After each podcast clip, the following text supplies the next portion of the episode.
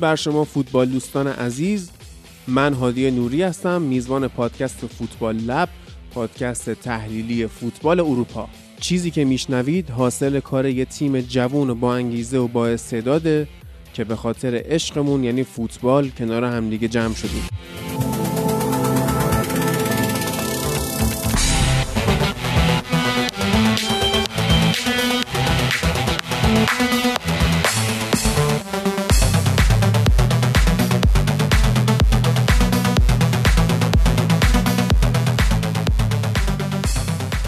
تو این قسمت از فوتبال لب اول میریم سراغ مهمترین بازی هفته لیگ انگلیس و به طور کامل این بازی لیورپول و منچستر سیتی رو بررسی می‌کنیم. اوضاع دو تیم رو هم یه نگاهی بهش میندازیم. بعد میریم سراغ بقیه مسابقه ها از جمله بازی جذاب یونایتد و اورتون که سه سه مساوی شد. توی بخش لالیگا بازی های این هفته رئال و بارسا و اتلتیکو رو در کنار بقیه تیم‌های لالیگا بررسی می‌کنیم. آخرم توی بخش ایتالیا در خلال بررسی هفته های 20 و 21ش میریم سراغ روزهای خوب جنوا، شرایط بحرانی ناپولی، روم و البته نقل و انتقالات سری آ توی ماه ژانویه. فوتبال لب سوم که اومد بیرون و اطلاعاتش هم دیدید من یه بار دیگه لینک خریدش از سایت تیروباد رو توی توضیحات این قسمت و توی شبکه های اجتماعی فوتبال لب براتون می‌ذارم. بسیار مباحث جالبی مطرح شده و مرسی از همه اونایی که تا این لحظه این فایل رو خریدن. یه قسمتی از یه آهنگ رو می‌خوایم بریم با هم گوش کنیم که تینای عزیزمون برامون زده. آهنگ فیلم سینما پارادیزو.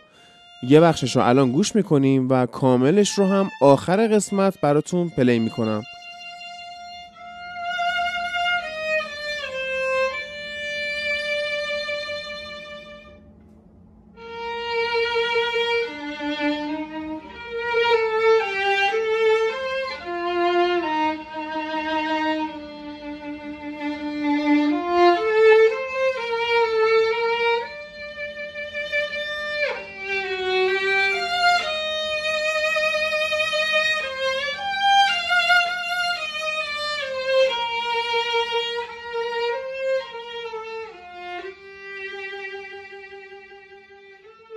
بریم از main event هفته شروع کنیم. بازی لیورپول و منچستر سیتی توی ورزشگاه آنفیلد که لیورپول موفق شد خیلی پیروزمندانه با نتیجه چهار یک بازی رو ببازه و حضور درخشان الیسون بکر رو ما داشتیم در کنار حضور عالی فضای خالی پشت آرنولد و دوستان دیگر.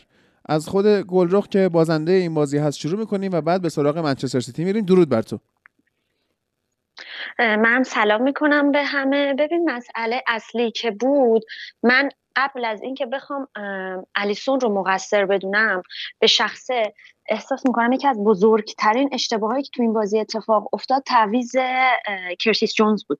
حتی اگر بریم آمار کرتیس جونز رو ببینی 92 درصد دقت پاس داشت.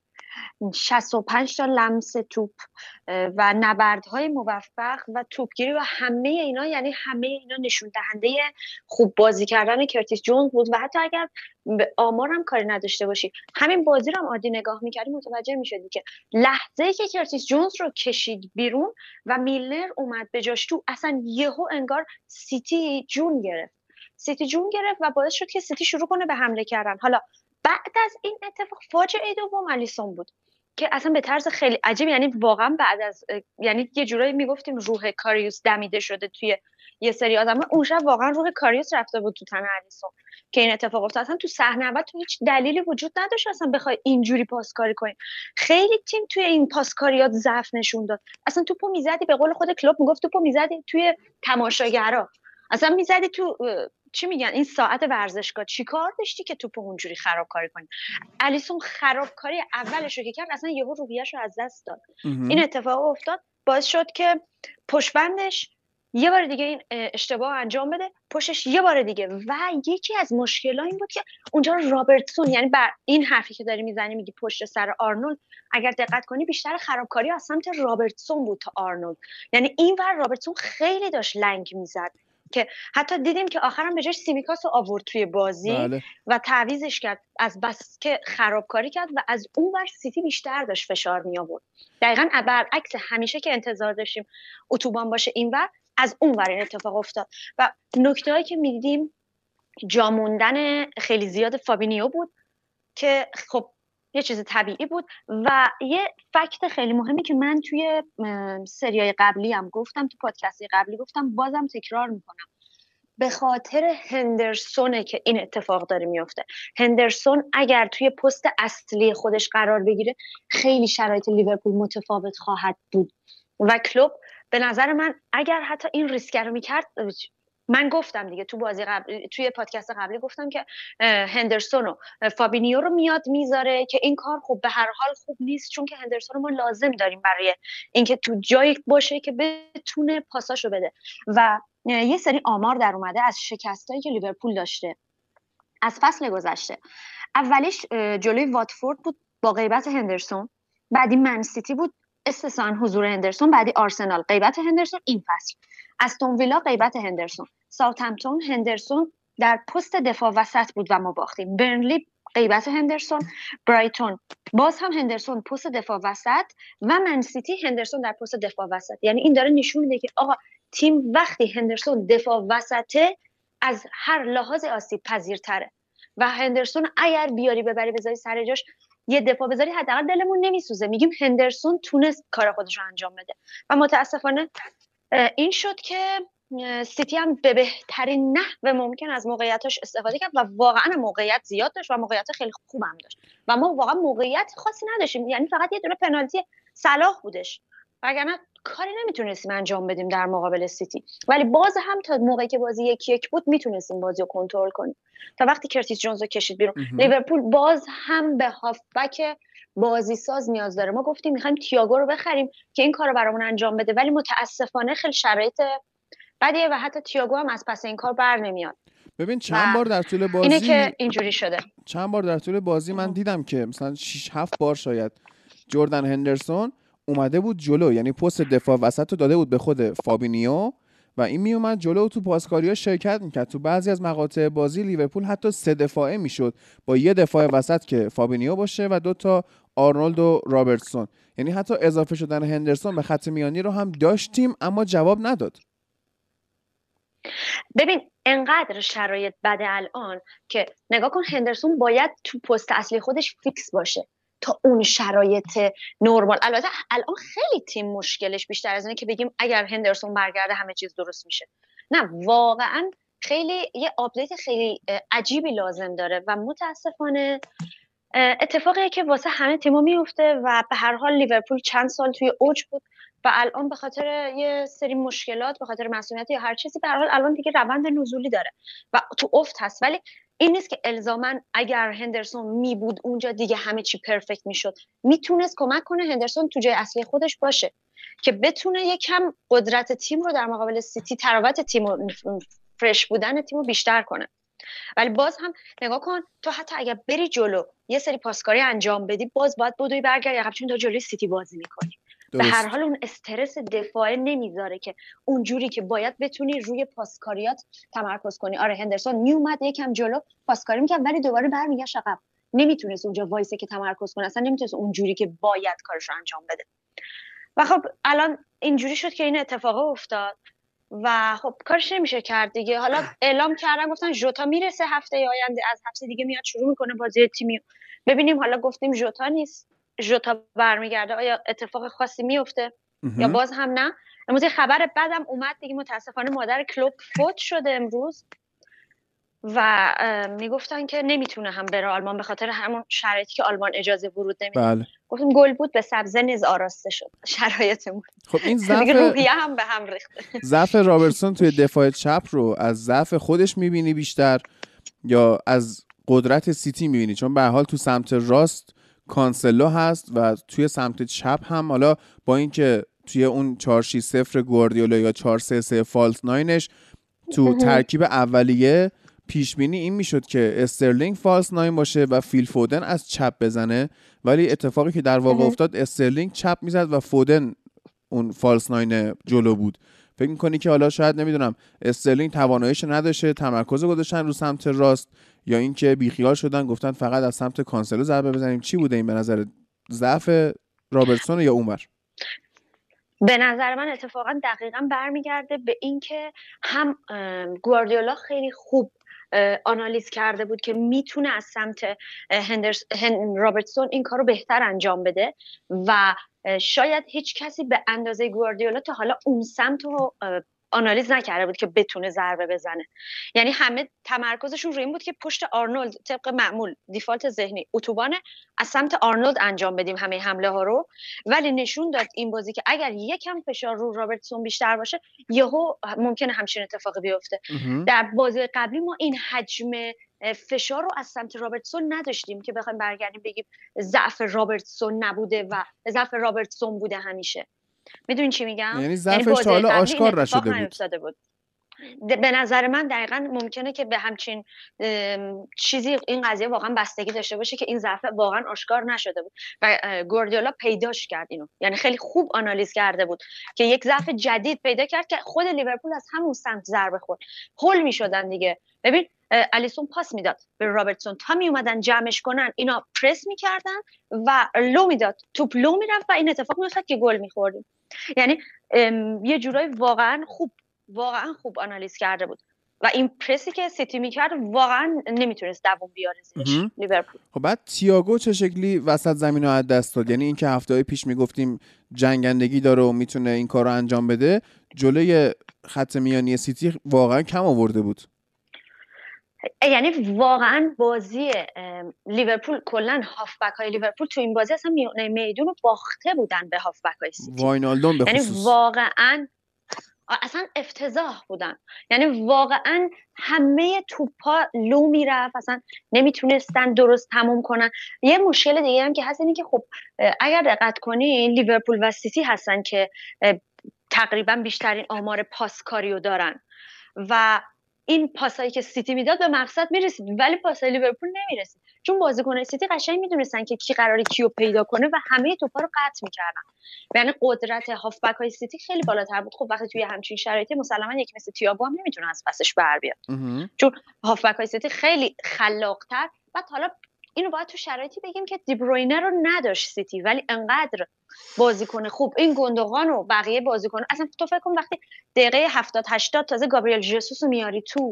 یعنی دیگه واقعا اصلا احتیاجی نداری که بازیکن خاصی مثلا داشته یعنی همونایی که داری تو زمین کافیه. تازه گابریل ژسوس خودش برای خودش یه تیمه. تازه اون تازه اونو میاری اون موقع تو بازی. یعنی درست آره. آره.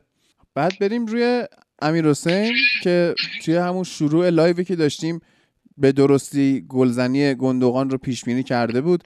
امیر حسین درود بر تو. تو چی دیدی از این بازی؟ سلام درود بر شما. آره من پیش بینی کرده بودم. نه فقط گندوان گلزنی فودن رو هم پیش بینی کرده بودم. اختلاف دو اختلاف برد دو گل برای سیتی رو پیش بینی کرده بودم. تقریبا بازی همون جوری که انتظار می‌رفتم بود. علیرغم اینکه خیلیا مشکل اصلی تیم لیورپول رو داشتن. الیسون می‌دیدن. ولی به نظر من هنوز الیسون نبود. جایگیری دفاعی که داشتن جلوش بازی می‌کردن با اینکه خیلی وقت توی لیورپول بازی می‌کنن اما دفاع های آخر تخصصی نیستن. هنوز عادت ندارن که الیسون کجا باید براش جایگیری کنن که بتونه سوتی نده و پاسو بهشون برسونه. به نظر من مشکل اصلی این بود. درسته. ایلیا درود بر تو. درود بر شما. ببین من قبل از اینکه قرار بخش سیتی رو من handle کنم قبل از اینکه برم سراغ بخش سیتی یکی دو جا مخالفت بکنم با بخش لیورپولتون مخالفت که نه حالا ادامه بدم بحثو یکی اینکه حضور هندرسون و فابینیو به نظرم تو نیمه اول جواب داد توی خط دفاعی تیم لیورپول. یعنی اینکه کلا برنامه هجومی تیم لیورپول این بود که هندرسون و فابینیو بیان توپای بلند رو بندازن مثل فصل گذشته که خط هافبک بازی می‌کردن. توپای بلند رو از یک سوم دفاعیشون برسونن. یک سوم هجومی که این کار جوابم داد. و پنالتی هم که گرفتن اتفاقا از همین روش بود. اما چون تیم سیتی داشت اون موقع با سه بازیکن خیلی آرومتر پرس می‌کرد. بعضی وقتا تبدیل به 4 4 2 می‌شد راحتتر می‌تونستن بازی کنن. فضای بیشتری در اختیارشون بود. و اما کاری که کلوپ کرد اشتباهش این بود که یک بازیکن که توانایی این رو داره با تو حرکت کنه پاس صحیح بده دوندگی خوبی داشته باشه تیم رو از خط دفاع ببره به خط حمله. یعنی که کرتیس جونز رو می‌کشه بیرون و اونجا گاردیولا عالی عمل می‌کنه. گابریل جسوس رو آورد به جای ریاض محرز داخل زمین. ریاض محرزی که هم زمانی که 4 3 پرس می‌کردن هم زمانی که 4 4 2 در کنار فودن پرس می‌کردن خیلی بازی خوبی رو نداشت. توی نفوذ ها هم خیلی خوب عمل نکرده بود و اومد با آوردن گابریل ژسوس سه نفره کرد. خط پرسش رو از جلو پرس بیشتری انجام داد و از اونجا تیم لیورپول نتونست برتری عددی تو خط دفاع داشته باشه. از اون ور کرتیس جونز رو هم چون نداشتن که بخواد تیمشون رو از خط دفاع به حمله ببره کارشون مشکل شد و اون دو تا صحنه عجیب غریب خلق شد جلوی دروازه و مشکلات آلیسون رو دیدیم و گل هایی که منچستر سیتی زد. در کل تعویض های کلوپ بود به نظرم که این بازی رو بیشتر به ضررشون کرد تا اون ترکیب اولیش یعنی تعویض هایی که در نیمه دوم انجام داد و واکنش مناسب گاردیولا به تعویضی که کلوپ انجام داد. اما در مورد منچستر سیتی که خب اینا با همون ترکیبی که انتظار داشتیم وارد زمین شدن. یعنی منتظر همین بودیم که گابریل جسوس از اول بازی نکنه یک false nine رو داشته باشن که خب فیل فودن بود تو این بازی که ترکیب درستی به نظر می‌رسید. من از رحیم استرلینگ چندین سال بود که مقابل تیم های بزرگ و توی بازی حساس همچین بازی خوبی ندیده بودم. اینقدر جاگیریاش مناسب باشه اینقدر بتونه یک در برابر یک رو خوب رد کنه و اینقدر جاگیری خوبی داشته باشه های خوبی رو انجام بده. و به نظرم رحیم استرلینگ یکی از مهمترین بازیکن تیم سیتی بود. سیتی توی نیمه اول پرسش اینجوری بود که همون 4 4 2 و 4 3 3 بود. یعنی 4 4 2 نرمی رو انجام می‌دادن با فودن و محرز اون جلو و اگر با پاسای بلندی که لیورپول می‌داد برمیگشتن به عقب. و نکته مثبت تیم سیتی تو دفاع کردن که خیلی کمک کرده به دیاز و استونز که این آمار خوب و ثبت کنن. و تو این بازی هم حالا بجز صحنه پنالتی دیاز خیلی خوب عمل کرد. همون جمع شدن راحت بازیکنهای سیتی و فشردگی که دارن توی خط دفاع. و به نظرم لیورپولیا تو نیمه اول این کار خیلی خوب انجام می‌دادن. اما تو نیمه دومی اتفاق نیفتاد. اما توی سیتی 90 دقیقه این اتفاق افتاد. جمع شدن عالی خط دفاع برناردو میومد عقب گندوقان میومد عقب به رودری کمک می‌کردن و خط دفاع خیلی خوب شکل می‌گرفت توی یک سوم دفاعی خودشون. و این فشردگی و جنگندگی که وجود داشت و نیازی که به دوندگی بود توی تیم سیتی باعث می‌شد که این نیازه به خوبی ایجاد بشه و بازی خوبی رو انجام بدن. و توی حمله توی نیمه اول که اینها 3 4 3 بازی می‌کردن. یعنی با اومدن ژائو کانسلو به میانه میدان کانسلو در کنار رودری قرار می‌گرفت pivot می‌شدن. گندوغان می‌زد به سمت چپ برناردو سیلوا به سمت راست. فیل فودن هم به عنوان false nine میومد جلوتر و میومد عقبتر و بازی سازی رو انجام می‌دادن و از اون ور محرز و استرلینگ می‌رفتن. از فضای پشت آرنولد و رابرتسون استفاده می‌کردن. که این تاکتیک به نظرم تاکتیک درستی بود. تونستن از طریقش پنالتی بگیرن گل دوم رو زدن و موقعیت هایی رو ایجاد کردن. اما به نظرم همون نکته اصلی که بازی رو برای سیتی در آورد باعث شد این سه امتیاز با این برتری تحقیرآمیز شکل بگیره همون تعویض درست گاردیولا بود. آوردن گابریل جسوس به جای ریاض محرز و تغییر تاکتیکی که تو پرس کردنش داد. یعنی واکنش خیلی مناسب گاردیولا و جریان مسابقه برخلاف کلوب که داشت آهنگ شازده خانم رو کنار زمین می‌خوند درسته.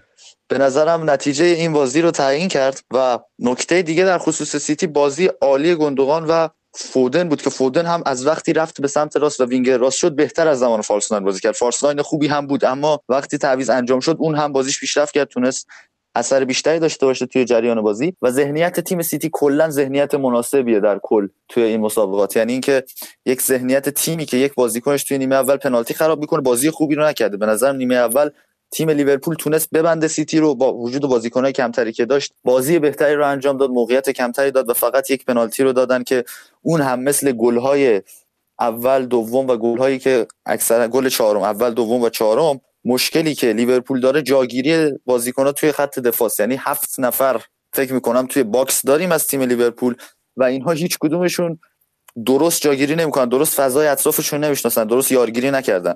و این اتفاق هم تو صحنه پنالتی افتاد هم گل دوم و هم گل چهارم و باعث شد سیتی این نتایج رو بگیره. و به نظرم گاردیولا قشنگ نشون داد که باید چیکار کنی توی همچین بازی هایی و یک بازی بسیار عالی رو از تیم سیتی دیدیم و دقیقا همونطور که قبل از بازی گفتم و توی اپیزود قبل از بازی گفتم قرار نیست با حضور برناردو سیلوا گندوغان و رودری و بازی کردن یک بازیکن به عنوان false nine نبود دی‌بروینه به چشم بیاد. اینا خیلی با دوندگی بالا و خیلی با کیفیت بالا به تیم سیتی کمک می‌کنن و الان با یک بازی کمتر فاصله پنج امتیازی رو به یونایتد ایجاد کردن. و واقعا بازی عالی رو دیدیم از تمام ارکان هجومی تیم سیتی توی نیمه دوم. برخلاف اینکه همه احساس می‌کنن که مشکلات آلیسون بوده مشکلات لیورپول بوده بله بوده.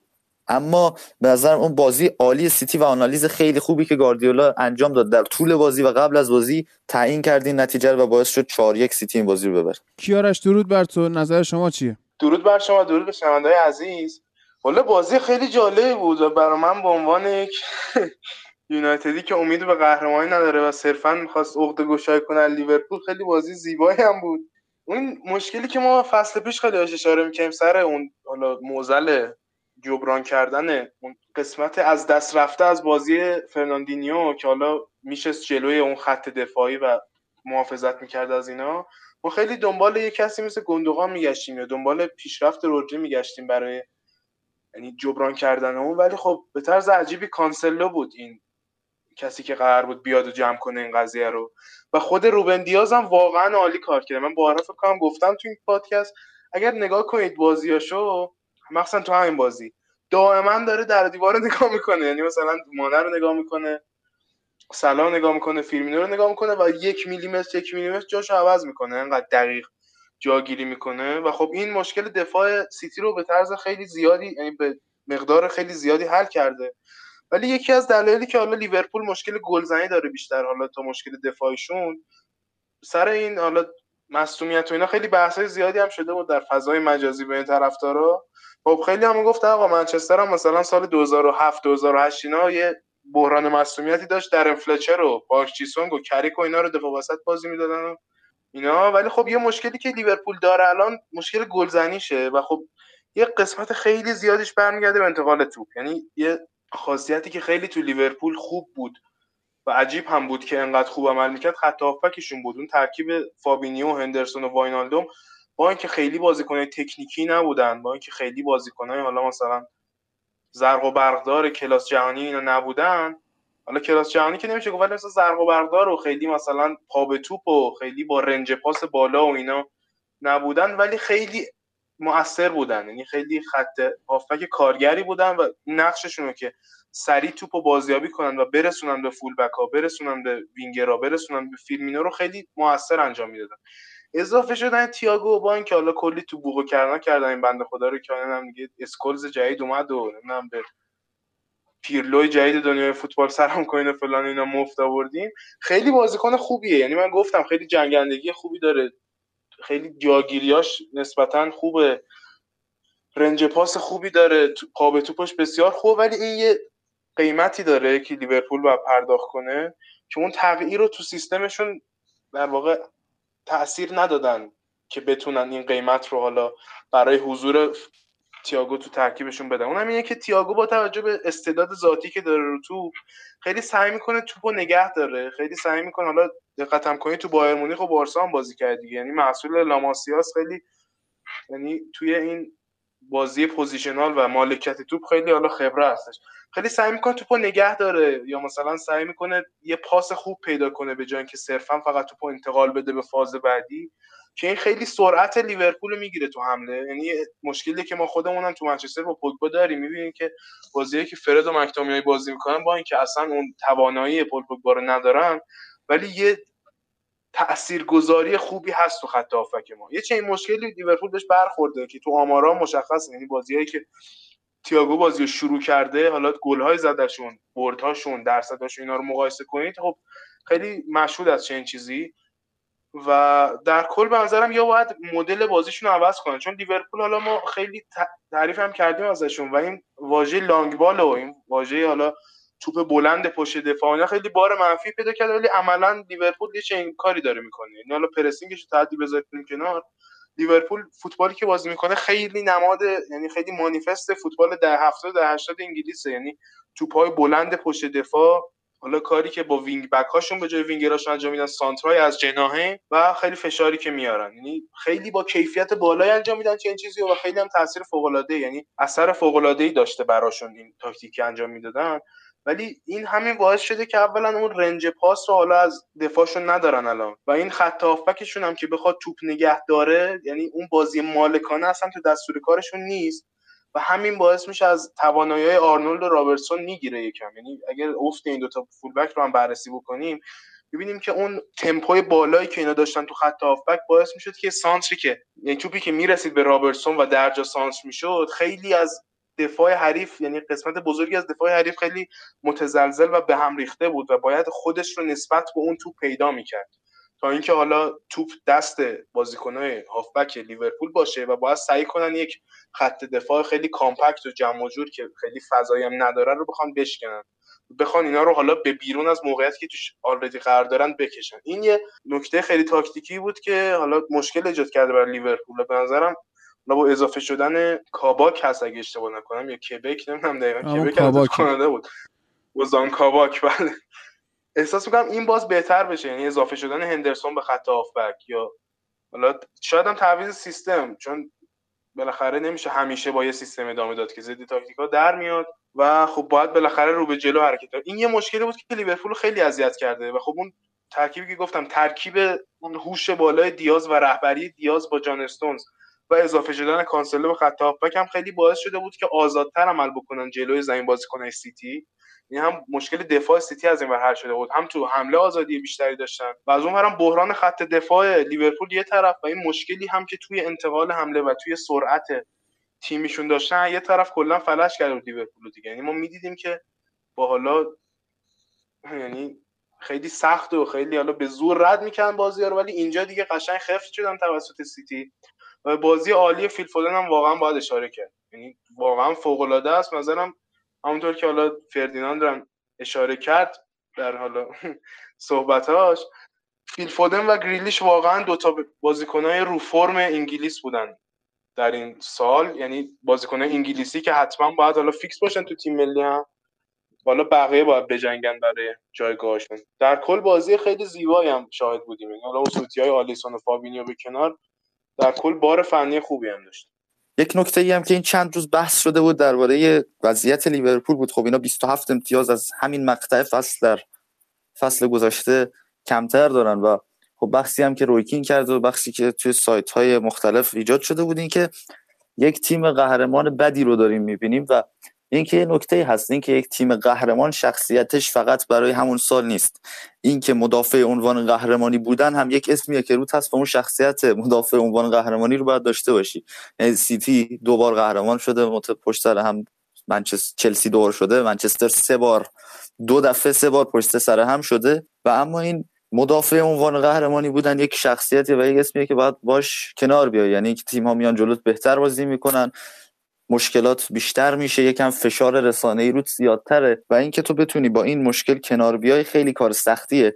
و لیورپول از این نظر قهرمان خوبی نبوده. یعنی شخصیت قهرمانیش تو فصل دوم بعد از قهرمانیش نشون نداده. و خب فقط ما می‌بینیم که داره یک سری بهانه‌گیری های میشه. حالا درست مصدومیت ها و اینها اما 27 امتیاز تفاوت واقعا عجیبه. الان 10 امتیاز فاصله با صد داری که می‌تونه تبدیل بشه به 13 امتیاز. و لیورپول اوضاع خوبی نداره از این لحاظ. و داره مقایسه میشه با یونایتد 13 14 که فصل قبلش با سر اولکس سر الکس فرگوسن قهرمان شده بود 12 13 و سر اولکس سر الکس فرگوسن قهرمان شده بود و لستر 16 17 که فصل قبلش با رانیری قهرمان شده بود لستر رو مثال بزنم. لستر هم مدافع عنوان قهرمانی خوبی نبود. ولی ما انتظار زیادی از لستر نداشتیم بله. که بخواد سال بعدش هم مدافع عنوان قهرمانی خوبی باشه چون مثلا انگولو کانتر رو برداشتن بردن تیم کارش سختتر شده خیلی هم خرج بیشتری نشده. و انتظار بیشتری تو از لستر نداری. اما لیورپول اوضاع فرق می‌کنه و به نظرم همین اعتراض کردن های بیخود باز این بازی دیگه واقعا نشون دادن که چقدر از لحاظ تاکتیکی خودشون مشکل دارن. یعنی مشکلات مصومیت و اینا هست. اما از لحاظ تاکتیکی این بازی تعویض کلوب عجیب بود. بعد جوری که دامینیت شد توسط تیم پپ گاردیولا مشخص بود که این تیم اصلا امسال در حد این نیست که بخواد عنوانش رو تکرار کنه و اصلا بره توی کورس واسه عنوانش. و سهمیه هم الان در معرض خطر قرار داره. مثلا مصاحبه قبل از بازی کلوب که اومده بود بدون اینکه تقویم بازی رو نگاه کنه. کاملا یک حرف بی زده بود درباره استراحت بیشتر سیتی که واقعا عجیب بود چون سیتی رفته با 14 تا بازیکن جلوی چلسی بازی کرده و بازی رو برده و لیورپول با استراحت بیشتری بوده حتی توی هفته نسبت به سیتی و کلا اعتراضاتی که داره میشه توی جو هواداری لیورپول و خود سرمربی باعث شده که این جوه و فشار بیشتر بشه روی تیمشون. چرا که خودشون باید قبول کنن که اون قهرمان و شخصیتی که تیم قهرمان فصل قبلش باید داشته باشه رو الان ندارن و توی امسال این مشکل رو داشتن. برخلاف سیتی که فصل گذشته با اینکه اومد و فاصله خیلی زیادی ایجاد شد بین اونا و لیورپول و مشخص بود از اول فصل که لیورپول قهرمان میشه اما این مشکل رو نداشت سیتی. این همه بحران ازش پیش نیومد. با اینکه بازیکنای زیادی داشت خرج زیادی هم شده بود. و به نظرم حالا امسال داره جوابشو می‌گیره. بازیکناش دارن پیشرفت می‌کنن نسبت به فصل گذشته و داره از لحاظ تاکتیکی هم تبدیل به بهترین تیم لیگ میشه و ذهنیت عالی رو داره که باید یک تیم قهرمان داشته باشه و الان شانس اول قهرمانی شده. ببین ایلیا این اعتراضی که میگی اعتراضی که میگی من قبول دارم. کلوب داره اعتراض می‌کنه داره شلوغ می‌کنه. خب؟ بعد این هم رو جو هوادار شما اثر می‌ذاره هم رو جو خود تیم.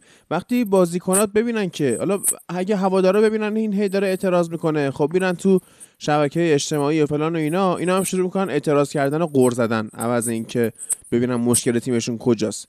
و وقتی هم که بازیکن هی می‌بینه که مربی داره به این چیز و اون چیز قور می‌زنه خب اینم در واقع از خودش یه سلب مسئولیتی می‌کنه دیگه. میگه لابد این باختای ما تقصیر اینا که مربی میگه نه کمکاری من. و همین به تیمشون داره ضربه می‌زنه. گواردیولا خوبی که داره اینه که تو مصاحبهاش حرف بیخود نمی‌زنه. هی گیر نمیده. هی میگه ما باید پیشرفت کنیم ما باید پیشرفت کنیم. من این روحیه‌شو دوست دارم. یکی از بزرگترین خوبی های گاردیولا که تونسته حفظ کنه خودش رو به عنوان یکی از بزرگترین مربی جهان کلا تواناییاش توی حرف زدن یعنی اون مثلا داستان رسانه ای هم که ما بهش ایجاد می‌کردیم یکی از دلایلش همین خوب بودنش با رسانه هاست و حرف زدنش و چقدر بلد حرف بزنه. این الان 14 تا برد پشت سر هم کسب کرده که رکورد پریمیر لیگ رو زد و الان برابری کرد با دو تا تیم دیگه توی رکورد کلا سطح اول لیگ برتر که 14 تا برد پشت سر هم بیاره. و این رو خودش می‌گفت که اصلا شما نباید این رو جوری در نظر بگیری که من اگر این همه بازی ها رو ببرم از این نقطه می‌رسم به این نقطه. نه. این بازی آنالیز کنم تاکتیک بچینم ببرم بازی بعدی آنالیز کنم تاکتیک بچینم ببرم. و بعد همین اتفاق مثلا واسه توماس توخل افتاد. بعد از بازی شفیلد از همین هم پرسیدن که این عملکرد خوبت بوده چهار تا بازی کردی سه تا رو بردی فقط یه گل خوردی. اوضاع چطور؟ داستان چطور؟ فکر می‌کردی اینجوری بشه میگه نه اگر یه همچین نگاهی داشته باشی هیچ وقت به اون جلو نمی‌رسی هیچ وقت به اون مقصده نمی‌رسی.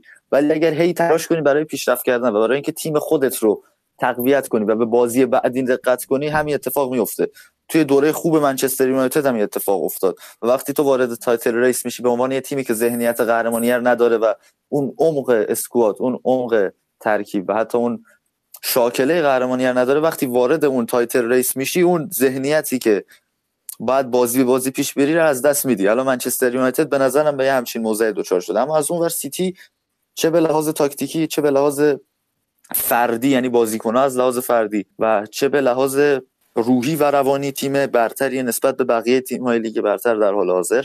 و حالا همچنان منتظریم ببینیم کی بالاخره ترمز اینا رو می‌کشه.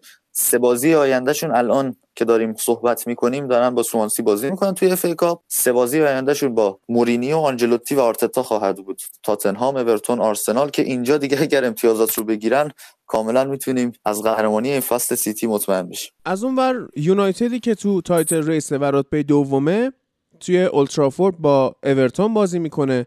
دو تا گل می‌زنه و توی اول نیمه دوم بازی رو از دست میده. باز دوباره میاد تلاش می‌کنه. ما این مشکل رو سالهاست داریم. سخت گل می‌زنیم و راحت گل می‌خوریم. و همین اتفاق میفته و اون آخر بازی تعویض اوله دوباره کار دست یونایتد داد. اومدن اکسل توانزبه که بعد از اومدنش خطا رو میده.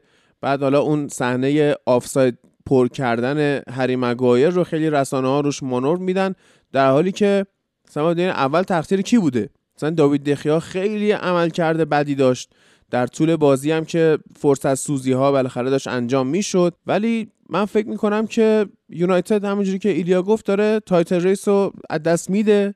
نمی‌تونه بازی بازی پیش بره. همین دیشب که توی جام حسی با وست هم ما بازی کردیم. چقدر ما فرصت سوزی دیدیم از یکی مثل مارکوس رشفورد یا چه بازی ضعیف و ناجوری دیدیم از دانی فندبیک که مشخص این آدم اصلا اعتماد به نفس نداره. اگه اون اول فصلی خورده داشت الان هیچی نداره و خوب نیست وضعیت تیم. تیم دوم جدول ما داریم میگیم وضعیت خوب نیست. خاطر اینکه می‌دونیم چه مسائلی داره توی این باشگاه میگذره. افتضاح بود یونایتد توی این چند هفته بازیایی که می‌تونست ببره نبرد و کار داره به اینجا می‌کشه که فاصله بیفته بین سیتی و یونایتد توی صدر جدول و حتی ممکنه که رتبه دوم هم از دست بره. خوب نیست. کیارش؟ آراجوی تادرس بود اول بگم که واقعا بعضا اون چیزی که به اندازه که هایپ شد وجود نداشتن. چون ما می‌دونستیم این اسکواد منچستر هنوز ظرفیت نداره چون خیلی ضعف تاکتیکی وجود داره. یعنی اصلا اون بالانسی که باید داشته باشن برای اینکه حالا یه رانی یک روندی از بازی های پشت سر هم درست بکنن نداشتن. ولی واقعا وقتی که فرصتش بود که چنین چیزی رو خلق کنن گند زدن. یعنی اصلا زیر اون فشار نتونستن تحمل کنن و خب واقعا جای تاسف داره. ولی راجب خط حمله من این مخالفم باهات. چون احساس می‌کنم یکم خیلی داره زوم میشه رو خط حمله. و خب آقا مثلا سر همین بازی اورتون که کلی فوش خوردن این بنده خدا سه تا موقعیت بزرگ داشت منچستر یونایتد و ایکس جی حالا متریکیه که خیلی دوست خیلی خیلی دوست دارن خیلی اصلا دوست ندارن ولی خب بالاخره محاسبات این که چقدر شانس گلزنی داره یه تیم و چقدر اون شانس رو تبدیل به گل می‌کنه دیگه همینه دیگه عملا. یک و نیم دور و بر یک و شست یک و هفتاد بود ایکس جی یونایتد. یعنی عملا خیلی هم حالا از موقعیت های نامناسب کره گرفتن که ما همون سه تا رم زدیم. و می‌تونستن خیلی یعنی اون گلا که زدیم خط حمله کارش درست انجام دیگه سه تا گل زده بودن تو بازی.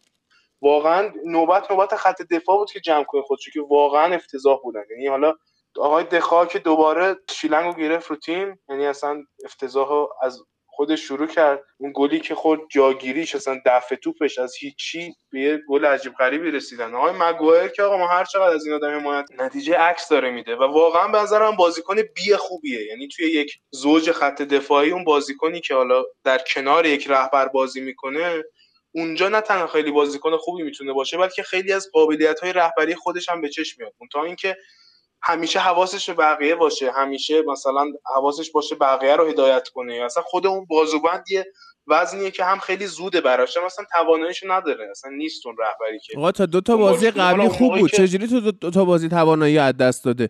مشکل مگوایر این نیست. از موقعی که آقا نه مثلا اینجاست که خیلی عملکردهایی داره که خیلی عملکردش سر همون لیورپول هم گفتم یه استایل بازی تا یه حدی تغییر کرده که باعث ایجاد بحرانی شده. که بازیکن نتونستن هندل کنن اون بحرانو. حالا اونجا گفتم سر انتقال توپ از خط دفاع به خط حمله بود و اون نقش خط هافبکی شد اینجا ما از یه تیمی که تقریبا می‌تونم بگم 40 50 دقیقه بازی داره دائم دفاع می‌کنه و کلا اصلا خطش عقب‌تره و منتظر یک حمله ای به ناموفقیت بیانجامه که حالا با یه پاس بلندی برونو رو پیدا کنن رشفورد رو پیدا کنن یا گرینوود رو پیدا کنن با ضد حمله. موقعیت خلق کنن تبدیل شدیم به تیمی که مالکیت توپو می‌خواد و خط دفاعش همیشه تقریبا دور اون خط وسط زمینه.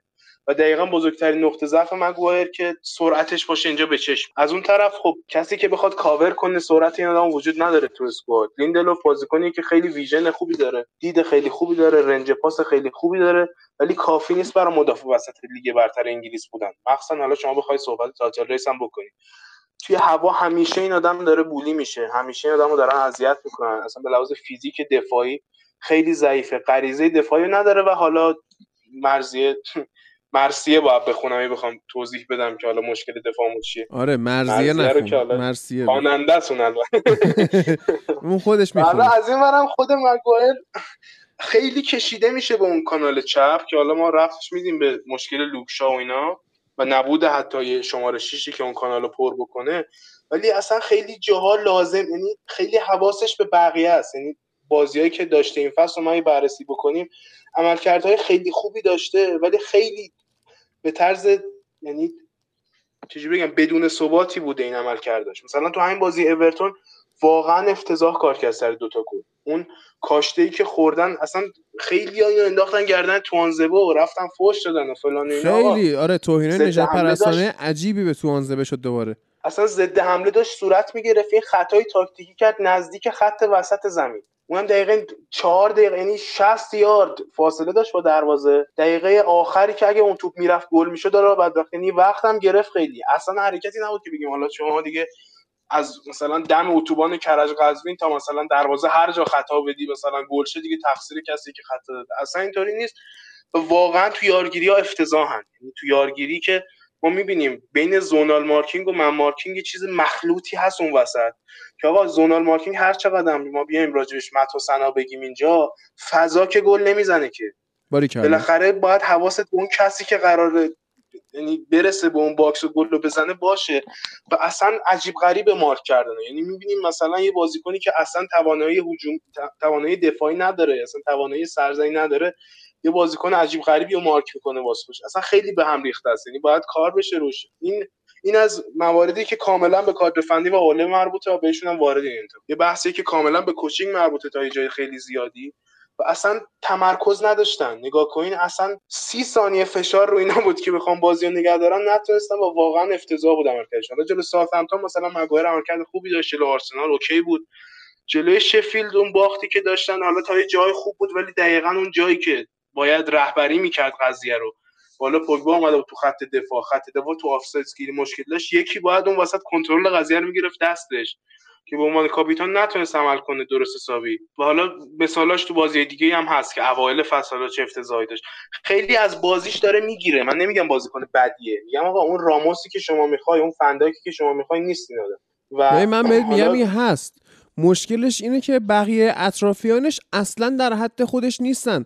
حالا درسته فرگوسن می‌گفت یه زیدان به من بده با ده تا چوب مثلا جام میارم برات. ولی دیگه این حرف خیلی مزخرفه دیگه. یعنی می‌دونیم فرگوسن هم معصوم نبوده که. چرت پرت هم گفته خواسته از زیدان تعریف کنه چی گفته. تو وقتی مگوئر رو می‌ذاری با تا احمق خب اون نمی‌تونه تنهایی جور همه رو بکشه که. این از اول فصل پیش داره جور همه رو می‌کشه. همه بازی ها رو داره فیکس بازی می‌کنه. با سه تا احمق جور همه رو می‌کشه. خسته شده. همه بازی ها نه حرفی که من می‌زنم که مثلا واران چجوری تو دفاع دو تا بازی بود خط دفاع رهبری کنه یه کاری کرد که بنده خدا تا سه سال هر روز مسخره میشه. اینه که آقا این آدم واقعا به عنوان نفر دوم خیلی خوبه. یعنی تو لستر ما دیدیم جانی وانس خیلی از رهبری ها رو انجام می‌داد و جانی وانس به لحاظ دفاعی شاید نزدیک هم نباشه. ولی اون شخصیتی که حداقل بخواد یعنی چی میگم اون اعتماد به نفس شاید خیلی جان نداره. حالا بحث بحث قیمتش هست بحث بحث عملکرداش حالا اون اتفاقی که تو یوناین افتاد خیلی میگم نمی‌تونم من بشینم حالا برای این آدم زار بزنیم یا مثلا بشیم نقد کنیم حق بدیم بهش. در نهایت نتیجه که ما از آدم می‌بینیم اینه که تا وقتی حواسش به بازی بقیه است به شدت از عملکرد خودش کم می‌کنه و کسی هم نیست که بخواد بقیه رو هدایت کنه در طول بازی. شما برید بازیایی رو نگاه مثلا خود فندای کاری بازیش رو نگاه کنید. حالا من نمی‌خوام بزن به دل صحرای کلبرا بلم مثلا از ریو فردیناند و ویدیچ و اینا تعریف کنم که حالا بحثش شده است خیلی دوستانی که میشنون هم شاید اصلا نیده باشن اون بازی رو. ولی خود فندای اگه نگاه کنید دائم داره دهنش میجنبه وسط بازی. دائم داره بقیه رو مرتب می‌کنه. اصلا خیلی ها این چی میگم؟ بازیکن کناریشو اصلا وارد جریان بازی می‌کنه خیلی. جا و خب مگوئر آدم نیست. دخام چه آدمی نیست که بخواد. مثلا توی دروازه‌بانا مثلا فندرسار هم نگاه کنین همیشه داشت دهنش میجنبید. حالا اشماکل کار ندارم که عملا پارس می‌کرد. به سمت مدافعین که آقا مثلا چه غلطی داری می‌کنی فلان. ولی دخا اصلا یک کلمه دهنی دخیا 9 سال حرف نزده. مشکل واقعا. یعنی اصلا آدمی نیست که شما بخوای برای می‌دونی هیچ کسی عملا مسئولیت شرایط رو قبول نمی‌کنه اونجا. مثلا صحبت می‌کردن با خودم این آقای فردینان سر اینکه آقا مثلا شما اگر بخوای با کسی مثل ترنت با کسی مثل رابرتسون که الان حالا تو بحث هجومی خوبم ولی تو دفاع نفر به نفر دارن به مشکل می‌خورن و فرم خوبی ندارن بازی کنی چیکار می‌کنی؟ گفت بهش میگم آقا تو برو. بچسب بهش اگه احساس می‌کنی برگرده سمتت مثلا با توپ به سمت حرکت کنه دوئلو میبازی برو بچسب بهش. هر توپی از اونجا رد شد من جمعش می‌کنم. مثلا اگرم رد شد اومد گل شد تقصیر من تو نگران نباش. چه شخصیتی اصلا نزدیکش هم نیست تو آقای مگوایر با اینکه میگم خیلی به جاش می‌تونه بازیکن خیلی خیلی موثری باشه. مثلا تو همون لیورپول این بذارید کنار فندایک پادشاهی می‌کنه. اصلا براش شاهنامه می نویسن دوستان در مطبوعات انگلیس. منتها واقعا نقشی که بهش دادن خیلی زیاده براش. و اصلا مناسب شخصیت این آدم هم نیست. یعنی بحران خط دفاعی قسمتش همینه. به قسمتی هم آقا لیندلوف واقعا نمی‌تونه. یعنی اصلا دفاع وسطی نیست که لیندلوف خودش مثلا کنار یکی باید باشه که مثل جو گومزه. یعنی بازیکنیه که اصلا نمیشه روش حساب کرد به هیچ وجه.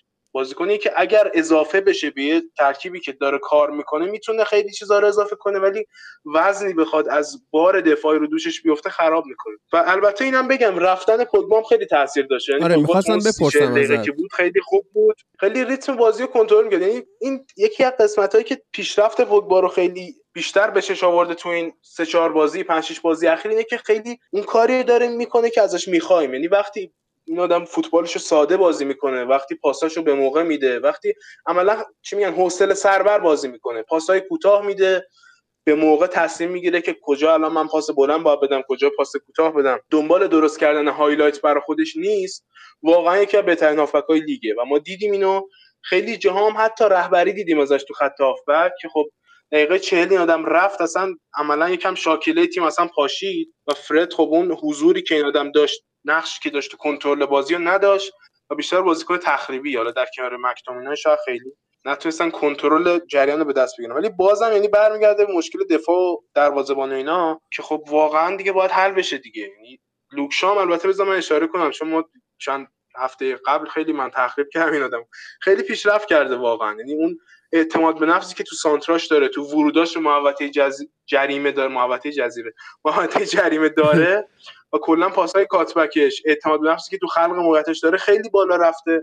و این باعث شده که شما میگی آقا انقدر این اگه آدم این آدم اگه اینقدر مثلا بازدهی داره تو یک سوم میانی اصلا مهم نیست دفاع رو چیکار می‌کنه. دفاع رو یه خاکی تو سرش می‌کنی ولی میارزه این آدم بازی کنه الان. ولی خب قبلا اصلا تو خط حمله کارشکنی می‌کرد که چیزام نمی‌کرد این این کردیت هم میشه به فول بک های منچستر داد که خیلی پیشرفت کردن در چند هفته اخیر.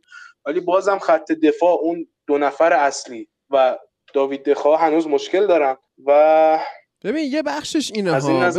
یه بخش بازی اینه که آقا ما افت داریم و چه می‌دونم ضعف داریم و خط دفاعی این شکلیه خط میانی اون شکلیه سوتی میدن و ولی خب به حال فوتبال همینه دیگه.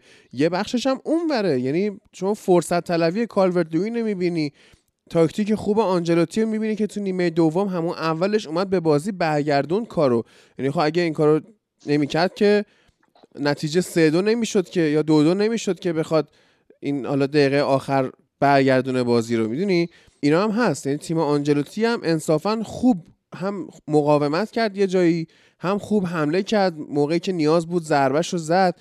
این نیست که بگی همش تقصیر بدی یونایتده که. ایلیا درود بر تو. آره. دوباره. اصلا من یه آره. من یه چی بگم قبل اینکه منتقل شه ویدیو. اینو خوب شد گفتی که خیلی خوب اشاره کردم مثلا حواسم نبودم بگم.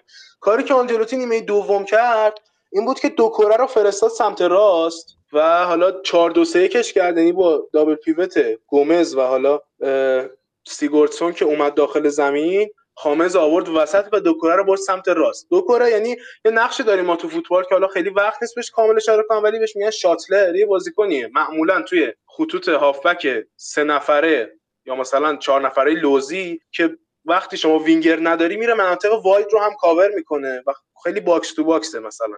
توی 4 4 لوزی و 4 4 3 2 1 اینا خیلی استفاده میشه.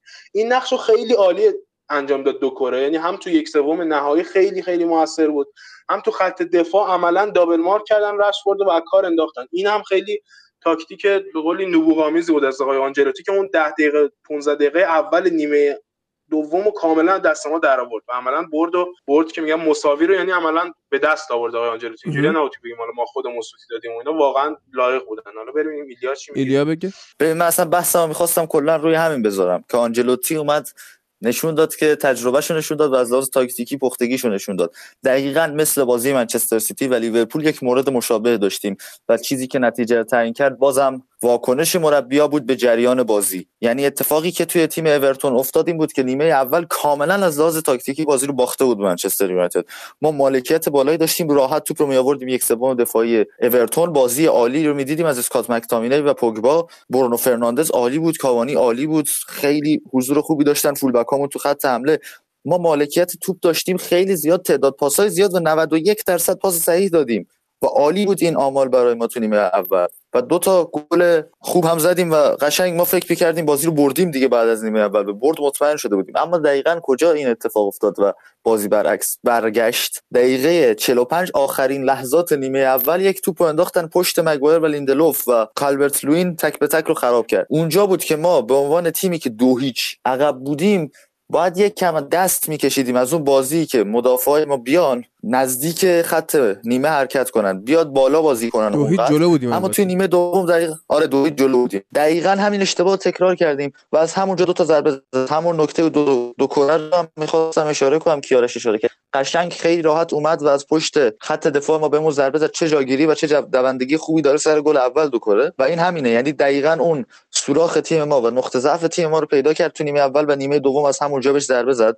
در صورتی که تیم یونایتد می‌تونست بازی رو با آرامش بیشتری انجام بده توی نیمه دوم. یک کم محتاطانه تر بازی کنه. نظر من این بود که محتاطانه تر بازی کنه. اما اون واکنش به جریان بازی ایجاد نکردیم. یعنی اون قدری که ما از لحاظ تاکتیکی خوب بودیم نیمه اولمون به نظر بهترین بازی این فصلمون بود. یعنی اصلا من هیچ بازی بهتر از نیمه اول این بازی توی این فصل ندیده بودم از یونایتد. اما توی نیمه دوم خب دیدیم که چه تصمیم درستی که کرد آنجلوتی. تصمیم درستی گرفت که دو کره رو برد به اون سمت و بازی بهتری رو تونست بگیره از خامس رودریگز با توجه به اون تصمیمی که گرفت در قبال دو کره خامس رودریگز تونست بازیشو بهتر انجام بده بیشتر حضور داشته باشه و تعویضی که سریعا انجامش داد بعد از اینکه دید تیم داره مهار می‌کنه اون رو و مشکل از اون ور اوله تعویض نکردن یعنی اینکه یک تعویضی رو میطلبید تیم ما داشته باشه نه اینکه اون دقیقه توانزبه رو وارد زمین کنی که همون جام جواب نداد. به نظرم اتفاق بود یعنی مشکل تاکتیکی بود در نیمه دوم اما خب گلی که اون دقیقه می‌خوری روی ارسال اتفاق و مشکلات دفاعی که کیارش اشاره کرد. یعنی کلا همین جاهاست که سر مجادله ای که ما داشتیم قشنگ داشتیم دعوا می‌شد. اونایی که سر live بعد از بازی سیتی و لیورپول بودن می‌دونن که سر تیم من عادی چه بحثی کردیم. کلا همینه. یعنی همین جاهاست که نشون میده یک تیم پتانسیل قهرمانی رو داره یا نه و تو این بازی ما خیلی راحت بازی که می‌تونستیم سه امتیازش رو بگیریم و وا دادیم و بازی خیلی خوبی که اسکات انجام داد توی خط آفبک یعنی اسکات نیمه اول خیلی خوب بود اما نیمه دوم توی دفاع مشکل پیدا کرد. چرا؟ به خاطر همون اشتباه کندی خط دفاعمون و جاگیری ضعیف اونها که مجبور می‌شد در کنار بازی ضعیفی که فرد انجام داد. از زمانی که اومد به جای پوگبا مجبور می‌شد دوندگی بالای داشته باشه جای مختلف رو کاور کنه و همین باعث شد اون راندمان نیمه اول نداشته باشه. دقیقا فرد بازیکنی نیست که تعویضی بیاریش تو. فرد بازیکن که باید فیکس باشه به خاطر آره. اینکه برای هوش و استعداد اون یه هوی قرار گرفتن تو دقیقه مثلا سی بازی اصلا غیر قابل پذیرشه. این باید از اول باشه در جریان همه اتفاقات آره. بازی باشه. ولی اسکات آدم باهوشیه. توی جامعه ازی میاد گل در واقع رفتن به مرحله بعدی هم می‌زنه. آره. و اتفاقی که در کل بازی افتاد به نظرم یک اعتماد به نفس دوباره به خط حملمون داده شده بعد از بازی ساوثهمپتون. یعنی در موقعیت ایجاد کردن و اینها که این نکته مثبتی یعنی موقعیت داریم خراب می‌کنیم گفتی خودت اما خب بازی عالی رو کردن برونو فرناندز و کاوانی توی این مسابقه. یعنی خوب بود بازی که کاوانی و برونو فرناندز انجام دادن. و واقعا حیف از این که مارکوس رشفورد و موقعیت ها رو از دست داد و نتونستیم بازی رو برنده بشیم. و نکته دیگه این که می‌تونه الان دیگه با مصدومیت پوگبا به نظرم تیم در بازی های آینده از همون سیستمی استفاده کنه که رشفورد بره راست. مارسیال چپ برونو ده کاوانی نوکی که من به نظرم کلا با وجود حضور کاوانی و اینکه خود مارسیال الان بیشتر هر وقت تو داری بازیشو می‌بینی به نظرم تو وینگر چپ کارایی بیشتر داره تا اینکه مهاجم نوک بازی بده و بازی بدی هم کرد. 120 دقیقه داخل زمین بود جلوی وستهم اما در کل به نظرم بازی که از لحاظ تاکتیکی ما تو نیمه اول انجام دادیم امیدوار کننده بود. اما مشکلات همیشگی که یک تیمی که قرار نیست توی title race وجود داشته باشه رو داشتیم و باعث شد که بازی رو ببازیم. در کنار بازی رو مساوی کنیم. خیلی نچسبید بازی رو همینجوری باختیم. آره این مساوی آره. که دقیقه 95 باشه بازی چهار دقیقه وقت اضافه داره. دقیقه 95 گل می‌خوری. اگه باخت نیست چی باخته؟ این باخته. واقعا باخته و تو اختلافت هم بیشتر میشه با تیم اول. خیلی رو مخ بود و به حال آنجلوتی هم کارشو خیلی درست انجام داد. حالا بعد امشب یه بازی جذاب داره توی FA Cup با تاتنهام و ببینیم اون چی کار می‌کنه آنجلوتی. من منتظرم توی بازی عقب افتاده با سیتی هم ببینم چه آره. تدابیری میاندیشه. به هر حال خیلی تیمش خوب بازی کرد توی این بازی. نیمه دوم. جدال دروازه‌بان ها رو هم داشتیم توی بازی استون و آرسنال که امیلیانو مارتینز و مت رایانی که از برایتون اومده یکی از یکی بهتر بودن. فقط همون دقیقه دو فکر می‌کنم گلی که اولی واتکینز می‌زنه دروازه رایان رو وا می‌کنه و شما نگاه می‌کردید مخصوصا تو اون یه ربع 20 دقیقه آخر بازی مت رایان خیلی save داشت. یعنی این نشون میده عملکرد خط میانی افتضاح آرسنال رو که چقدر اینا خطا کردن. یعنی توماس پارتی و ژاکا جفتشون کارت زرد گرفتن خطاهای بیشتر کردن حالا داور اخراج نکرد. ولی اصلا نمی‌تونستن اینا از پس خط میانی استون ویلا بر بیان واقعا و خود پارتی هم حالا هنوز اونجوری که باید شاید جا نیافتاده توی ترکیب آرسنال دیگه. ما متین هم صحبت کردیم هفته پیش. فعلا آرسنال رو اصلا نباید خیلی بهش گیر بدیم چون تیمی که خوب نیست و نمی‌تونه اون چیزی که آرتتا می‌خواد رو ارائه بده. حالا حالا ها باید اینا کار کنن و قشنگ پوست اندازی کنن.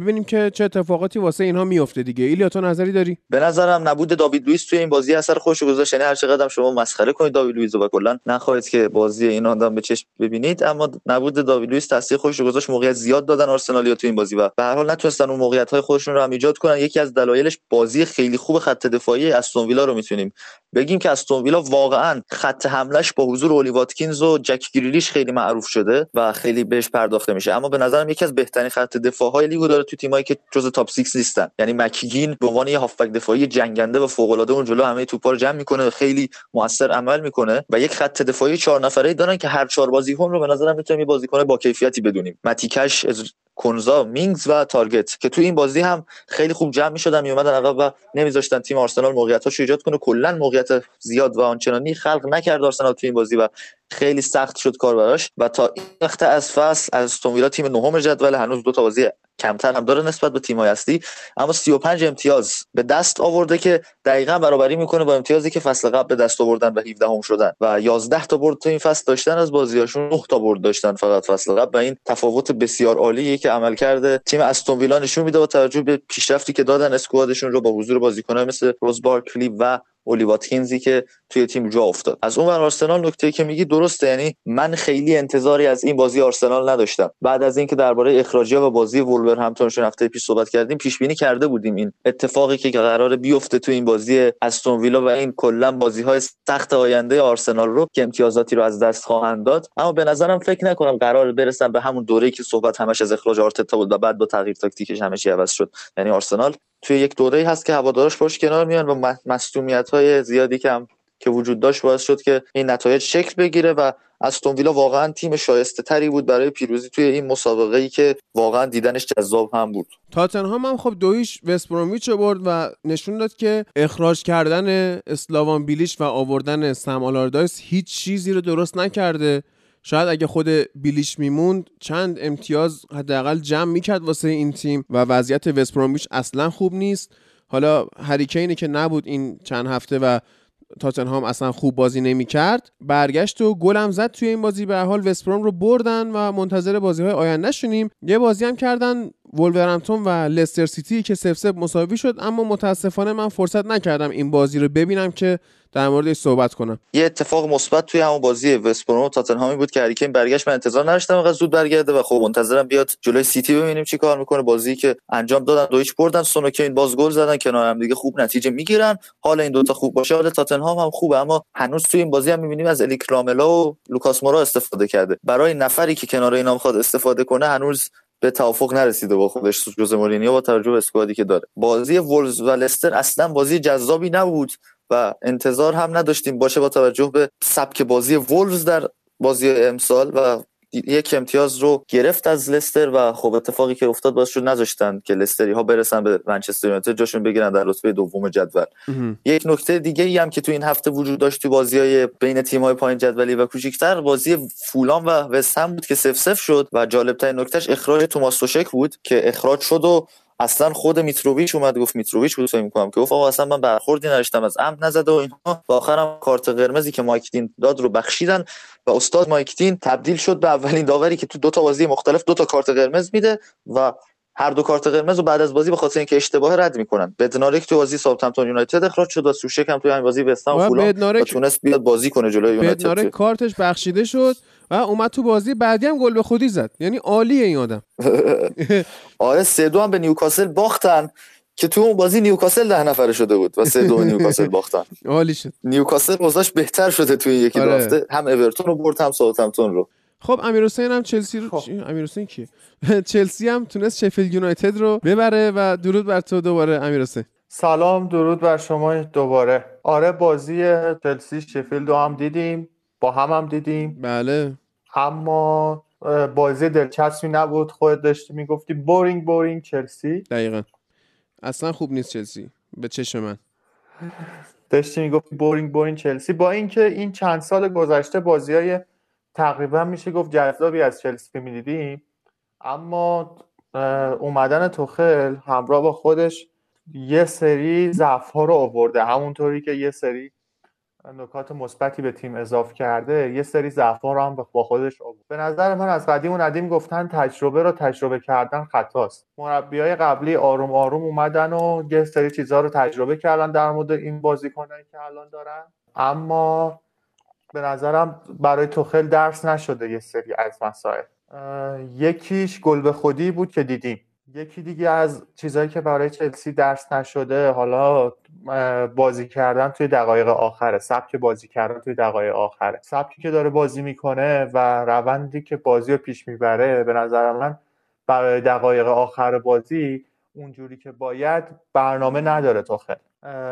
ای کاش مقداری برنامه بیشتر برای مثال مثلا آنجلوتی رو می‌بینیم که برای تک تک دقایق بازی برنامه داره.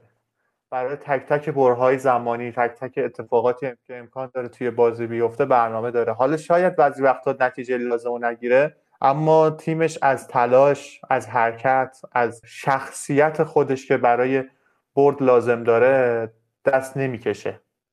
اما متاسفانه ما این ضعف و الان داریم توی چلسی. من حس کردم شروع شده به داره خودش رو نشون میده داره خودنمایی می‌کنه این ضعف.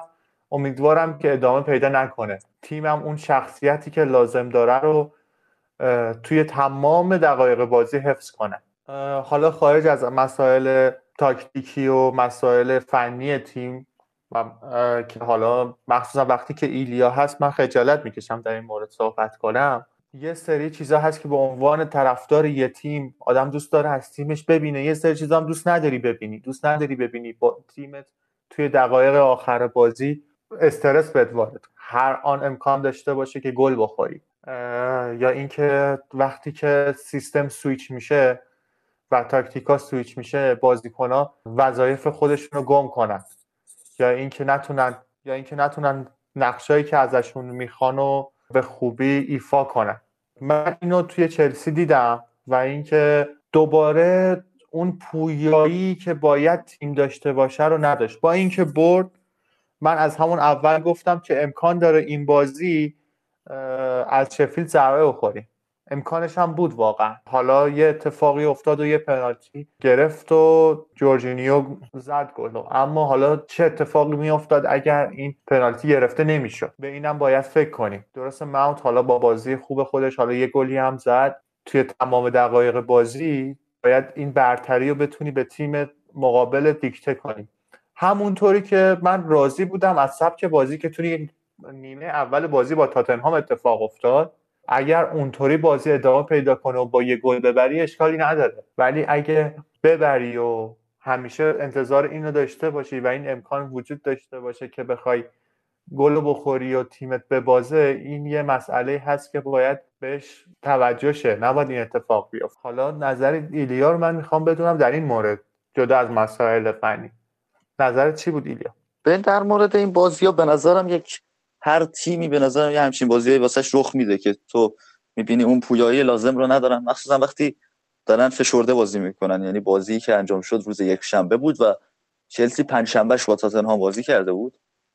و این پویایی لازم و اون انگیزه لازم ما تو تیم چلسی نمی‌دیدیم و یک بازی خسته کننده ای بود واقعا بازی شفیلد و چلسی بر نگاه کردن و واقعا داشتیم خسته می‌شدیم از دیدن این بازی. اما خب باید از همین بازی هم سه امتیازه رو گرفت. یعنی اون جذابیت رو تو تیم تیمه نمی‌بینی. اون آنه رو نمی‌بینی که بخواد تیمه رو لذت ببری از بازیش یا اینکه بخوای احساس کنی تیمت داره مسیر پیشرفت قرار داره تیمت داره خوب کار می‌کنه هر بازی امتیازات رو ببره بهتر بشه رو به جلو بره. اما خب اتفاقی که تو این بازی برای شما باید میافتاد با توجه به شرایط جدول و اینکه تیمتون بازی قبلیشو برده تیم های اون منطقه یعنی لستر لیورپول یونایتد و تیم های بالای جدول خوب نتیجه نگرفتن. سه امتیاز برای شما مهمترین چیز بود که ریسک نکرد سرش مخصوصا توی نیمه دوم.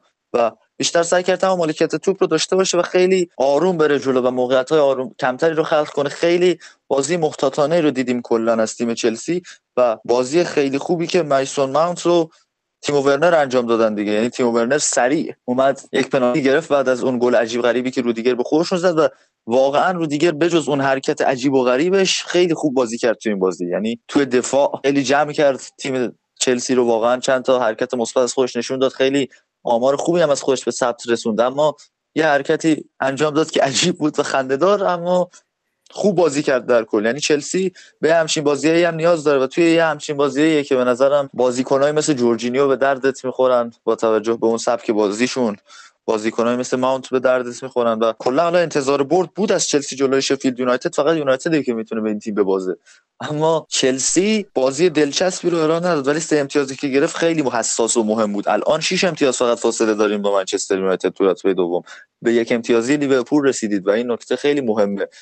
سه تا برد پشت سر هم برای توخل هم اعتماد به نفس رو بیشتر می‌کنه هم روحیه تیمی رو بیشتر می‌کنه و همین که توی این بازی ها داره یاد می‌گیره چطوری باید فوتبال مالکانه خودش رو و فلسفه خودش رو توی لیگ انگلیس پیاده کنه. یعنی اینکه اون فلسفه ای که داره می‌بینیم که خب مشکل خواهد داشت. قطعا توی فوتبال انگلیس هنوز نتونسته اجراش کنه و باید آزمون و خطا بکنه. و توی این بازی ها که مثلا می‌بینیم کمتر موقعیت ایجاد می‌کنه تیم چلسی خیلی تیم رو شاداب نمی‌بینیم می‌تونیم توی همین بازی احساس کنیم داره آزمون خطاش انجام میده.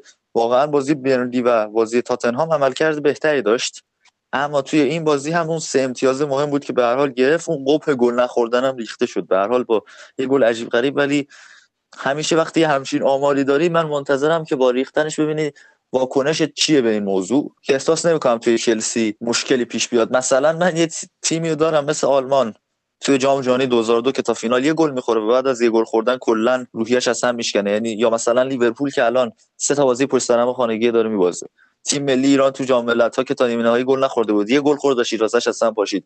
این واکنش به گل خوردن و این آمارهای خاص هم یک نکته یه تو فوتبال که به نظر نمی‌رسه چلسی باش مشکلی ایجاد کنه. چون به نظرم اگر دقیقا همون یک دقیقه بعد از گل اون پنالتی و تیم ورنر نمی‌گرفت و اون اشتباه ایجاد نمی‌شد روی پرس خوب میسون ماونت توی این بازی چلسی امتیاز از دست می‌داد. اما فرصت طلبی و تجربه بالای بازیکناش هم به کمکش اومد و تونستن دو یک این بازی رو از شفیلد یونایتد ببرن. درسته. من این اعتبار رو بهت میدم که حرفی که زدی واقعا درسته و ما باید از حتی این بازی های اینجوری هم امتیاز رو بگیریم. اما با عمق اسکوادی که چلسی داره به نظرم می‌تونست توی بازی با شفیلد از یه سری بازیکن استفاده کنه که این اتفاق پیش نیاد تحت این فشار قرار نگیره طرفدار و حتی بتونیم یه بازی قشنگتر رو ببینیم. به نظر من از عمق اسکوادش استفاده نکرد. یا اینکه به نظر من فقط می‌خواست با تعویض کردنش نشون بده که من به بن چیلول اعتقادی ندارم. یعنی بن چیلول خوب بازی نکرد دو دقیقه و مارکوس آلونسو رو آورد به جاش.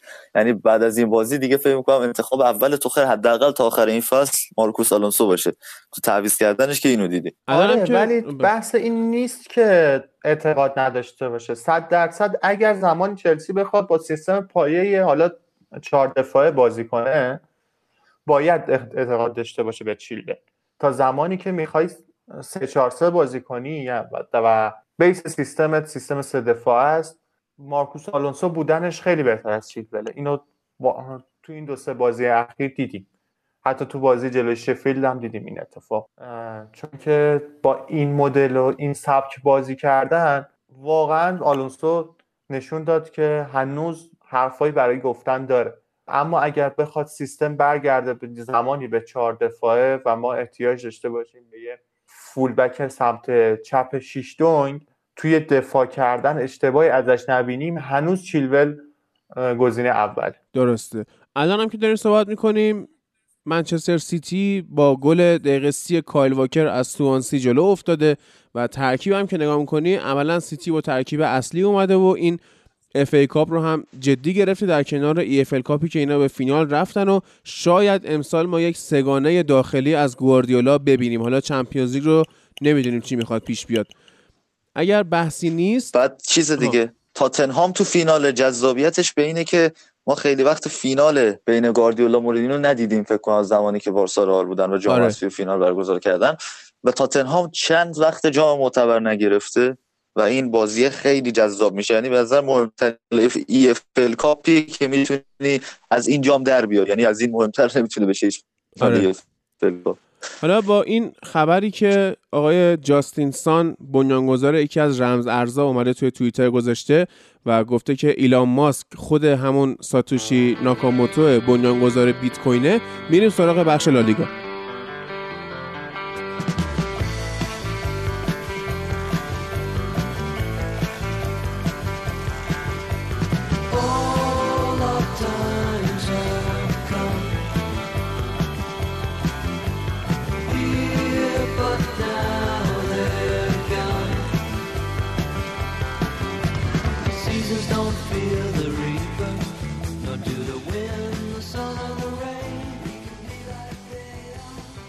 سلام عرض می‌کنم خدمت همه شنونده هامون. من امین هستم. اینجا در کنار حامد اومدیم. یک هفته لالیگا داریم و هفته 22 لالیگا. البته که بازی اتلتی یکم عقب تره اما خب یکم از نیم فصل هم گذشته. تیم های کم بیشتر جا افتادن و بیشتر میشه روی جدول و تیم صحبت کرد. سلام حامد چطوری؟ سلام درود بر شنوندگان عزیز. درود بر تو همین در حالی داریم این اپیزود رو ضبط می‌کنیم که چند ساعتی مونده به بازی رئال خطافه. و فردا شبم نیمه نهایی کوپا دل ریو داریم بارسلونا و سویا. ولی در مجموع می‌خوایم بریم بازی اول هفته رو فعلا بررسی بکنیم تا اپیزود بعد برسیم به اون یکی بازی. درست. خب حامد با همون رئال شروع کنیم چون بازیش هم اول هفته بود و رئال هوسکا. خب آره طبق چند هفته اخیر بازی اول میفته بازی رئال. اول می‌خوام به کنفرانس مطبوعاتی پیش از بازی بپردازم. جایی که زیدان باز هم کنفرانس پرتنشی داشت. بعد از اون کنفرانسی که بعد از بازی با اوساسونا شاهد بودیم. این بازی هم قبل از بازی اومد راجع به عدم حمایتی که ازش میشه روی نیمکت صحبت کرد و از رسانه ها گلایه داشتین که چرا پشت سرش صحبت می‌کنن و اگه واقعا دنبال اخراجش هستن بیان تو روش بگن و این اعتراض رو بکنن. به این اشاره کرد که اودگارد رو می‌خواسته و سه بار با این بازیکن صحبت کرده بوده واسه موندنش. اما خب اودگارد دوست داشته بره جایی که بازی بکنه. مثل تو هرناندز یا بازیکن یا اشرف حکیمی یا بازیکنایی که می‌شناسیم که تو این چند وقت اخیر جدا شدن. هستیم راجع به راموس صحبت کرد و لزومش رو اینکه بعد بمونه تو تیم و ابراز نگرانی کرد راجع به عدم تمدیدش. راجع به مسئولیت هازارد صحبت کرد. و در مجموع کنفرانس طوری بود که قشنگ معلومه زیدان از شرایط راضی نیست. و دوست داره هرچه سریعتر انگار اون فصله به پایان برسه بدون تکلیفش قرار چی بشه. نظری داری تو راجع به کنفرانسی که داشتش یا؟ بریم ببین صحبت هایی که زیدان کرده اولا چیز فنی توش نداره و من رو بیشتر یاد مصاحبه های چیز میندازه رئیس سازمان شورای ملل اگه اشتباه نکنم که فقط ابراز نگرانی می‌کنه کارش همینه. و اینکه خب تو بیای بگی که من مثلا بابت این چیزا نگرانم چیزی رو درست نخواهد کرد. حالا چه راجع به قرارداد راموس چه بازیکنایی که رفتن و چه بازیکنی که اضافه نمیشه و شرایط تیم یکم به نظرم رخکن رو از دست داده و همچنین این کاریزماش رو هم توی مصاحبهاش داره از دست میده. دقیقا همینطوره. ما حالا زیدان رو بیشتر از اینکه یه مربی فنی بدونیم یه مربی کاریزماتیک و مدیری می‌دونیم اونو. اما خب می‌بینیم که این فصل تقریبا رخکن رو از دست داده. حتی باند بازی ایجاد شده. بین بازیکنهای فرانسوی یا بازیکنهای دیگه. بعد ببینیم چی پیش میاد واقعا تا ادامه فصل. بازی با آتالانتا می‌تونه خیلی چیزا رو مشخص کنه. اگه رئال به بازه شاید اون پردهه برداشته بشه خیلی اتفاقا مشخص بشه خیلی مصاحبه ها انجام بشه. بدونیم چه اتفاقاتی افتاده تو باشگاه. آره اگه برعکسش هم ببین من هم حتی بنیتز برگرده. حالا بین باز بین مربی که لینک شدن رو رئال حالا اسمی از بنیتز نیست. حالا نمی‌دونم اینو روی شوخی گفتی یا هر چی. روی این گفتم که بهش فکر کنی. حالا قبل از این بازی راموس هم دیر ولی زانوی خودش رو عمل کرد و بین 8 تا 10 هفته نداریمش متاسفانه. کلی از بازی ها رو از دست داد. هوسکا خطافه والنسیا وایادولید سوسیداد اتلتیکو مادرید الچه سلتاویگو و رفت و برگشت مقابل آتالانتا. نداریم کاپیتان متاسفانه.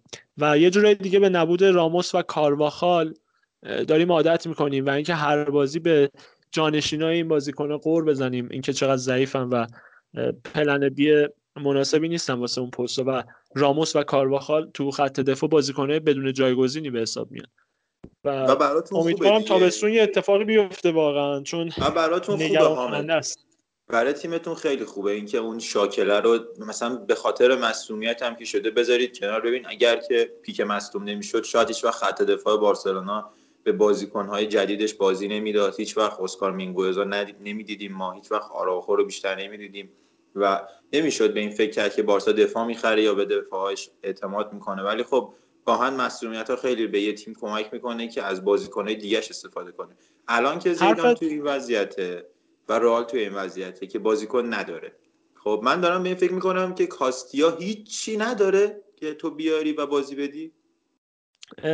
حرف تا حدی درسته ولی مثال بارسلونا رو زدی. بارسلونا بازیکنایی رو داره تست می‌کنه که قبلا امتحان خودشون رو تقریبا پس ندادن و این فصل خودشون رو شکوفا کردن و دارن خودی نشون میدن. ولی رئال مادید جایگزینهاش پیش از این خودشون رو نشون دادن و تقریبا پتانسیل پایینشون می‌دونیم چقدر حدشون رو می‌دونیم. ناچو همیشه بازیکن درجه دویه. میلیتاو رو دیدیم که چه وضعیتی وضعیتی داره. اوجیوزولا دیدیم که چه وضعیتی داره و جلوی هوسکا باز بهش می‌پردازیم. به نظر این مقایسه مقایسه درستی نیست. درسته اینکه میگی کاستیا آره کاستیا اونقدر نتونسته تو این چند وقت اخیر قوی کار بکنه و بتونه حداقل یه مدافع خوب بده بیرون. حالا به لطف این مسئولیت های پیاپی که داشته باشگاه شاید مخصوصا امشب که بازی هستش قرار چند تا از بازیکنه جوان بازی بده زیدان. ببینیم از توشون چی در میاد. آینده ای دارن ندارن. بعد یکی دو تا بازی انجام بشه. محک بزنیم ببینیم چه جوریه. آره به نظرم اینجوری بشه. خیلی براتون بهتره. چون حالا این فصل تقریبا همه چیز رو از دست دادید. فصلیه که title و افتخار براتون معنی نمیده. شما باید رشد کنید و شکوفا بشید. از ترکیب های بعدیتون استفاده بکنید بازیکن جوون بازی بگیرید. من نمی‌دونم این فصلی که اتفاق میفته چرا این همه بازیکن جوون رفتن از راه و حالا تو قرارداد دو سه تاشون فقط ما بازگشت می‌بینیم. حتی همون لوکایوویچ هم بازیکن جوون محسوب می‌شد. اما همه اینها یک سمت. ببین زیدان با یه سری بازیکن های اومده بالا. خب در کنار بازیکن های تعیین کنندش مثل کریس یا بیل یا بنزما مثل کاسمیرو و کروسش مثل راموس و کارواخالش. با یه سری بازیکنهای اومده بالا که اینا به اصطلاح گوسفند بودن. خب بازیکنهایی که تو زمین هر کاری بگی انجام میدن. اونا میچرن تا تو بخوای. تو میاریشون چون تو می‌خوای. مثلا بازی که از وازکز می‌گیره همون شکلیه. بازی که از ناچو می‌گیره همون شکلیه. گاهن بازی که ما از وینیسیوس یا آسنسیو می‌بینیم هم همون شکلیه. و زیدان اینو درک نمی‌کنه که گوسفند قرار نیست برج بسازه واسش و نمی‌تونه براش موفقیت آنچنانی داشته باشه. وقتی شاکله قوی تری نداشته باشه که بخوان اینا رو تو زمین راهنمایی کنن. تو یه سری بازیکن رو توی چمن ول میدی و کسی نیست اینا رو برای خودشون جابجا جا بکنه و این هرج و مرجی میشه که رئال توی زمین داره برس به بازی رئال و می‌خوام شرح بدی که دقیقا این قضیه چقدر به رئال ضربه می‌زنه. این پراکندگی بازیکن‌ها.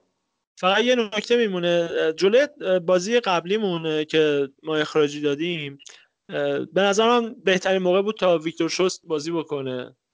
تا محکش بزنیم ببینیم چند مرده علاجه. اما خب زیدان بازم اونجا بهش اعتماد نکرد و ترجیح داد همونطور که اپیزود قبلی صحبت کردیم ترجیح داد کاسمی رو یه خط ببره عقب و اعتماد نکنه به بازیکن جوانش. تا حدی به زیدان هم این انتقاد وارد هست که بها نمیده. هرچند این حرف همیشه هستش که رئال مادرید بستری رو فراهم نمی‌کنه تا به بازیکن جوان بتونه مربی بازی بده. خب برسیم به بازی اگه موافق باشی. آره برسیم به خود بازی و حالا ترکیبی که هوسکا باش اومده بود تو زمین تا خفه کنه خط هافک رو. آره بازی خیلی خوب شروع کرد هوسکا. در مجموع برد دلچسبی نبود. و اذیت شدیم تا به سه امتیاز رسیدیم. بردی که با دبل واران باشه دلچسبم نمیشه. دقیقا اصلا این هفته هفته بریسا بود. بریس واران هست تا بقیه حالا بهشون می‌رسیم به نتایج دیگه بله. لالیگا همچنان ایرادها ضعفها کمبودا پابرجاست و حتی مقابل تیم بیستم جدول هم این ماجرا رو می‌بینیم و نمود پیدا می‌کنه. زیدان در حالی که 17 تا بازیکن در اختیار داشت امشب تو اون بازی سعی کرد که بهترین ترکیب اولیه رو بفرسته تو زمین. و تو این بازی هم شاهد بازی ضعیف مجددا اودریوزولا و وینیسیوس بودیم. هرچند در کل تیم ضعیف بود اما خب این دوتا بازیکن بیشتر به چشم اومد بازی ضعیفشون. که می‌دیدیم وقتی وینیسیوس توپو می‌گیره به نیم فضا می‌زنه. اما بعدش هیچ کاری از دستش بر نمیاد. حالا مثالی هم فانی هم بخوایم ایجاد بکنیم. دقیقا مثل مهدی شیری میمونه. سرشو میندازه پایین میره جلو و نه سانتر بلده نه بلده پاس کلیدی بده. نمی‌دونم می‌خوایم چیکارش بکنیم. یه سری بازیکن ها هستن که تو باید اینها رو توی رقابت قرار بدی تا توی رقابت شکل بگیره شخصیتشون. مثل همین وینیسیوسی که می‌تونست این اتفاق براش بیفته. اودریزولا اگر اون موقع که کارواخال یه فصل 38 تا بازی می‌کرد یه بازی هم مثلا اودریزولا می‌کرد یا حتی توی بایرن بهش بازی می‌رسید خیلی می‌تونست بهتر بشه شرایطش. تو وقتی یه بازیکنی نداری و مصدوم و مجبوری اینو بذاری خب همون بازیکنی که الان داره بازی می‌کنه می‌دونه که وقتی برگرده طرف شوت میشه ترکیب بیرون و اوته. خب؟ و این رقابت براش ایجاد نمیشه. بازیکنم جوون نیستش که قبلا توی تیم بازی کرده این شرایط رو می‌دونه. مثلا ناچو می‌دونه که یه نیمکت نشین مطلقه و وقتی بازی می‌کنه که بازیکن اصلی نباشه. و وقتی اتفاقی میفته وقتی ناچو داره بازی می‌کنه هیچ چیزی از خودش بروز نمیده که بخواد فیکس شه. چون هر چقدر خوب باشه اون جایگزین داره. آخه ما سطح اوجوزولا هم دیدیم دیگه. اصلا نفوذای خوبی انجام نمیده. اوجوزولا به نظر من منبت می‌تونه دهنش رو ببنده. چرا که به زیدان هم اعتراض کرده بود به خاطر بازی نکردنش. و تو این فرصت هایی هم که بهش داده نتونست استفاده بکنه و ضعف اون تو حملات باعث شده حتی آسنسیو هم سمت راست دیده نشه. و حتی دیدیم که آسنسیو خودش میاد عقب توپ می‌گیره پا به توپ میشه به اون می‌زنه. حتی گل اولی هم که زدیم خطا شد روش روی حرکتی بود که آسنسیو انجام داد و پشت box روش خطا کردن و بنزما به اون قشنگی تونست کاشته رو بزنه. تو این بازی آره، بازم باز هم من برده این بازیتون رو به ضعف دفاع هوسکا. خب تیم بیستومن و ضعفشون خصوصا روی ارسال ها می‌تونم چیز کنم می‌تونم اینا رو به هم متصل بکنم. چون که اتفاقی که میفته دقیقا همینه توی زمین و رئال مادرید به راموس معمولا روی ارسال خیلی موفق عمل نمی‌کنه. ولی خب انقدر هوسکا ضعیف بود روی این قضیه که بخواد دو تا گل بخوره. آره تو این بازی بازم شاهده ایجاد مثلث تو سمت چپ بودیم با مندی کروس و وینیسیوس که بارها و بارها تونستن به فضای پشت سر دفاع حریف دست پیدا کنن. اما خب مندی و وینیسیوس بازیکنایی نیستن که بتونن استفاده کنن. برای همین مجددا به عقب پاس می‌دادن و به تونی کروس پاس می‌دادن و اونم جناح عوض می‌کرد برای مودریچ و آسنسیو. و این چرخه بارها بارها تو بازی تکرار می‌شد. راجع به مندی هم اینم بگم که این اواخر کاملا سینوسی عمل کرده و رو گلی هم که خوردیم کلا جا مونده بود و اصلا بر نگشت. و تو حملات هم اصلا نمی‌تونه موثر کار بکنه. تو این بازی هم بنزما چندین فرصت گلزنی داشت که با بیدقتی بدشانسی اون رو گل نکرد. اما تونست روی کاشته تاثیر خودش رو بذاره و مشخص شد که چرا مصاحبه کرده بود گفته بود باید من کاشته رو بزنم. حالا این قضیه مندی تا بسته نشده یه فیلمی امروز لیک شد تقریبا در اومد از بازیکنهای تیم جوانان فرانسه و فکر کنم توجیه این عملکرد فرانسوی های جوان رو قشنگ نشون داد به جهانیان که چه خبره و چه اتفاقاتی داره میفته. و حالا فکر کنم حالا مندی هم بود تو فیلم نمی‌دونم بوده نبوده من فیلمو ندیدم. ببین اون مسیری که برزیلیا آخر فوتبالشون دارن میرن و فرانسوی دارن ابتدای فوتبالشون میرن احتمالا. آره به, نظر... آره. به نظر من این بیجانشین بودن رو بنزما تاثیرم گذاشته و نداشتن رقیب روی نیمکت. به افت کریم بنزما تونسته سرعت بیشتری ببخشه. دیدیم که تو این بازی می‌تونست خودش رو 11 گله بکنه اما با بیدقتی ضربات آخرش رو می‌زنه. حالا از بعدها گفتیم کمی هم از عوامل پیروزی یاد کنیم. درسته که کورتوا گل بدی خورد و حتی گل هفته هم می‌تونست عقب بگیره گلی که خورد. اما چند تا سیو خوب داشت که تیم تو بازی نگه داشت و واران هم انصافا نمایش خوبی داشت. هرچند اونم روی صحنه که کورتوا از شیش قدم تو پست save کرد خیلی شیفت کرده بود سمت راست و مندی هم طبیعتا نمی‌تونست روی سر مهاجم شماره 9 وئسکا میر سر بزنه. و این ایراد بهش وارد بود. اما در کل با brace واران سه امتیاز رو به مادرید بردیم. اما ایرادها نباید پشت این سه امتیاز پنهون بشه و این تابستون هم مثل تابستون قبلی نشد که به خاطر نتایج نتایج خوب و قهرمانی که به دست آوردیم این توهم ایجاد بشه و فکر کنیم که تیممون تیم خوبیه و نریم دنبال ضعفمون. ببین فصل قبلی به نظر من یکی از خوششانسی های پرز این قضیه ضعیف شدن بارسلونا بود که باعث شد رئال مادرید قهرمان شه و ضعفهاش پوشیده بشه. الان ما عملکرد رو داریم توی اتلتیکو مادرید می‌بینیم عملکرد یه تیم درست استیبل تو صدر جدول چه شکلی؟ خب دو سال حداقل که ما این این عملکرد رو توی هیچ تیم لالیگایی ندیدیم. این تیمی که داره خوب نتیجه می‌گیره تیمی که درست بازی می‌کنه به جا گل می‌زنه به جا دفاع می‌کنه. و اینو اتلتیکو یه بار دیگه داره یادآوری می‌کنه ما توی لالیگا که چه اتفاقی می‌تونه بیفته واسه تیم که صدر جدول. و رئال این فصل قبلی به خصوص این رو نداشت. روی ضعف بارسلونا اجرای قهرمان شد. و من حالا عملکرد رئال رو زیر سال نمی‌برم ولی میگم که اگر که بارسلونا یهویی انقدر ضعیف نمی‌شد شاید اتفاق نمیافتاد و حالا انقلابی که تو رئال و قهر انجام میشه زودتر هم انجام میشه. اما خب این و... فصل دیگه به قول یه مربی داشتیم می‌گفت نقابا برداشته میشه. آره عزت و ذلت دست خداست. این فصل یه وقتشه. و من همین رو میگم. این, توهم تو باشگاه ایجاد شد که تیم ما تیم خوبیه و این پنجره نقل و انتقالاتی هم کاری نکردیم. تابستون ژانویه هم کاری نکردیم. و در مجموع فکر کنم سه تا پنجره نقل و انتقالاتی که رئال مادرید دست به خرید نمی‌زنه. هرچند یه دونه وینگر خریدیم از برزیل که اونم قرض دادیم به دورتموند سی میلیون یورو. یعنی یه بله. مبلغایی ما از نمی کنیم و بازیکن رو قرض میدیم که واسه خیلی از تیم‌ها قفل این مبلغ نکته دیگه پایانی این که البته. رینیر رو من فکر نکنم بشه وینگر آنچنان بهش بازی داد. استایل بازی کردنش یه یا یه مهاجم نوع کاذبه یا پشت مهاجم تقریبا. که اونجا هم بازی نمی‌کنه آخه. همون چون تو دورتموند هم بازی شد خیلی ندیدیم نمیشه زیاد راجبش قضاوت کرد. نکته آره، پایانی با- این که کروس نمایش خوبی داشت. 82 تا پاس تو نیمه زمین حریف دادن کار آسونی نیست واقعا. نمایش خوبی داشت کروس طبق چند بازی اخیری که ازش دیدیم. آسنسیو خوب بازی بود. بعدی هم نخواهید داشتش. دقیقا همین آره. مشکل بزرگ. که حالا آیا ایسکو بازی می‌کنه یا به بازیکنهای جوونش بازی میده؟ مشخص نیست. ظاهرا ایسکو ایسکو رو رسوندن به بازی. آسنسیو خوب بود تو این بازی. دوندگیش چشمو گرفت. اه، و اولا اینکه هم- وایسا دقیقه ایسکو مگه چه شکلی رسوندنش به این بازی؟ ایسکو بازی نمی‌کنه حال و حوصله نداره مصدومیت که نداره.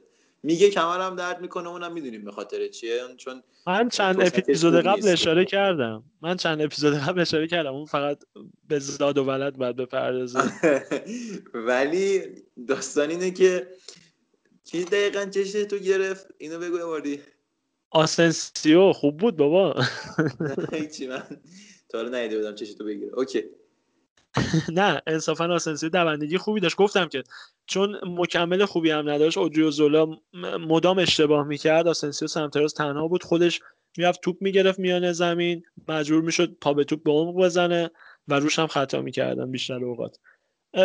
هم اتفاق خاصی و طبق معمول رقم نزدن. ماریانو حدش همینه. نمیشه بیشتر از این توقع داشت. مارسلو مثل همیشه ذوق حمله کردن داره و تو دفاع عملا هیچی. و باز هم میگیم که اگر به جای وینی بازی کنه می‌تونه موثرتر باشه و نمی‌دونم چرا واقعا به مارسلو تو پست وینگر بهش فرصت نمیدن که خودشو نشون بده. چون واقعا تو حملات خیلی موثرتر از دفاع. شاید و- مربی اینقدر جنم این کار رو نداره. بعدش هم رفتید از جمهوری دومینیکن مهاجم نو کاواری انتظار دارید مثلا براتون گل خاصی بزنه و اینا که البته یه بار زده و همونجا تموم شده که هنوز داره از اون گلی که زده نون می‌خوره. ولی خب ماریانو دیاز هم آخرش همینه دیگه. فکر کنم فقط آوردنش این سنگینی شماره هفته بره. و واقعا آبروی شماره هفتم برد تو اون یک فصلی که تنش بود. مشکلی و حتی نیست. حداقل سنگینی شماره هفت رو از بین می‌بره دیگه. این شماره که خنتو هم تنش کرده و فقط واسه رونالدو هم نیست. این شماره تن اسطوره‌های رئال مادرید بوده. راول گونزالس هم حالا نسل قبلتر از رونالدو تنش بوده و به نظر من پرس سر لج و لجبازی این پیرانو تن مار- تن ماریانو کرد تا به رونالدو یه جوری بفهمونه که اتفاق خاصی نبوده جدایی تو هستیم. ماروین هم به. درست و خوب بود انصافا. از چه لحاظ؟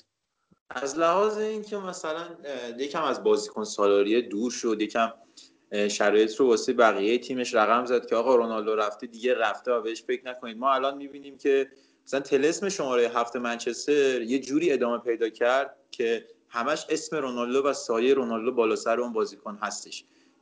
چه الکسیس این قضیه رو داشت اگه اشتباه نکنم میختاریان اونجا هفت میپوشید. حالا دقیقا یادم نمیاد چه بازیکنایی بودن. یه دوجین بازیکنی که منفیس بود اونجا. یه دوجین بازیکنی که رفتن اونجا هفت پوشیدن خراب شدن. اگه دیماریا هم بود الان که یادم میاد. آخه ببین حرف از بازیکن سالاری میشه. رئال مادرید همیشه تیمی بوده که بازیکن محور بوده دیگه. یعنی تیمی بوده که همیشه بازیکنش ویترینی از بازیکن‌های بازیکن خوب داشته. هم بازیکن کشه. آره ما چجوری با بازیکناش برخورد می‌کنه. ما خیلی خوب استقبال می‌کنیم و خیلی بد بدرقه می‌کنیم. دقیقا آره. رفتاری که تو کشور خودمون هم رایج هستش. آره. تعویض سوممون هم ماروین بود. خب بگو اگه صحبتی داری بگو. نه می‌خواستم در این مورد صحبت کنم که چرا حالا که لیست جا داره از کاستیا بیشتر بازیکن نمیاد. تهش میان بازی رو می‌بینن میرن دیگه. اتفاقا تو بازی که امشب قرار انجام بشه جلوی خطافه ماروین رو داریم ویکتور شوست رو داریم آریباس رو داریم بلانکو رو داریم. نه از این مسئولیت ها توفیق اجباری شده واسه تیم که بتونه سری به کاستیا بزنه اونا رو مک بزنیم. و احتمالا تعویض هایی که امشب رخ میده بازیکن کاستیا میان تو بازی و محکشون می‌زنیم. اتفاقا جلوی همین هوسکا ماروین هم چند دقیقه تونست بازی کنه. هرچند تو پست غیر تخصصیش بازی کرد رفت دفاراس بازی کرد چون اودیوزولا مصوم شد. و مندی هم پست تخصصیش اونجا نبود. و اومد جای مندی. چیز خاصی نتونست نشون بده چون هم گفتم پست تخصصیش نیست. چون هافبکه همین که اون دقایقی که بازی کرد نمی‌شد خیلی روش مانور آره بدیم آره و امیدوارم که جوانای رئال بتونن خودشون درستابی نشون بدن چون توی این جدالی که توی انقلاب و برگشتن با بارسا داره بارسا نشون داد که چقدر از جواناش خوب می‌تونه استفاده بکنه. و رئال این رو نشون نداده. حالا ما الان که داریم ما این ضبط رو انجام میدیم به پرسپولیس به گل اول رسید و آها. سید گل آره. آره. و حالا آره ما ضبط اون همزمان شده بازی پرسپولیس. محمد هم داره نگاه می‌کنه و منم هم. می‌خواستم تازه بگم کورتوا امشب تو مثل رفسنجان داره بازی می‌کنه که نشون دادن که نه اصلا از این خبرها نیست. و و و سید حالا برنامه‌مون نره خیلی به سمت اونور ایران ولی خب سید واقعا یه کاپیتان واقعی بدون آشی یه راموس واقعی قشنگ اونجا داره کار در میاره. و دیگه چیزی نمیشه گفت دیگه. بریم سراغ بازی های بعدی که این هفته توی لالیگا بود. در یه نکته دارم. نکته دارم راجع به رئال و موافق باشی بعدش بریم سراغ آره بازی دیگه. صحبت تو انجام بده بعدش بریم در آخر اینکه نکته اینه که مشکلات پابرجاست و این مشکلات مطمئنا مقابل آتالانتا کار دست تیم میده. عمق اسکواد رئال پایینه و جایگزینی روی بازیکنه اصلی وجود نداره به خصوص تو دفاع و نوک حمله که مشکل تیم هم همینه. سخت گل زدن و راحت گل خوردن. و میگم بازی کلیدی خواهد بود جلوی آتالانتا و امیدوارم که به خیر بگذره. و اگر هم حذف شدیم اتفاقات بعدش طوری باشه که رئال مادرید بتونه فصل بعد پیشرفت بکنه و مثل این فصل اذیت نشیم. راجع به هوسکا بی‌انصافی اگه راجع به بازی خوب رافامیر هم صحبت نکنیم. مهاجم شماره 9 هوسکا که هفته قبل جلوی ادولیت هتریک کرده بود و جلوی رئال هم می‌تونست گل بزنه اما کورتوا مانع شد.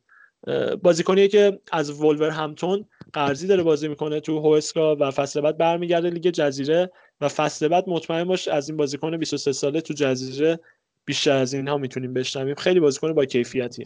درسته.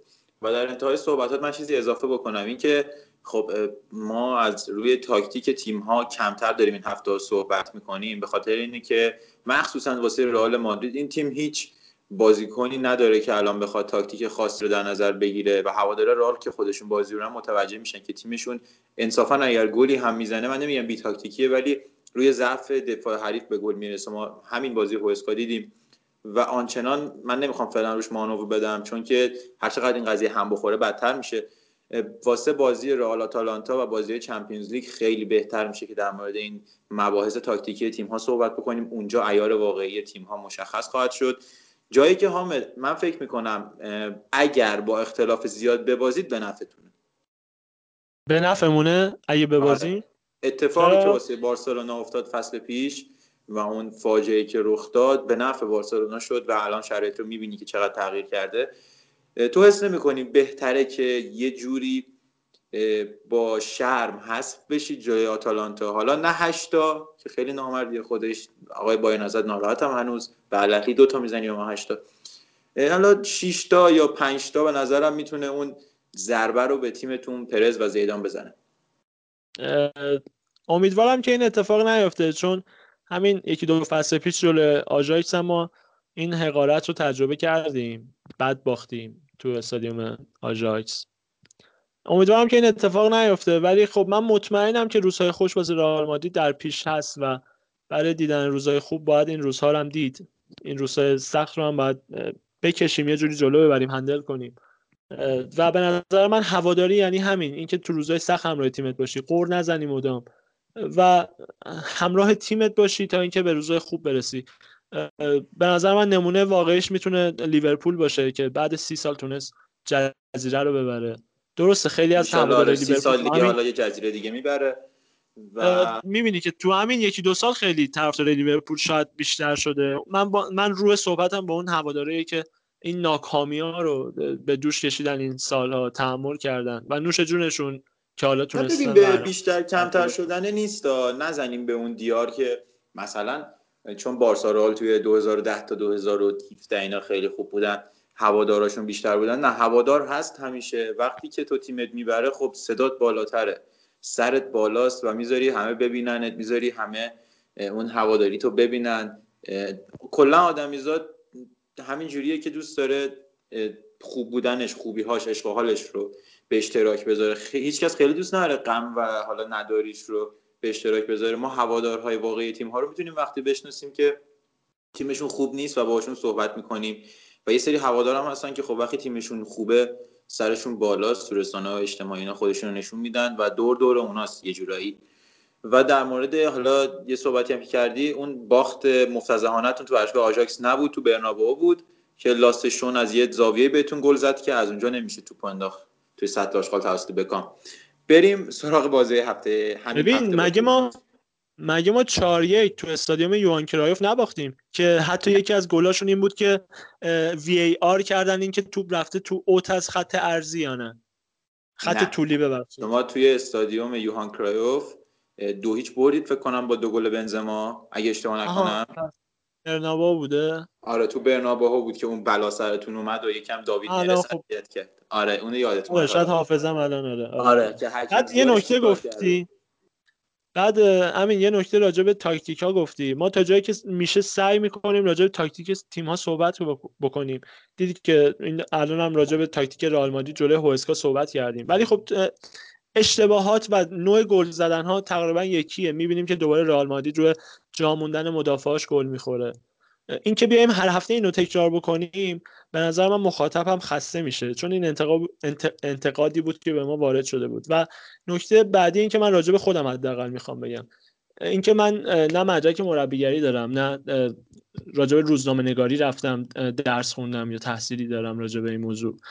شما از ما نباید توقع گیم بالاگه داشته باشید که بتونه راجع به لالیگا صحبت بکنه. ما سعیمون رو می‌کنیم تو طول هفته خودمون رو update نگه داریم. راجع به مطالب فوتبالی مطالعه بکنیم راجع به مطالب حتی تاکتیکی مطالعه بکنیم تا بتونیم اپیزود آبرومندانه ای رو خدمت شما دوستان داشته باشیم. این از طرف من. اگه انتقادی وارده من همین حد بدیم که ما سعیمون رو می‌کنیم که بتونیم اتفاق خوبی رو رقم بزنیم. حالا چقدر منظور چقدر که تو بیومون نمی نویسیم آنالیزور. حالا آره. ببین ببین داستان رو ببریم. من میگم سمت بازی دیگه بخش رئالمون خیلی طولانی شد. و آره. بیایم از اون فضای مسمومی که حالا رئال مادرید داره بیرون. خب این هفته ما بعد بازی رئال ویارال رو داشتیم که مساوی کرد. روند خوبش یکم داره به افول میره و یکم تیمه داره شرایطش جوری میشه که من اون سهمیه که براش در نظر گرفته بودم رو می‌تونن از دست بدن. تیم اونای امری بازم نتونست نتیجه رو نگه داره. دو هیچ جلو افتاد.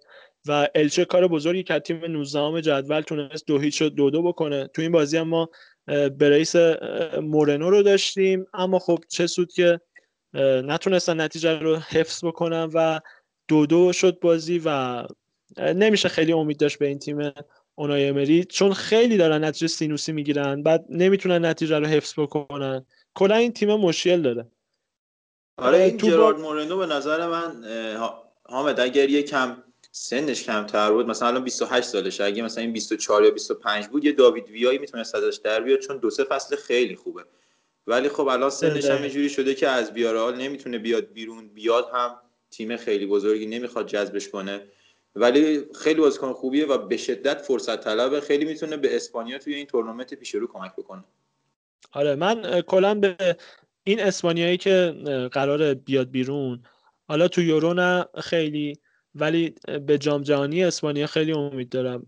نسل خیلی خوبی قراره آره دیگه یه پشت اندازی کرد توی روسیه یه جورای اسپانیا. دقیقا.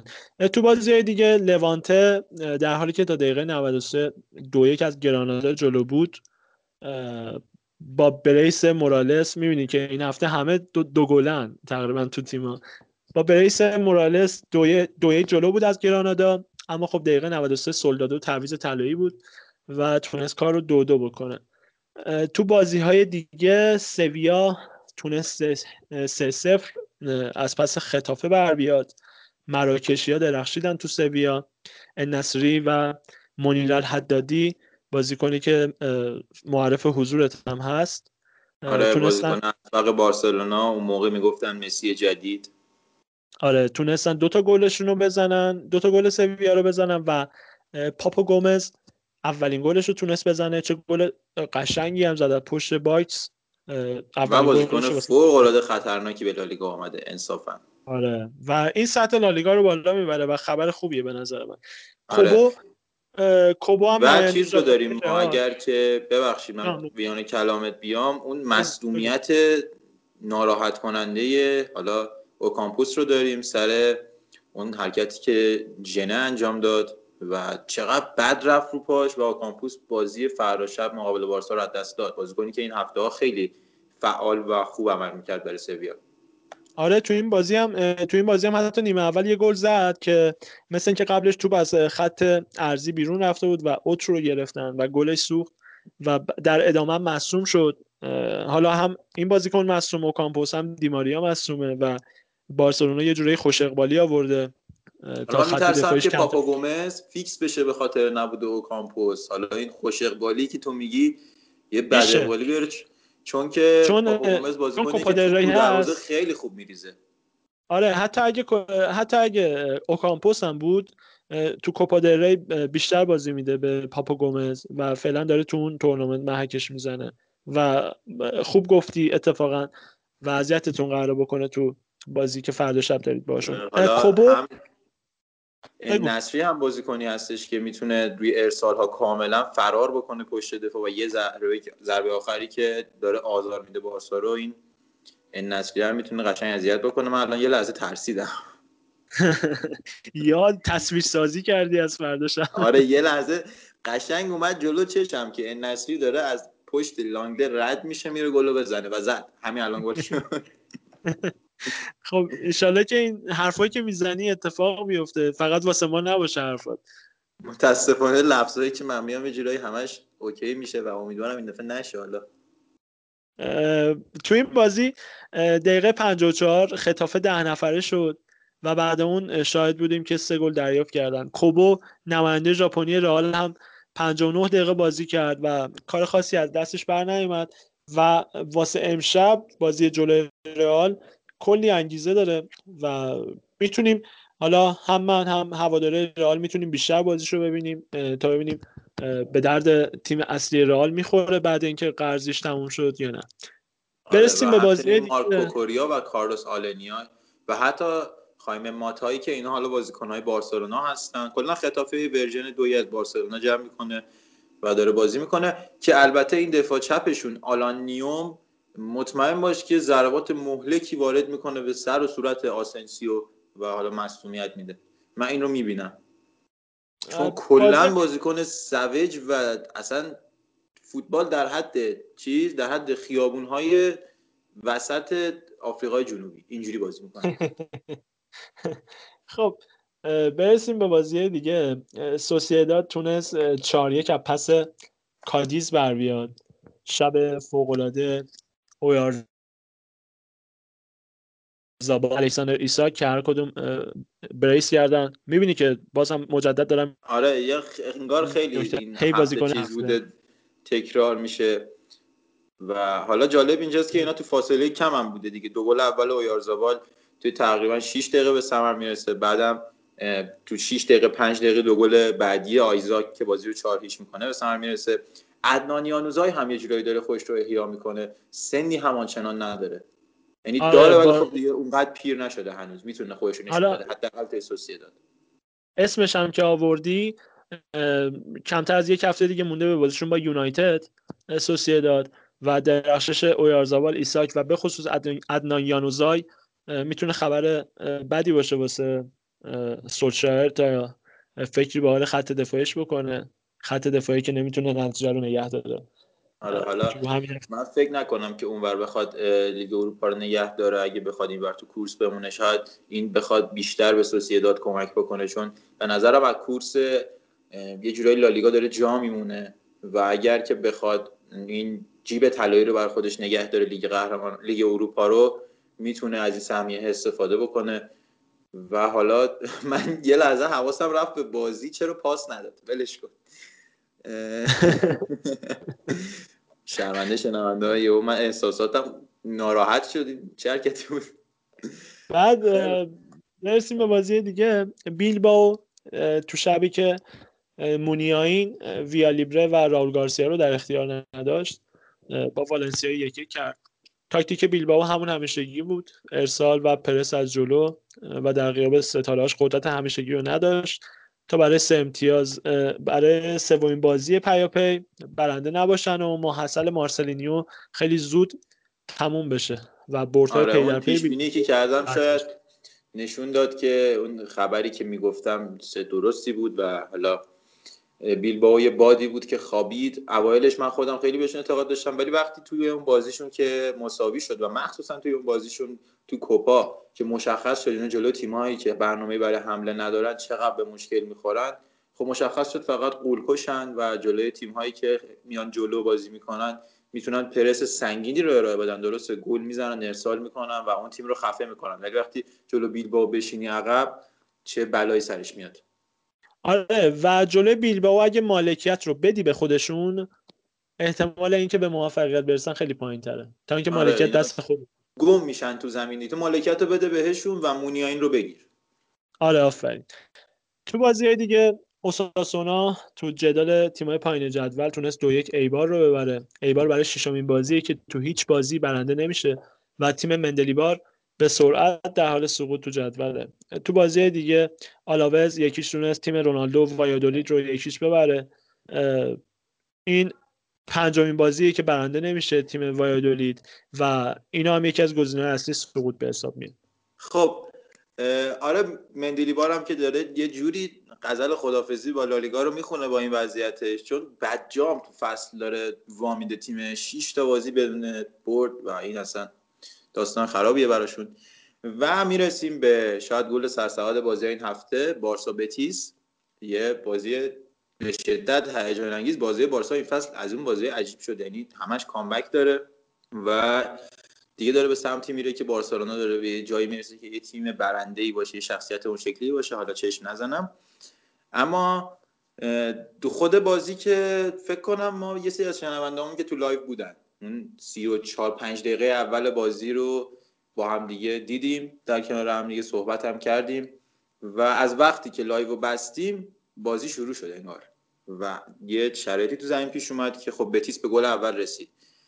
اون اشتباه دوباره دفاع بارسا کار دستش داد. اول اینکه آراوخو همون اول بازی مصدوم شد و حالا خبرش اومد که یک ماه مصدوم حداقل و اینکه نمی‌رسه احتمالا به بازی پی اس جی. و بارسلونا بعد از این مصدومیت کمن یه تعویضی کرد که بعدا حرفش از تعویضش بدتر بود. دیانگ رو آورد به جای آراخو قرار داد به جای اینکه امتیتی رو بیاره و بعد گفتش که چرا این کارو کردم؟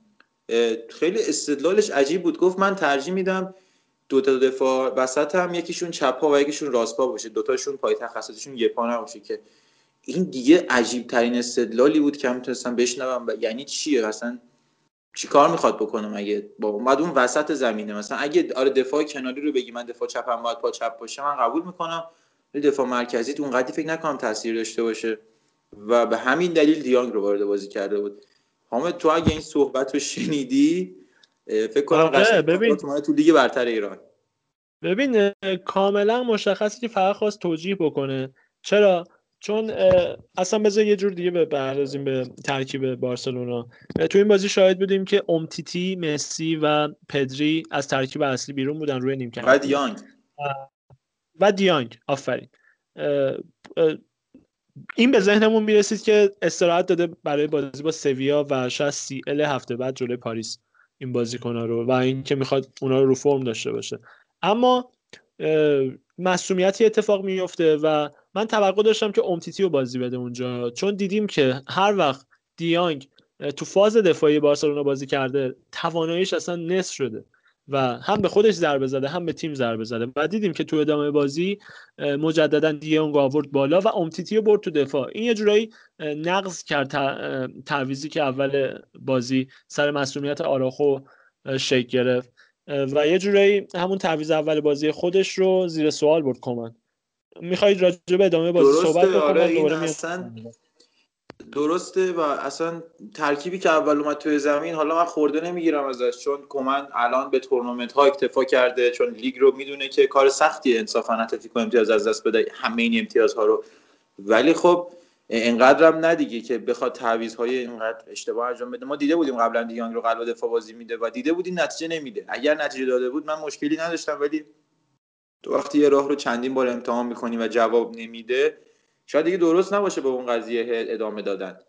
حالا من نمی‌دونم دیگه چی تو سرش گذشت اون موقع. به هر حال تعویزش رو دقیقه 70 فکر کنم 72 بود که درست کرد و این بوسکت رو از زمین آورد بیرون. دیانگ رو آورد یه خط جلوتر تو آمتیتو وارد زمین بشه. و line up ابتدایی بازی هم از سمت بارسلونا line up یه جوره های دیگه تیم دوم بود دوباره با بریت ویت پیانیش ریکی پوچ و مینگزه بارسلوناش بازی می‌کرد. حالا مشخص نیستش که تا بارسلونا تا وقتی که این تورنمنتاش ادامه داشته باشه می‌خواد لیگ رو همین جوری ادامه بده که امیدوارم این کارو نکنه چون ترکیب دو بارسا ترکیب خیلی قابل اتکایی نیستش. گل اول رو بارسلونا دریافت می‌کنه توی همون نیمه. و چقدر بد گل می‌خوره که مجبور میشه سریع تعویض رو انجام بده بازیکنهای اصلی رو به زمین بیاره. و نکته اصلی همینجاست اینکه خودت اشاره کردی بارسلونا پلن Aش فقط جواب میده و پلن A با حضور مسی جواب میده.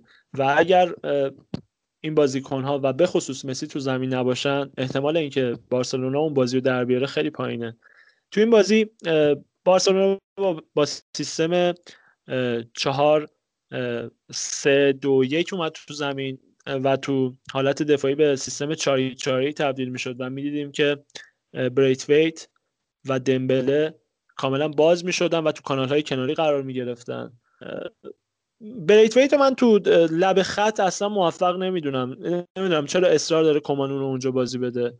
چون بازیکن نداره بذاره اونجا دیگه. الان نمی‌تونه به کنراد این مقطع اعتماد بکنه و کنراد رو بازی بده و اینکه خب تیرینکاو هم روی نیمکت بود این بازی و روی نیمکت شروع کرد.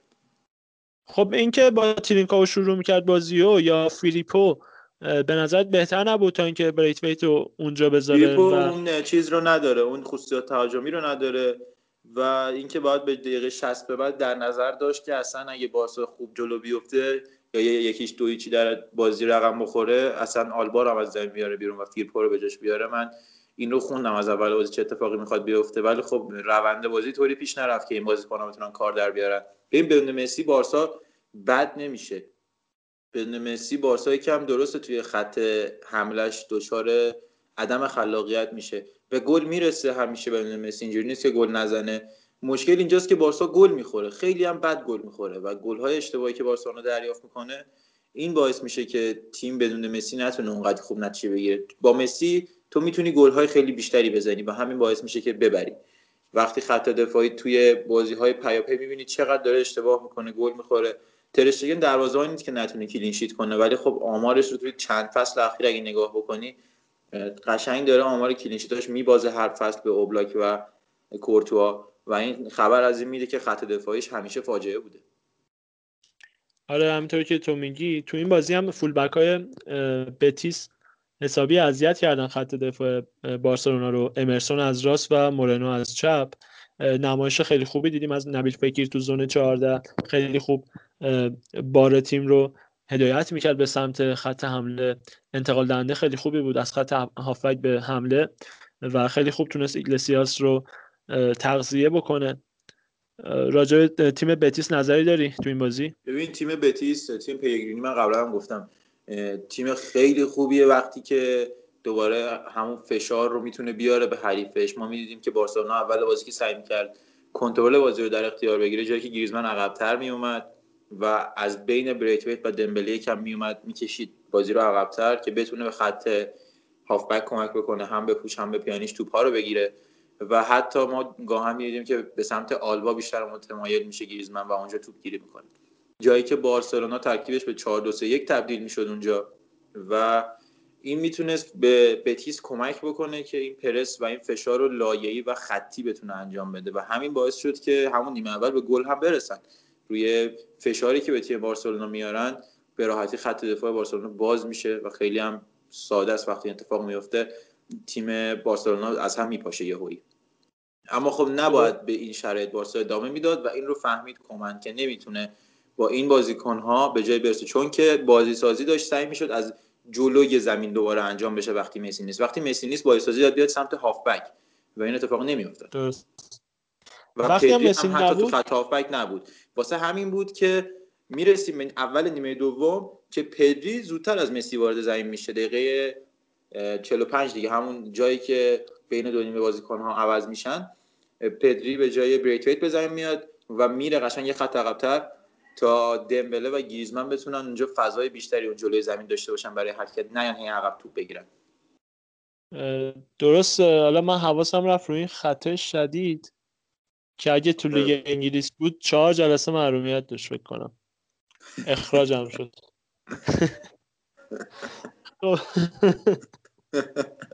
من اصلا سرم پایین بود نمی‌دیدم این لحظه رو و تو حواست بود. فکر کنم یه قلمی چیزی رفت. اوکی. آره.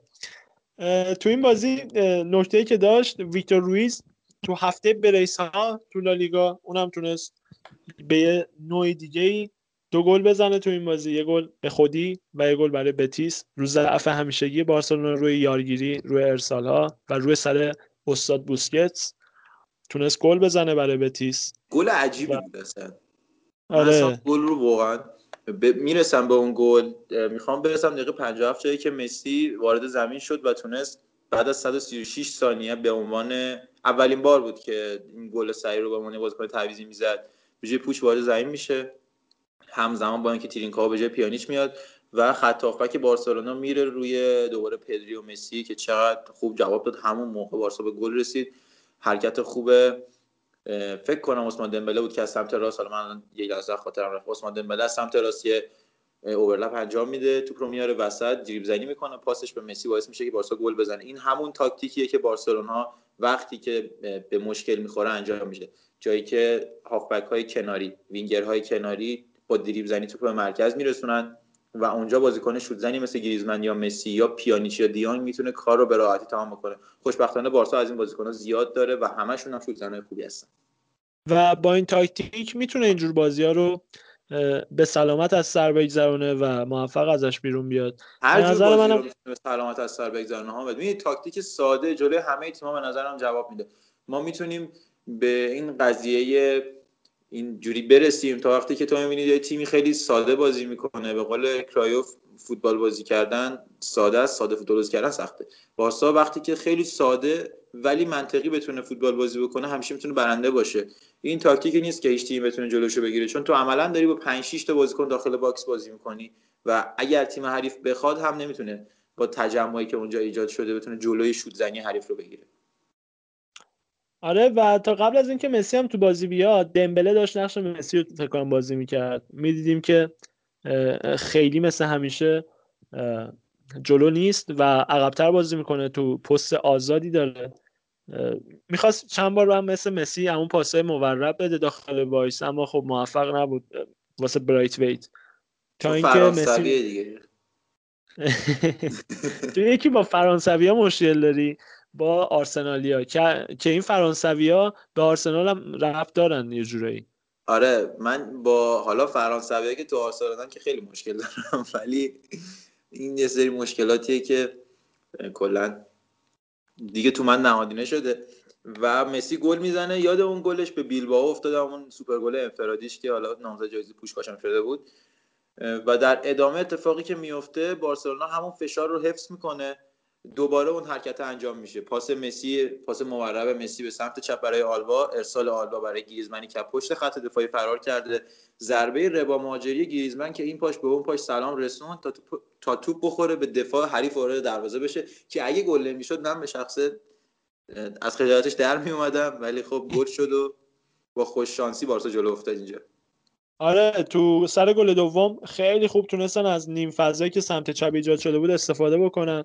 و به قول تو با خوششانسی خوششانسی گریجمن به گل برسن. و اگه گل نمی‌شد احتمالا نتیجه بازی اینی که الان می‌بینیم نمی‌شد. درسته. اون نیم فضایی که سمت چپ حالا بارسلونا ایجاد می‌کنه برای آلبا با وجود پدری پاسای مورب مسی و فرارهای گریزمن و دیانگ من به نظرم می‌تونه قشنگ جایی باشه که پی اس جی رو اذیت بکنه. و جایی که قشنگ می‌تونه رئال مادرید تو غیاب راموس و کارواخال اذیت بکنه. جایی که آره. اودیوزولا قرار مدام جا بمونه. آره حالا ای کلاسیکو که فعلا نخواهیم داشت. تا اینا آره برگردن بکنم برسه. آره. ولی خب اون سمت هم چیز رو داره. الساندرو فلورنزی هستش و بازیکن استیبلی هم هست. اونقدری نمیشه گفتش که سوتی میده. اما بازیکن بزرگی هم نیست. بازیکن عادیه که اگه روش فشار زیاد بیارن احتمال داره که بپاشه از هم. درسته. خب نکته ای صحبتی راجع این بازی و کلا بارسلونا باقی میمونه؟ آره عمل کرده عالیه کومن توی تعویزاشه به جز تعویز اول نکته اینه که کومن با تمام تعویزاش تونست روند بازی رو با هر تعویز یک بار عوض بکنه. گل دومی که بارسلونا می‌خوره یه اشتباه احمقانه که دوباره ما دیدیم سر بازی بیلبائو اتفاق افتاده بود. دوباره همین اتفاق افتاد و نمی‌دونم نمی‌خواد خستشه بارسا از این که از این شرایط و این حالت داره گل می‌خوره. هیچ کس نمی‌فهمه که با توپ اول رو سر اول رو بزنن و حتی خود ترشتگن هم مقصر توپ ارسالی که توی box انجام میشه که نباید گلر تو دروازه بمونه و این قضايا رو از مهدی رحمتی یاد گرفته مون تو دروازه و یه گل بد خورد بارسلونا. فشار بارسا بیت... جان. به قسمت ببخشید به قسمت اول صحبت انتقاد دارم. اینکه میگی تعویض خوب کمان. حداقل سر این بازی از نظر من تعویض خوب نمیشه بهش لقب داد. من میگم ترمیم اشتباهات اول بازی خودش رو انجام داد. اشتباه نبود آخه. ببین اگه اشتباه رو وقتی می‌تونیم در نظر آخه که بگم ببین من یه چیز بگم. تو هم بودی منم بودم. نیمه دوم دیونگو می آوردم مسی رو می آوردم پدریو می آوردم یعنی تعویض های عجیب غریبی انجام نداده که بگیم واو چیکار کرد ولی بجا تعویض کرد. تونست برگردونه. ولی بجا تعویض کرد ولی از نظر من تعویض طلایی نیست. خواست اشتباهات اول بازی خودش رو ترمیم بکنه با چون بتیس تیم کمی نیست. اسکواد. آخه ببین آره خب. مثلا من توی من توی زیدان و رئال مادرید اینو نمی‌بینم. حتی وقتی بازیکن هم داره نمیاره. بازیکن رو به جا و درستابی نمیاره. اینو قبول کن که وقتی که رال به حمله نیاز داره نیاز به این داره که ماریانو در کنار بنزما بازی بکنه. و این اتفاق نمیفته. این اتفاق درست رخ نمیده. آخه ببین ما حتی همون پلن ای هم ایراد داره. من خودم به بنزما درسته بازیکن زحمت کشی خیلی اوقات گله مهم می‌زده واسمون. ولی من به بودن بنزما هم انتقاد دارم. و اینکه بدون جانشین داره اونجا بازی می‌کنه باعث شده خیلی افت بکنه. خب من میگم اگر یه بازی دوباره بره سمت همون 442 ماریانو یا بابا اصلا مارسلو ایسکو یه بازیکنی که بتونه در کنارش حرکت بکنه. حالا هازارد مصدوم قبول. حتی آسنسیو یا وینیسیوس در کنارش توی اون سیستم بازی بکنن به نظرم رئال حداقل توی دفاع قوی‌تر عمل می‌کنه توی 442 تا این 4 3 ای که وینگرها درست بر نمیگردن بعد فضایی که بین دو تا هافبک و دو تا دفاع پشتشون ایجاد میشه چقدر زیاده. و خب اینو نمی‌تونه زیدان ترمیم بکنه حتی با تعویضش ما دیدیم که هی تعویض می‌کنه که اون فضا رو درست تر بکنه. تعویض مارسلو به همین دلیل بود. ولی اون فضا درست درست. من احساسی که دارم اگر زیدان قرار تابستون ابقا بشه تو پست خودش و بمونه حداقل باید کادر فنی خودش رو تقویت بکنه و مثل محمود خان یکی دو جین مربی رو نیمکتش داشته باشه. باشه بره بنیتز و اینا رو بیاره بذاره کنار. دستش که اصلا مصاحبه نکنه. تعویز امتیتی چقدر به بارسا کمک کرد؟ این رو داشته باشیم که به نظرم بیشتر از حتی تعویز پدری و مسی و دیان کمک کرد. درسته. آره تعویزی بود که امتیتی اشاره کردم تعویزی بود که همون ابتدای بازی انجام بعد انجام می‌شد. آره و خب دیر انجام شد ولی خب درست بود. اون قدم دیر نبود وقتی انجام آره. شد و بارسا معمولا الان اینجوری شده که دیگه داره کامبک می‌زنه و از اون کابوس والورده داره در میاد یکم. این گل اول ترینکاها توی این فصل برای بارسلونا بود این گلی که زد و چه گلی زد انصافا. خیلی تلاش کرد این مدت گل بزنه چقدر فشار روش بود از سمت هوادارا و خود کمن ولی موفق شد بالاخره گل رو بزنه و دیگه و... یکم حالا فشار روش کم میشه. و استاد خیابانی همین کسی الان هم داره بازی پرسپولیس گزارش می‌کنه. به گلزنتون می‌گفت پدری به ترینکاو آره. و به ریکی پوش هم می‌گفت ریکی پوگ. پویگ می‌گفت بهش پویگ می‌گفت. خب بالاخره به هر کسی به یه زبانی تلفظ می‌کنه دیگه به زبان چیز ما خوب الان گزارشگری نداریم که بیاد بگه من زبان والیریایی دارم چیز تلفظ می‌کنم و همین باز unlock نشده به نظرم خودش خوبه. من تنها انتقادی که الان به ترینکا وارد می‌کنم این قضیه ریش پروفسوریشه و ریش نیماری گذاشته. آره ریش نیماری گذاشته. حالا من شوخی کردم به دوستان ناراحت نشن. با این قضیه کم شوخی دارم. بارسلونا دوباره برد و بردهای پیاپی همچی داره بهتر میشه. از ژانویه که توی اون همه بازی کلا یه باخت داشت. توی دوازده بازی اگه اشتباه نکنم کلا یه باخت داشت به بیلبا و حالا هم توی فوریه داره این روند ادامه پیدا می‌کنه. امیدوارم که این روند متوقف نشه. حداقل واسه بازی پی اس جی. که اگه بارسا پی اس جی ببازه شرایط رفتن یا موندن مسی خیلی تغییر خواهد کرد. این بازی از اون بازی تاثیرگذار است. آره هم برای رئال هم برای بارسلونا بازی پیش روشون توی چمپیونز لیگ خیلی چیزا رو می‌تونه روشن بکنه. از طرف ما قضیه موندن یا نموندن حتی زیدان و تابستونمون که خریدامون رو باید چجوری انجام بدیم. و از طرف شما قضیه موندن یا نموندن لیونل مسی تو بارسلونا. درست. دیگه در مورد بتیس بارسلونا من صحبت خاصی ندارم. بارسا روی همون تاکتیکش که شروع کردن پشت box حریف و داخل box حریف پاسهای عرضی که از سمت چپ و راست ارسال میشه تا یه فضای و نیم فضای خالی بشه. و فوتبال ساده و درستی که داره انجام میشه توی بارسلونا. من الان خیلی راضیم از این فوتبال. بریم می‌خوای سراغ جایی که الچولو موفق نشده.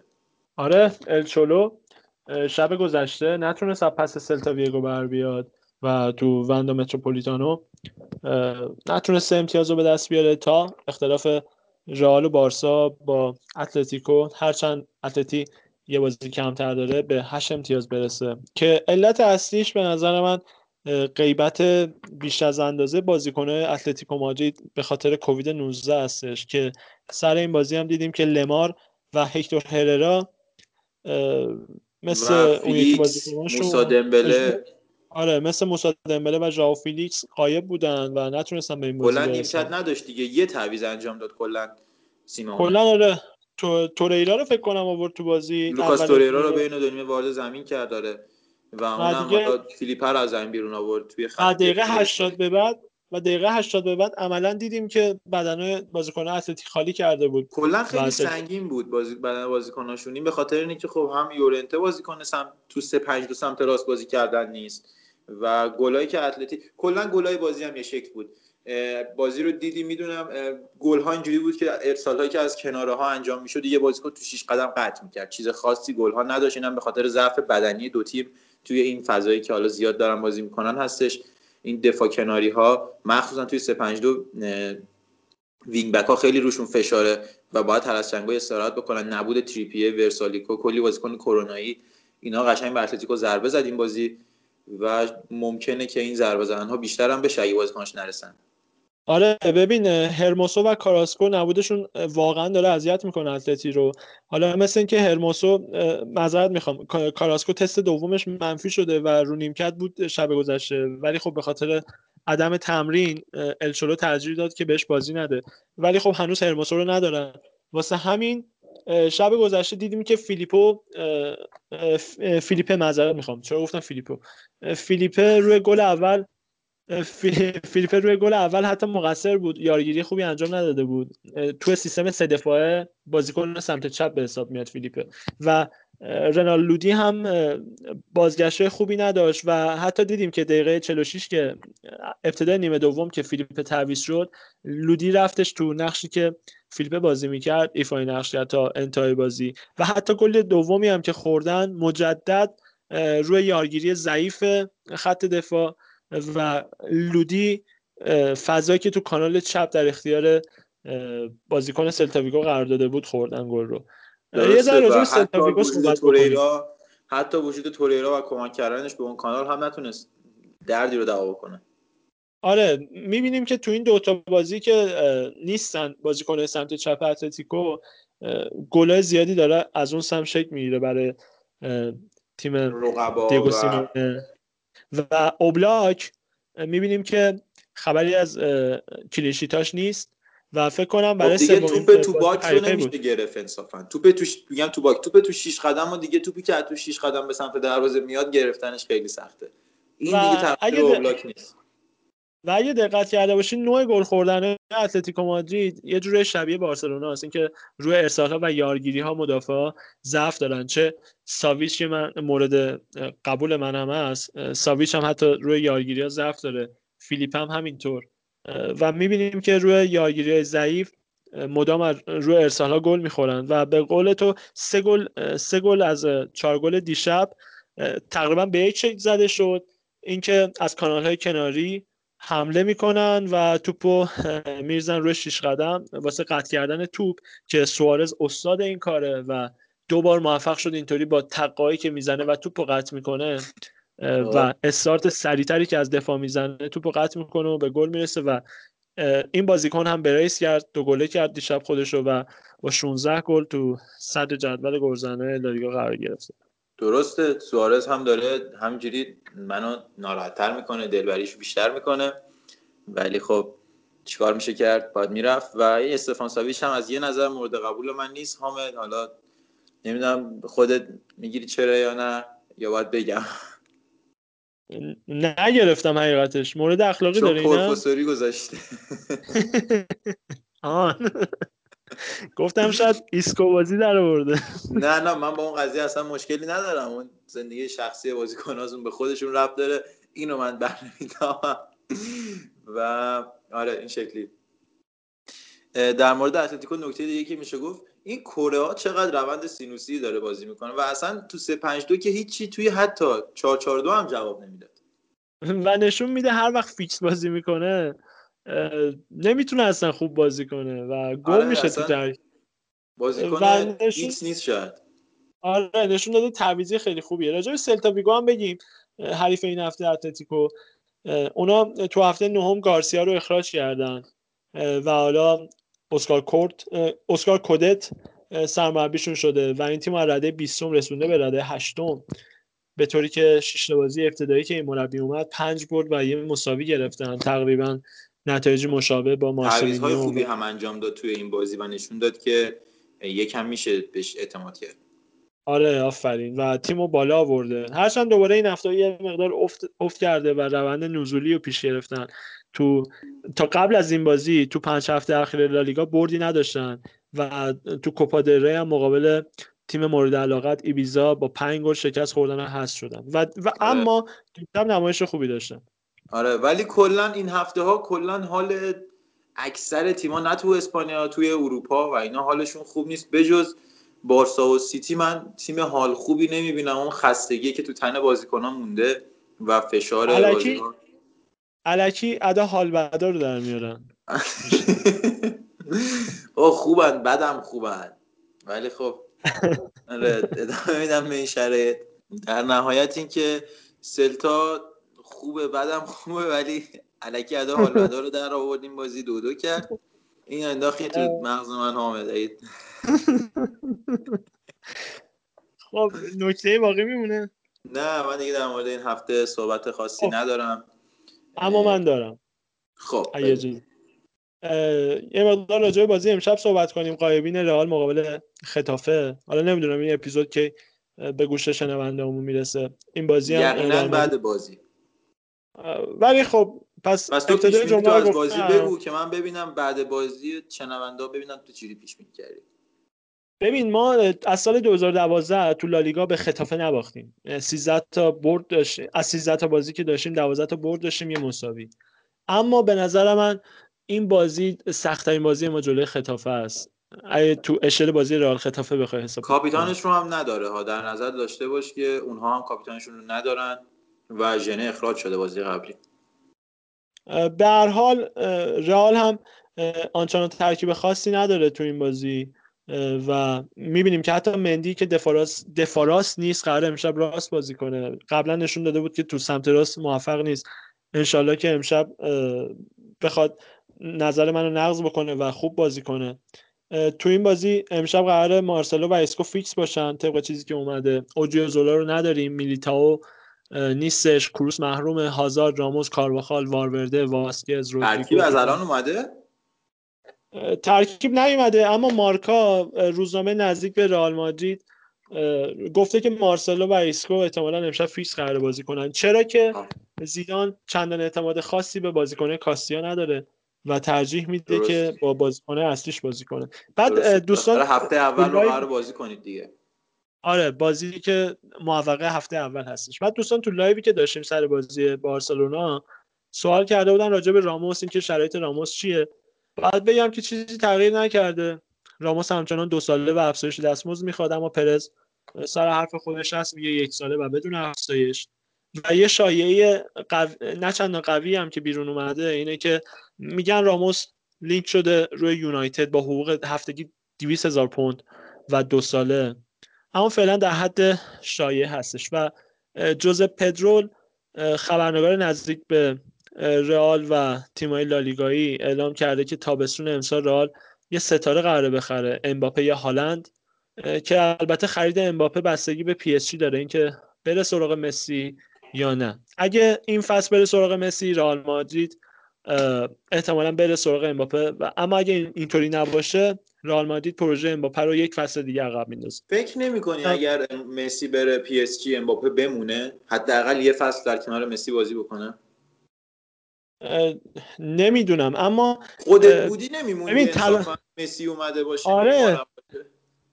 آره ولی آخه بحث تراز مالی ها در تراز مالی و دستمزد بعد در نظر تراز مالی واسه وقتیه که هامه تراز مالی واسه وقتی که تو بازیکن رو بخری. مسی اگه بره مفت میره. اینو در نظر داشته باش که این قضیه ضربه به پی اس جی نخواهد. بحث حقوقیه که خب نفت داره فروش میره دیگه. نمی‌دونم. آره اگه نظر منو می‌پرسی اگه یک درصد مثلا من امباپه باشم بخوام تصمیم بگیرم آره. ولی اینکه رئال هم همیشه بیاد سراغت یا نه این هم همیشه اتفاق نمیفته شاید اگه رئال بره سراغ هالند دیگه بعدا پولی در بساط نداشته باشه که دوباره بخواد مجدد سراغ امباپه رو بگیره. دقیقا. و حالا حساب آره. بازی امشب شاید یکم اگه رئال ببره شرایطش دیگه میشه گفت که خوبه بعدم خوبه عده حال بدا رو در نیاره و بره سراغ آتالانتا. ببین راجع جدول بریم صحبت بکنیم. بعد اونجا نظر من منم بگم. به نظرم الان اتلتیکو مادرید 51 امتیاز صدر جدوله. بارسا و رئال با 8 امتیاز اختلاف. یعنی 43 امتیاز. ردای دوم سومو دارن. به نظر من اگه ما و شما بازی مستقیممون رو با اتلتی ببریم و مطمئنا اتلتی تا آخر فصل این قضیه فکر کردم. منم به این قضیه آره. فکر کردم. اولین داشتم فکر می‌کردم اولین جایی که دوستم رئال ببره. آره و من هم همینطور. آفرین. آره. که دوستم من اتفاقا دیشب که اتلتی باخت که موجی از شادی بارسا و رئال و کلا اسپانیا رو فرا گرفت. تو ذهنم همین بود ولی خب یکم سخته دیگه اتلتی رو بردن. من همچنان امید دارم که تو این کووید 19 تو اردو اتلتی باقی بمونه. یاد سوشا مکانی افتادم. آره استوری معرکه گذاشت. خب. و اینکه فعلا وایتسن نرسه دست اتلتی یا تا ببینیم چی پیش میاد. اینه که میگن آدم ها واسه خودشون هر کاری می‌کنن تا موفق بشن. البته که منم این فکر رو دارم. بازی بعدیشون با گرانادا بعدش با لوانته بازی دارن من بازیشون سریع مرور کنیم. بعد دوباره بازی با لوانته دارن اینقدر بازی عقب افتاده دارن که همه بازیشون تو هم پیچیده. و بعدش چلسی ویارال رئال مادرید بیلبائو خطافه چلسی این جاییه که به نظرم سیمونه ممکنه زمین بخوره. یعنی توی 6 بازی پشت هم این بازی سختی رو خواهد داشت و بعد ببینیم اونجا چیکار می‌کنه. خطافه تیم سختی هستش بیلبائو رئال ویارال و همه اینا تیمایی هستن که می‌تونن یقه اتلتیکو رو بگیرن. آره دقیقا. خوب موقعی به این نکته اشاره کردی و امید داریم حالا مخصوصا با اتفاقی که دیشب افتاد و مساوی کردن یه مقدار ما امیدمون بیشتر شد. حالا شاید بین دوستانمون علاقه من به اتلتیکو وجود داشته باشه. از اینجا معذرت می‌خوایم ازشون. داریم شوخی می‌کنیم. اما خب ما هوادار خب شوخی که نمی‌کنیم. فوتبال دیگه حامد. فوتباله آره اونا ما... دوست دارن که همینجوری ببرن و دمشون گرم اگه ببرن. مشکلی نیست. فوتباله آره اونا هم دارن کیف می‌کنن از اینکه وضعیت رئال این شکلیه و دارن آره، لذت آره. می‌برن تیم همسرشون حتی به غلط. خورده. آره، حتی به. غلط آره. آره. خوبن همیشه حالشون بدم خوبه حامد همیشه بذار یه چیزی کم باشه تا بگردم پیداش کنم خب حالا من چون نظرم من ببندیم بریم نظرم ببندیم بریم تا بیشتر از. آره تا بیشتر ادامه پیدا نکرده این شرایط رو فقط اینکه بارسلونا داره به یه روزهای آرومتری می‌رسه حالا سوای از این که باید توی کمتر از این یک ماه سه بار با سویا بازی بکنه که واقعا دیگه خسته کننده است. من فکر کنم مربی اینقدر همه خسته شدن دو با پی اس جی بازی بکنه. بازی های میانه با الچه و کادیز و ایباره که میشه یه جورایی در آورد کارو و آساسونا و تقویم رئال مادرید هم یه جورایی آزاردهنده قرار بشه براشون دیگه. یعنی شما الان هر تیمی بهتون بخوره به نظرم براتون یه فینال محسوب میشه. با در نظر بله. داشته باش که خطافه وا- والنسیا تقویمی که، کوچیک مثل وایادولید. آره تقویمی که راموس رو همراه خودش نداره و راموس احتمالا قرار دمدمای الکلاسیکو برسه بهمون. یک راموسی که تو دور بازی ها نیست و یهو قراره بیا سر بازی الکلاسیکو و بازی سنگینی باشه واسش. ببینیم چی میشه واقعا. خیلی خوشبین نیستم به رئال. به آیندهش خوشبینم اما به این فصلش خیلی خوشبین نیستم. انشالله که با خوبی و خوشی به اتمام برسه. و امیدوارم. خیلی سرفکنده نباشیم درسته. اه، دیگه حامد تا ملکی ید حال بدا رو در نیار. و امیدوارم که همه خوب باشن اوکی باشن. صحبت پایانی؟ صحبت خاصی نیست. انشالله هفته دیگه با بررسی لالیگا کوپا ری و چمپیونز لیگ در خدمتتون هستیم. خیلی مخلصیم. خدا نگهدار. از طرف منم خدا نگهدار. همراه ما باشید. نظر پیشنهاد انتقاد رو میشنویم. در خدمتتون هستیم و دمتون گرم.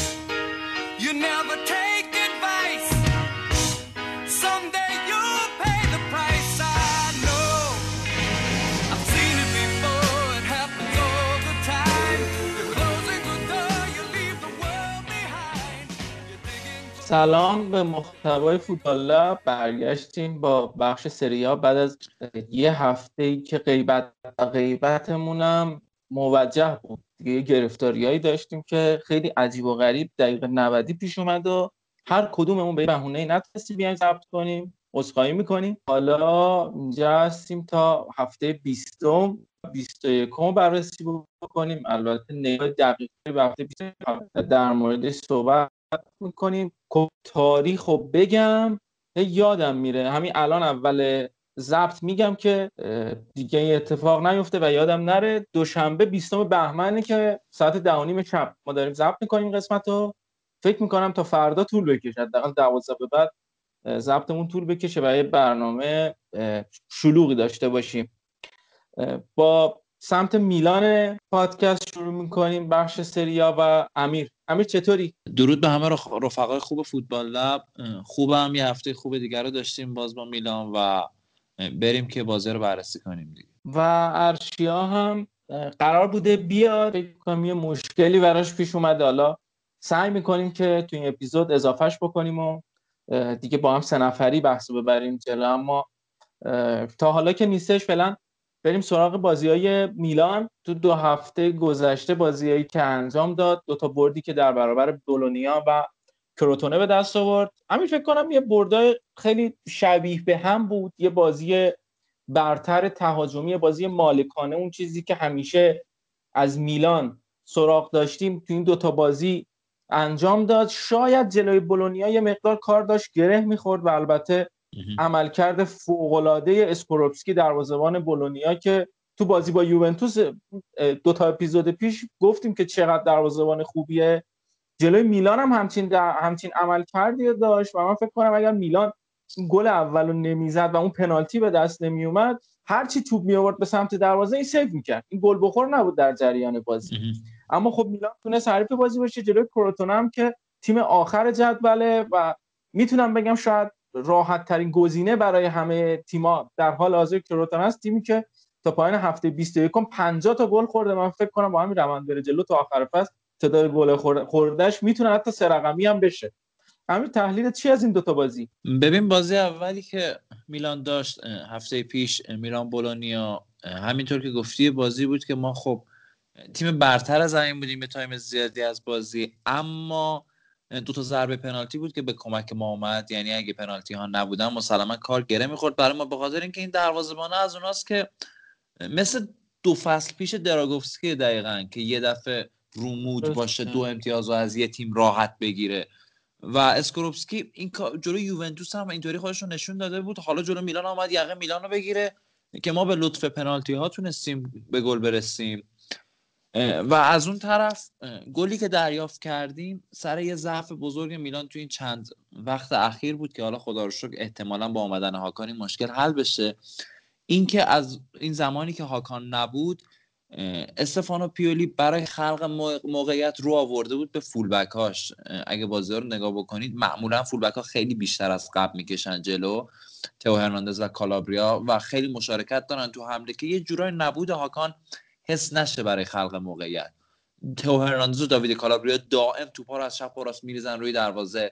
ولی همین باعث شده بود که این فولبک ها خب هم خسته میشن خیلی و همین که بالاخره یه فضای پشت اینا ایجاد میشه که این فضای باید یه جوری پر بشه. حالا معمولا ما مثلا می‌دیدیم که طرف تئو هرناندز فرانکسی میومد وقتی تئو هرناندز می‌کشید جلو تو فرانکسی میومد این فضای پشت رو پر می‌کرد. اما این اتفاق بالاخره این خستگی که تو جریان بازی هست باعث شد که این فضای پشت تئو هرناندز بالاخره خالی باشه. یکی از استارتایی که تئو هرناندز زد همون استارت پشتش که خالی شده بود بازیکن فکر کنم تعویزی برونیا هم بود. استفاده کرد و اومدن به گل رسیدن. و این خستگی میگم کلا مشهود بود. حالا یه اتفاق خوبی که واسه میلان افتاد و من دو تا اپیزود قبل هم راجع صحبت کردم حذف میلان از جام حذفی بود. که الان ما می‌بینیم که اینتر دو تا بازی سنگین با یوونتوس داره که حالا یکیشو انجام داده یکیش مونده. ولی میلان سه تا بازی ساده بولونیا کروتونو و اسپتزیا اگه اشتباه نکنم با این سه تا تیم بازی داره. فاصله هر بازیش هم هفت روزه. تو این هفت روز میلان راحت تونست ریکاوری بکنه. ما دیدیم که فاصله بازی با بولونیا تا بازی آخر ما با کروتونه چقدر تیم سرحالتر شده و شادابتر شده.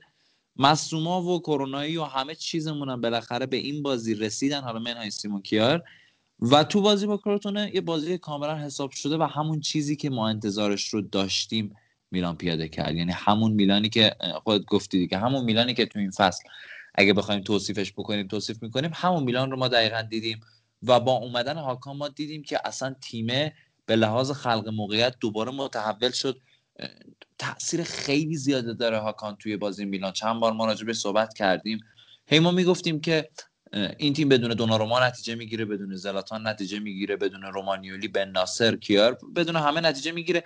اما بدون هاکان بود که کم کم به نتیجه نگرفتن داشت میافتاد میلان و یه جورایی انگار که کل تیم وابسته به هاکانه. اگه ما بخوایم این تیم رو یه چیزی ازش بگیریم که دچار ضعف بشه مطمئنا اصلی ترین مهره تیم هاکانه.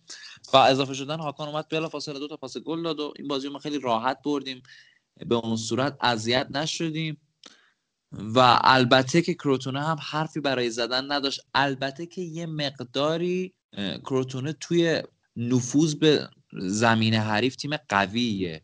یعنی ما می‌بینیم که خوب فض... بله. فضاها فضاها رو خوب پیدا می‌کنن اما خب یه مهاجم تموم کننده درست حسابی ندارن. یعنی مثلا کنار آدم اوناس اگه یه بازیکنی بود که از موقعیت خوب استفاده می‌کرد چارچوب شناس بود کروتونه تیمی بود که می‌تونست توی این فصل حالا نه فقط بازی مقابل میلان توی این فصل گلای بیشتری بزنه.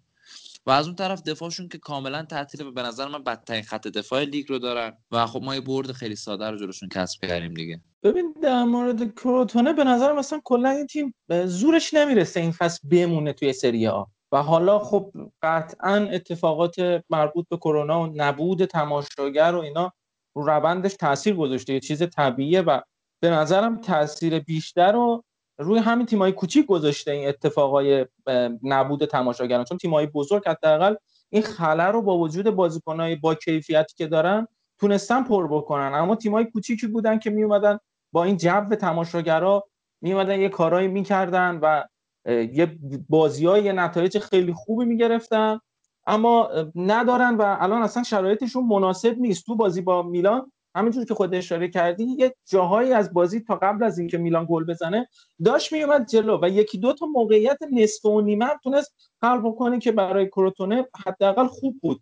ولی زورش نمی‌رسید. نتونست و عقب کشید و همین میشه دیگه. یعنی وقتی میلان هم که جلوی همچین تیمایی گل اولو بزنه دیگه وابیلاست و نمیشه برگرد. در مورد نتایج کروتونه این فصل که گرفته این تیم سه تا برد داشته سه تا برد داشته و سه تا مساوی. از این دو تا مساویش دو تا مساوی سف سف بوده که جلوی اودینزه و تورینو به دست آورده. یه دونه مساوی یک یک داشتی که اون فقط جلوی یوونتوس بوده. یعنی من نمی‌دونم چجوری یوونتوس نتونسته از این تیمی که همه ازش امتیاز گرفتن بیاد امتیاز بگیره.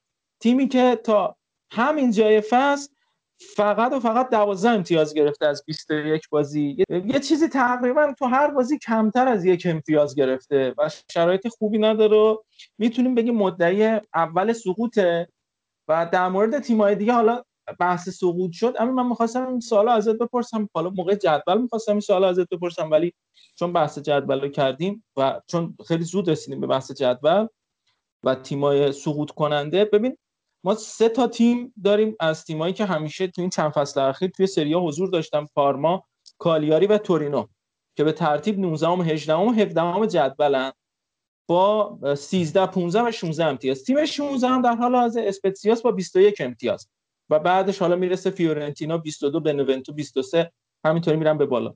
به نظرت خودت اون دو تا تیمی که سقوط می‌کنن اگه اینجا این زمان فصل بخوای بگی کدوم تیم‌ها هستن؟ ببین الان تورینو که خب با عوض کردن سرمربیش به نظر من یه مقدار خودشو می‌کشه بالا. از اون طرف ولی پارما خیلی وضعش بده. من احساس می‌کنم پارما محتمله که نباشه و من گزینه بعدی رو اسپتزیا می‌دونم. منم همینطور. منم خواستم اینو بگم. چون کالیاری هم تقویت کرد خودشو و اعتمادی که به دیفرانچسکو کردن فکر می‌کنم حداقل برای موندن کالیاری تو لیگ تو این فصل کافی باشه. اون خریدایی هم که کردن آساموا رو آوردن روگانی آوردن. و یه جورایی من فکر می‌کنم کالیاری شده مثل سال پیش یا استیلازین که قدیمی های استقلال پیروزی رو میومدن جمع می‌کردن. این هم همین اتفاق کنم براش افتاده. میاد دنیل روگانی و نایگولان و گودین و آساموا رو هر کدوم بازیکنای قدیم بازیکنای قدیم یوونتوس و اینتر و نمی‌دونم میلان اینا رو جمع جور می‌کنن. یه تیمی درست کردن دادن به آقای دی فرانچسکو و فکر می‌کنم حالا تو لیگ بمونه و حالا بحث لاتسیو شد و بحث کالیاری شد. بریم به بازی دیشبشون یه فلش فوروارد بزنیم و برسیم به بازی لاتسیو مقابل کالیاری. لاتسیویی که جلوی کالیاری من فکر کنم بازی راحتتری داشته باشه با توجه به شناختی که از کالیاری داشتن و بازیهایی که این چند وقت دیده بودن و قرایی که این چند وقت سر دفاع تیمی کالیاری می‌زدیم که این تیم نمی‌تونه خوب دفاع بکنه.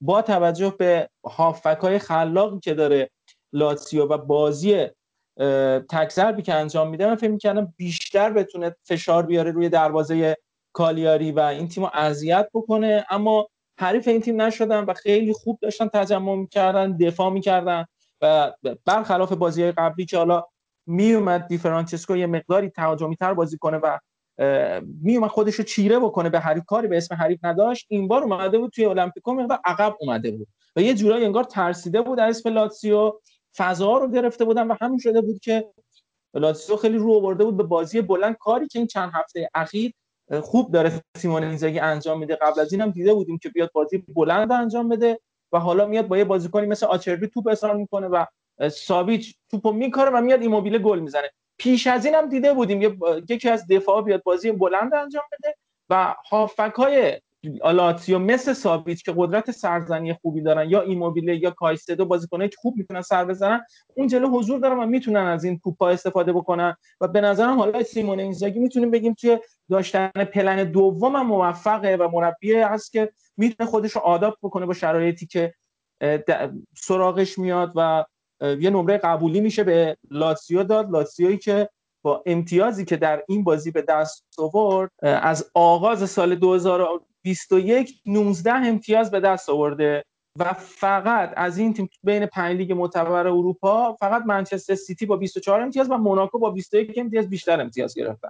این فکتی است که اپتا داده بود و لاتسیو نشون میده که تیم موفقی بوده بدون باخت تو این فصل آ حضور داشت و میشه نمره قبولی رو به این شرایط سیمون اینزاگی داشت تیمی که تا قبل از اینکه به دوران خوش تو سال 2021 برسه یه مقداری متزلزل زاید شده بود و همین شد که مقدار فاصله گرفته بود از جمع چهار تیم صدر جدول. همین تو لاتسیو این دوتا بازی و پیش بینی کلا در مورد لاتسیو تو این فصل چیه؟ خب من اول راجع به همین بازی لاتزیو کالیاری صحبت بکنم. اتفاقی که افتاد دقیقا همونطور که خودت اشاره کردی دی فرانچسکو یه مقدار ترسیده بود و خواست محتاطانه تر بازی بکنه و اون سبک و سیاق خودش رو شاید پیاده نکنه. کاری که کرده بود سعی داشت ما همیشه راجع به سه هافبک اصلی تیم اینزاگی که لوکاس لوا میلینکوویچ ساویچ و آلبرتو هستن صحبت کردیم. این سعی داشت با تعدد هافبک ها و با گزینه مثل رازوان مارین و نایتان ناندز و راجا ناینگولان با چنین بازیکنهایی سعی داشت خا- از جریان بازی خارج بکنه لوا میلینکوویچ و آلبرتو رو که تا حدودی هم موفق بود. اما خب همونطور که اشاره کردی دقیقا تیم اینزاگی یه plan B هم داشت یه چنین شرایطی. و همین شد که ما دیدیم با توپ‌های بلند توپ بالاخره رسید به یه ایموبیلی که از دست نمیده موقعیت ها رو. و خب لاتزیو رو جلو انداخت و لاتزیو تونست این بازی رو ببره. من فقط یه انتقادی که نسبت به آقای کلودیو لوتیتو دارم اینه که شما شاید بهترین سرمربی این لیگ رو در اختیار داشته باشید. چرا اونطوری که لیاقت این سرمربیه هزینه نمی‌کنه برای این تیم؟ یعنی الان ما. می‌بینیم که این تیم این تیم وقتی انقدر خوب داره نتیجه می‌گیره و الان قراره که یکم دیگه یکی دو هفته دیگه توی لیگ قهرمانان بازی داشته باشه بازی سختی هم داشته باشه جلو بایر مونیخ می‌خوان بازی بکنن چرا باید توی ژانویه براشون متا موساکیو خریداری بشه؟ چرا الان که استراکوشا رو در اختیار ندارن دروازه‌بان پپر رینا باید تو دروازه اینا باشه. چرا این تیم اونطوری که لیاقتش تقویت نمیشه؟ حالا قرار نیست ستاره بیارین ولی یه بازیکن مستعدی حداقل جذب بشه برای این تیم که اینزاگی با این مغز متفکر بتونه خوب ازش استفاده بکنه به نظر من حداقل لیاقتش هست دیگه. یعنی ما, ما واقعا چنین فوتبالی از هیچ کدوم از مربیای حال حاضر سری آ نمی‌بینیم. چند فصله که اینزاگی به نظر من حرف اول تو مربیگری ایتالیا می‌زنه و خب از نظر من شایسته احترام بیشتری از سمت لوتیتو و اینکه تیمش تقویت بشه دیگه. تیمش خیلی بیشتر از اینا تقویت بشه. خیلی اشاره درستی کردی. این بنده خدا رفتن سراغ موساکیو و این همون روز اول یعنی وقتی خبرش اومد این بالبال می‌زد که بره لاتسیو یعنی اومد قراردادش رو خودش لغو کرد و اونم باشگاه میلان هم سریع رضایت داد چون واقعا یه وصله ناجور بود اصلا نمی‌خواستن اینو. اومد سریع رضایت داد و اینم اون رفت اونجا. یعنی باشگاه لاتسیو در به در دنبال دفاع بود و با این حالا هزینه کمی هم که آقای لوتیتو می‌خواد بکنه کسی نمی‌تونست بخره. یه پیشنهاد دادن به موساکیو اومدن سریع اینو گرفتن. یه دفاع خریده بودن آقای وسلی هود که تو بازی مقابل آتالانتا توی جام حذفی بازی که دو هفته بازی که دو هفته پیش برگزار شد. آره درست. دو هفته پیش برگزار شد یه خطایی کرد که یه تیم ده نفره رو برنده اون بازی کرد. جلوی آتالانتا وقتی بازی دو دو بود یه خطای خیلی مسخره رو تو محوطه جریمه انجام داد.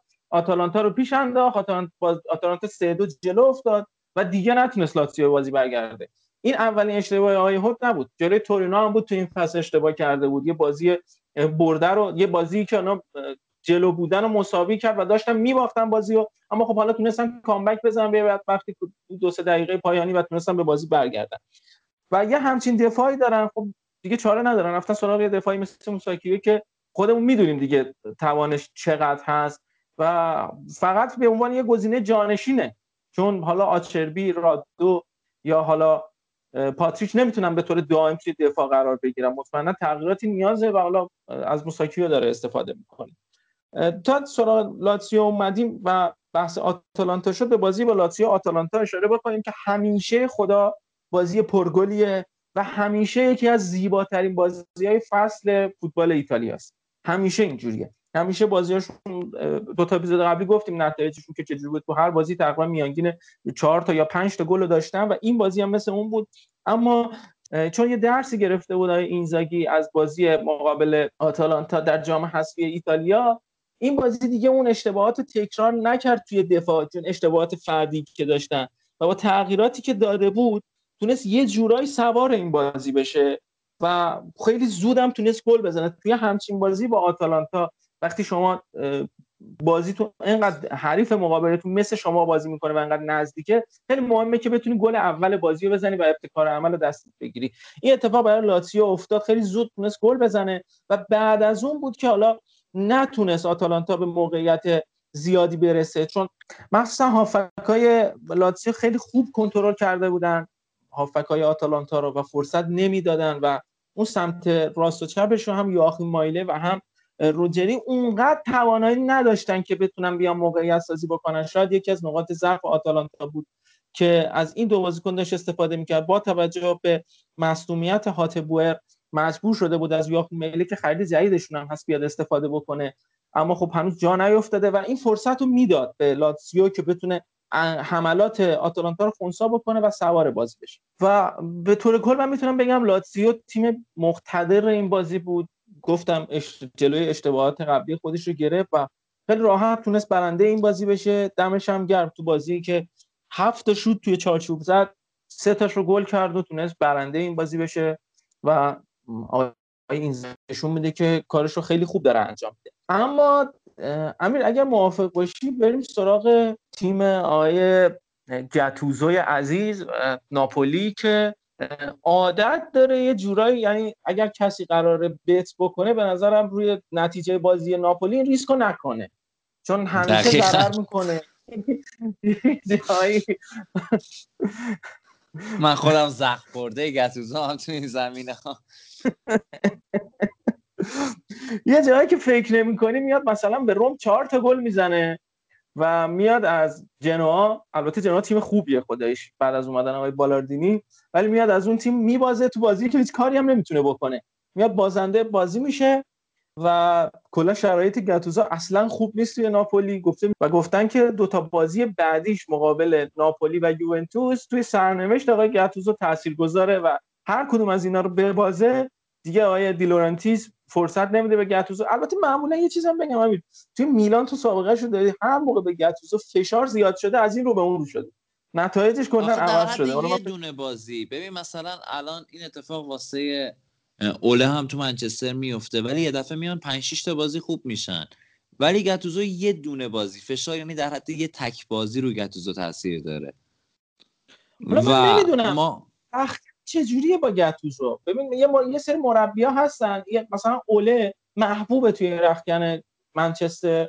هر اتفاقی میفته این تیم اوف می‌کنه همه بازیکن‌ها میان همدل میشن که این مربی بمونه. نره از دستش ندن. نمی‌دونم رخکن ناپولی چجوریه. آیا همه پشت سر گاتوزو هستن؟ سوال, مهمیه واقعا نمی‌دونم جوابش. تو می‌تونی امیر بگی؟ من بعید می‌دونم همه پشتش باشن. چون بالاخره ببین یه سری بازیکن ها هستن که از بقیه بازیکن ها و از کلا هوش بالایی دارن. منظورم اینه. می‌خوام بگم سری بازیکن ها هستن باهوشن و اینا می‌فهمن که گاتوزو شاید واقعا اون مغزه رو نداره و خب بازیکن اگه حس کنه که مربی از خودش کوچیک‌تره اگه حس کنه مربی کمتر از خودش می‌فهمه مسلما اون تبعیت رو از مربی نخواهد داشت. یعنی ما الان می‌بینیم مثال تیم گاسپرینی به محض اینکه آلخاندرو گومز شاید فکر کرد که از مربی بزرگتره سری گذاشتنش کنار و تیم دوباره اون یک دست بودنشون همدلیش رو به دست آورد. در مورد گاتوزو اینه که شاید مربی خیلی فداکاری باشه شاید تیمهاش خیلی پر نظم باشن. اما به نظر من یه بازیکنهای خاصی خصوصا ستاره های تیمش معمولا اون حرف شنوی لازم رو از گاتوزو ندارن. یعنی به گاتوزو هر چقدر تیم کوچیک‌تر بدی بهتره. شاید از جیوانی دی لورنزو گاتوزو بتونه بازی خوبی بگیره اما از کاریدو کولیبالی نمی‌تونه اون پیک تواناییش تواناییش رو استفاده بکنه در مورد کاریدو کولیبالی. و نکته دیگه که هستش اینه که ما هم من خودم همیشه گفتم که رینو گتوزو دانش مربیگری به اون صورت نداره. تیماشو فقط به لحاظ روانی آماده می‌کنه. یه بوست روانی داره بالاخره اون تهییج می‌کنه و خودش غیرت تزریق می‌کنه و اینا. ولی مگه این روحیه تا کی می‌خواد برای شما نتیجه بیاره؟ بالاخره یه از یه جای کار به بعد این روحیه میاد پایین. این منتالیتیه خراب میشه. شما باید یه چیزی یه برنامه تاکتیکی داشته باشی یه حرفی واسه زدن داشته باشی که تو اون روزهای بدون روحیه روزهای خراب روحی هم بتونی بازیاتو نتیجه بگیری. و اینکه گتوزو فقط به یک روش می‌تونه تیمش رو تهییج بکنه. یعنی فقط اون روش غیرتمندی و اون سر و صداهای علی پروینی تو رو این مگه تا کی می‌خواد جواب بده؟ یعنی ببین موقعیت ها کاملا متفاوته. یعنی هر سری با هر تیمی بازی می‌کنن کلا یک داستان جدیده و گتوزو کلا یک کار بلده. خب معلومه که این اتفاق واسه ناپولی میفته و خب ما از اول منتقدش بودیم. حالا خیلی ها می‌گفتن که نه گتوزو خوب داره نتیجه می‌گیره. خیلی ها از همون موقع که میلان بود می‌گفتن به گتوزو بازیکن ندادن که نتیجه بگیره. الان تو ناپولی دو تا تیم کامل داره کامل ترین squad ایتالیا رو داره ولی بازم ما می‌بینیم که اصلا خوب نتیجه نمی‌گیره. من اصلا بعید نمی‌دونم دی لورنتیس اخراجش بکنه چون مربی هم هست چون مالکی هم هستش که ما دیدیم دست به اخراجش خوبه. یعنی اینطوری نیستش که آره. نگران حقوق نگران حقوق پرداختی باشه. حال نکنه با یکی یکی از چشش بیفته میندازتش کنار.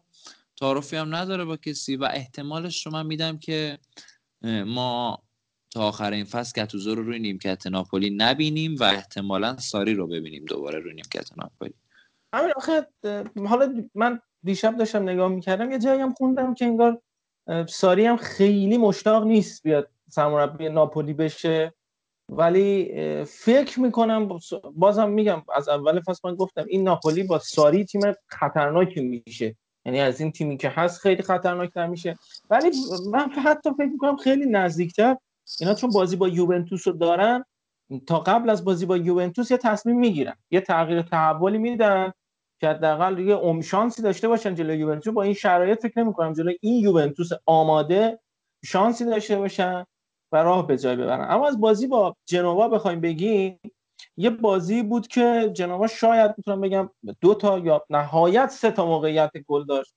آقای اوسپینا هیچ save ی نداشت و دو تا گل خورد.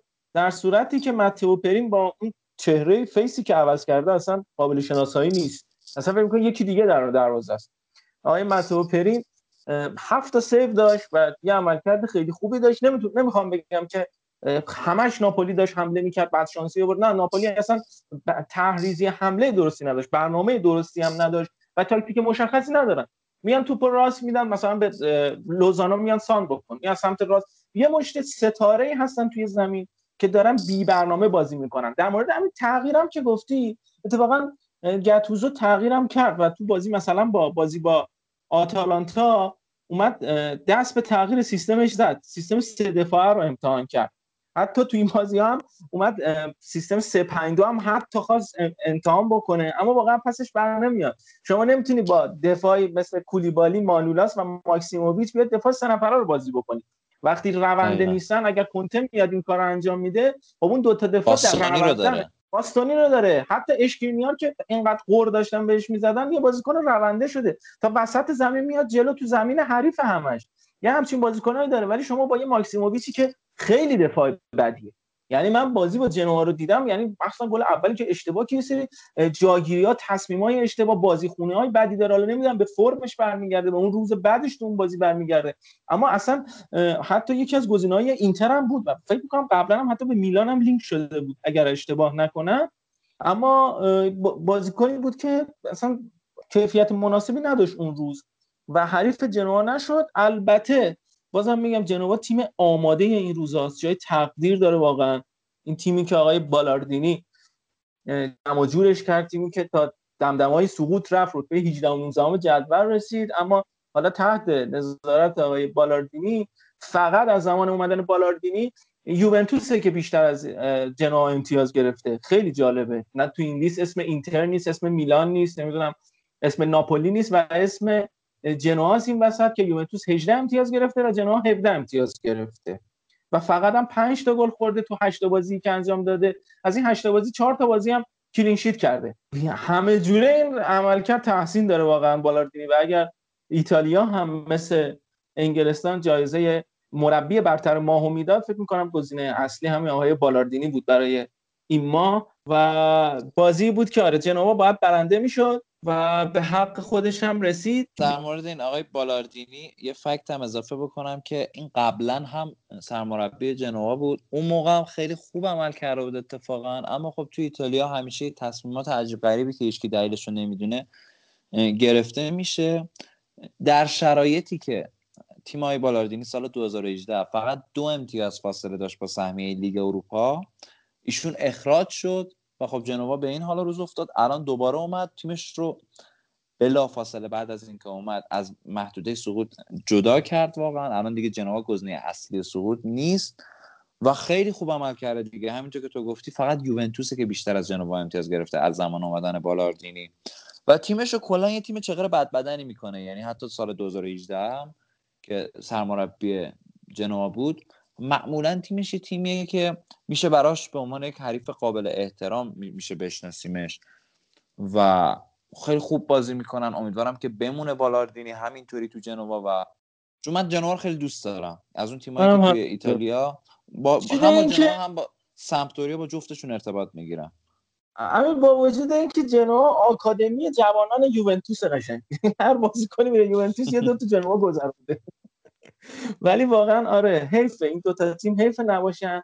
در مورد اتفاقای سال 2018 شدی اصلا یکی از دلایل مخالفت های طرفدارای جنوا با مالک باشگاه جنوا آقای پرتسیوسی همون اتفاقه که این مرا... این سرمربی رو اخراج کرد. بعد من نمی‌دونم چرا اخراج میشه بعد دوباره میرن سراغ همون. بعد دوباره ب- بعد اونم قبول می‌کنه مربی دوباره برمیگرده. این چیزایی هست که فقط تو ایتالیا اتفاق میفته و این اعتراضایی که می‌گفتم حتی تو بازی سمپدوریا جنوا بازی رفت پارسال هم اگه یاد بشه یه سری اعتراضا کردم. بیرون ورزشگاه توی ورزشگاه شعار می‌دادم به آقای پروتیو علیه آقای بر مربوط میشه به خیلی مالک محبوب جنوا نیست. حالا چون اونجا دیگه هنوز دارن اه، وراثتی مدیریت می‌کنن خیلی این جابجایی ها و اینا تعویضش و اخراج مدیری و این چیزا مرسوم نیست. این اتفاقا نمیفته اونجا. اما خب برسیم به یکی از بازی زیبای این چند هفته بازی آتالانتا و تورینو بازی که عجیب بود. یعنی اتفاقایی که داشت میافتاد همه رو داشت می‌برد به بازی پارسال آتالانتا و تورینو که آتالانتا اومد ترکون هفت بر صفر تورینو رو شکست داد. سنگین ترین شکست تورینو تو تاریخ برای این تیم رقم زد. اما این بازی هم داشت همینجور می‌شد تا دقیقه 20 این تیم سه تا گل زد اما یه دفعه ورق بازی برگشت و بازی سه سه شد. من داشتم بازی نگاه می‌کردم یه کانالی دارم که گل های بازی های پشت سر هم برای من میفرسته قشنگ عقب بود. یعنی آتالانتا هر گل دومی که می‌زنید داشت گل اول میفرستاد. یعنی گل بعد به فاصله هم, هم دو سه دقیقه فاصله کم بود 4 5 دقیقه داشتن گل می‌زدن و خیلی عجیب و غریب بود که این بازی این اتفاقا براش افتاد و تونست بازی رو برگردونه. همین چجوری بود به این بازی؟ ببین در مورد این بازی بگم داوید نیکولا یه شوکی به یه شوک خیلی خوبی به این تورینو وارد کرده و کم کم اون تیم نچسبی که مارکو جان پاولو از تورینو ساخته بود و داره سعی می‌کنه پاکسازی بکنه و تو این بازی اومد حداقل تیمش نشون داد که می‌تونن با این مهرهای هجومی خوبی که دارن نسبتا خوبی که دارن می‌تونن گلزنی بکنن و ما دیدیم که اه، آنرا بلوتی خوب کار واسه تیمش در آورد. از اون طرف بازیکنهای دیگر هم تو فاز حمله خب خیلی موثرتر شده بودن و ما می‌دونیم که تورینو پتانسیل خوبی برای گلزنی داره. اما به لطف های جامپائولو اینا تو خلق موقعیت تقریبا صفر بودن که حالا این وضعیت هی داره روز به روز بهتر میشه. از اون طرف اما آتالانتا یه حالت سینوسی‌طور باز پیدا کرده یعنی دوباره افتاد توی اون فرم غیرقابل پیش بینیش و این بازی علا رقم اینکه سیج افتاده بود جلو نتونستن اون برتریه رو حفظ بکنن و یه کامبک خوردن. این کامبک خوردن هم شاید یه جورایی بیشتر فقر باور بود که به پیروزی خودشون به اون صورت انگار ایمان نداشتن. انگار اومده بودن که بازی رو یه جوری از دست بدن وا بدن و همین اتفاق افتاد و بازی نهایتا سه سه شد. برای من بیننده یه بازی خیلی جذاب و پرگل و پرموقعیت و پربرخورد بود اما نگذریم از عملکرد افتضاح هر دو تا دروازه‌بان هم گلینی بله. و هم سیریگو که تو این بازی گلایی خوردن که شاید اگه دروازه‌بان دیگه تو دو تا تیم بود نمیخوردن و سیریگو هم کلا دروازه‌بان که فکر کنم فقط جلوی میلان و یک مقدار آره. اینتر آره جلو تیمای بزرگ میاد یه ذره مثلا بگه که من هنوزم دروازه‌بان خوبی هم ولی به تیمای کوچیک اینطوری می‌کنه دیگه. اصلا دروازه‌بان ایتالیایی اینجور راحت گل خوردن یه مقدار برای من نامأنوسه. نمی‌تونم درک بکنم این. که چرا. چون معمولا دروازه‌بانای ایتالیایی یه فرم قابل قبولی دارن همیشه. یعنی یه حدی هستن از بین شما هیچ فرقی نمی‌کنه. مثلا برای دروازه‌بان سوم ایتالیا همین گولینیو ببری یا سیریگو رو ببری جفتشون یه عملکرده براتون دارن. یا حتی دروازه‌بان. حالا دروازه‌بان اول که دوناروماس یه اختلاف فاحشی داره با بقیه‌شون. ولی مثلا برای دروازه‌بان دوم و سوم خیلی فرق نمی- فرق نمی‌کنه و همیشه همیشه اینجوری بوده تیم ملی ایتالیا. دست سرمربی اون تیم باز بوده برای اینکه بخواد یه دروازه‌بان دوم یا سوم داشته باشه و معمولا هم دروازه‌بان خوبی داشته در مورد این بازی آت- تورینو که گفتی یه مقدار به نظرم تورینو داشت جلو بازی می‌کرد و اون باختی که قبلا داشتن و اومده بودن اون باخت سنگین رو داشته بودن اومده بودن بیان خیلی جبران بکنن یعنی بیان حمله بکنن بیان جبران بکنن و همین شد که این تیم با دو تا پاس میومد آتالانتا تک به تک می‌شد یه دونه استارت می‌زد مالینوفسکی. مخصوصا سر گل دوم یه استارت زد راحت اومد دو تا هافک رو دریبل کرد و اومد تک شد و بازیکنی نبود که جلوش بگیره یه مقدار باز می‌کردن. اما بعد از اینکه گل سوم رو خوردن به جای اینکه بیان همه جانبه حمله بکنن اومدن بستن فضا رو. بستن فضا رو که مبادا یه فاجعه مثل اون هفته گلی که خوردن به وجود نیاد. اما خب حالا از اون تک موقعیت هایی که داشتن رو حساب اشتباه های گلی راحت گل خوردن های دروازه‌بان آتالانتا استفاده کردن و تونستن به بازی برگردن. و وقتی گل دوم زدن من احساس کردم آتالانتا دیگه ترسید و نیمه دوم فقط اومده بود بازی رو کنترل بکنه. اصلا نیومد که دوباره مثلا بیاد برای گل زدن.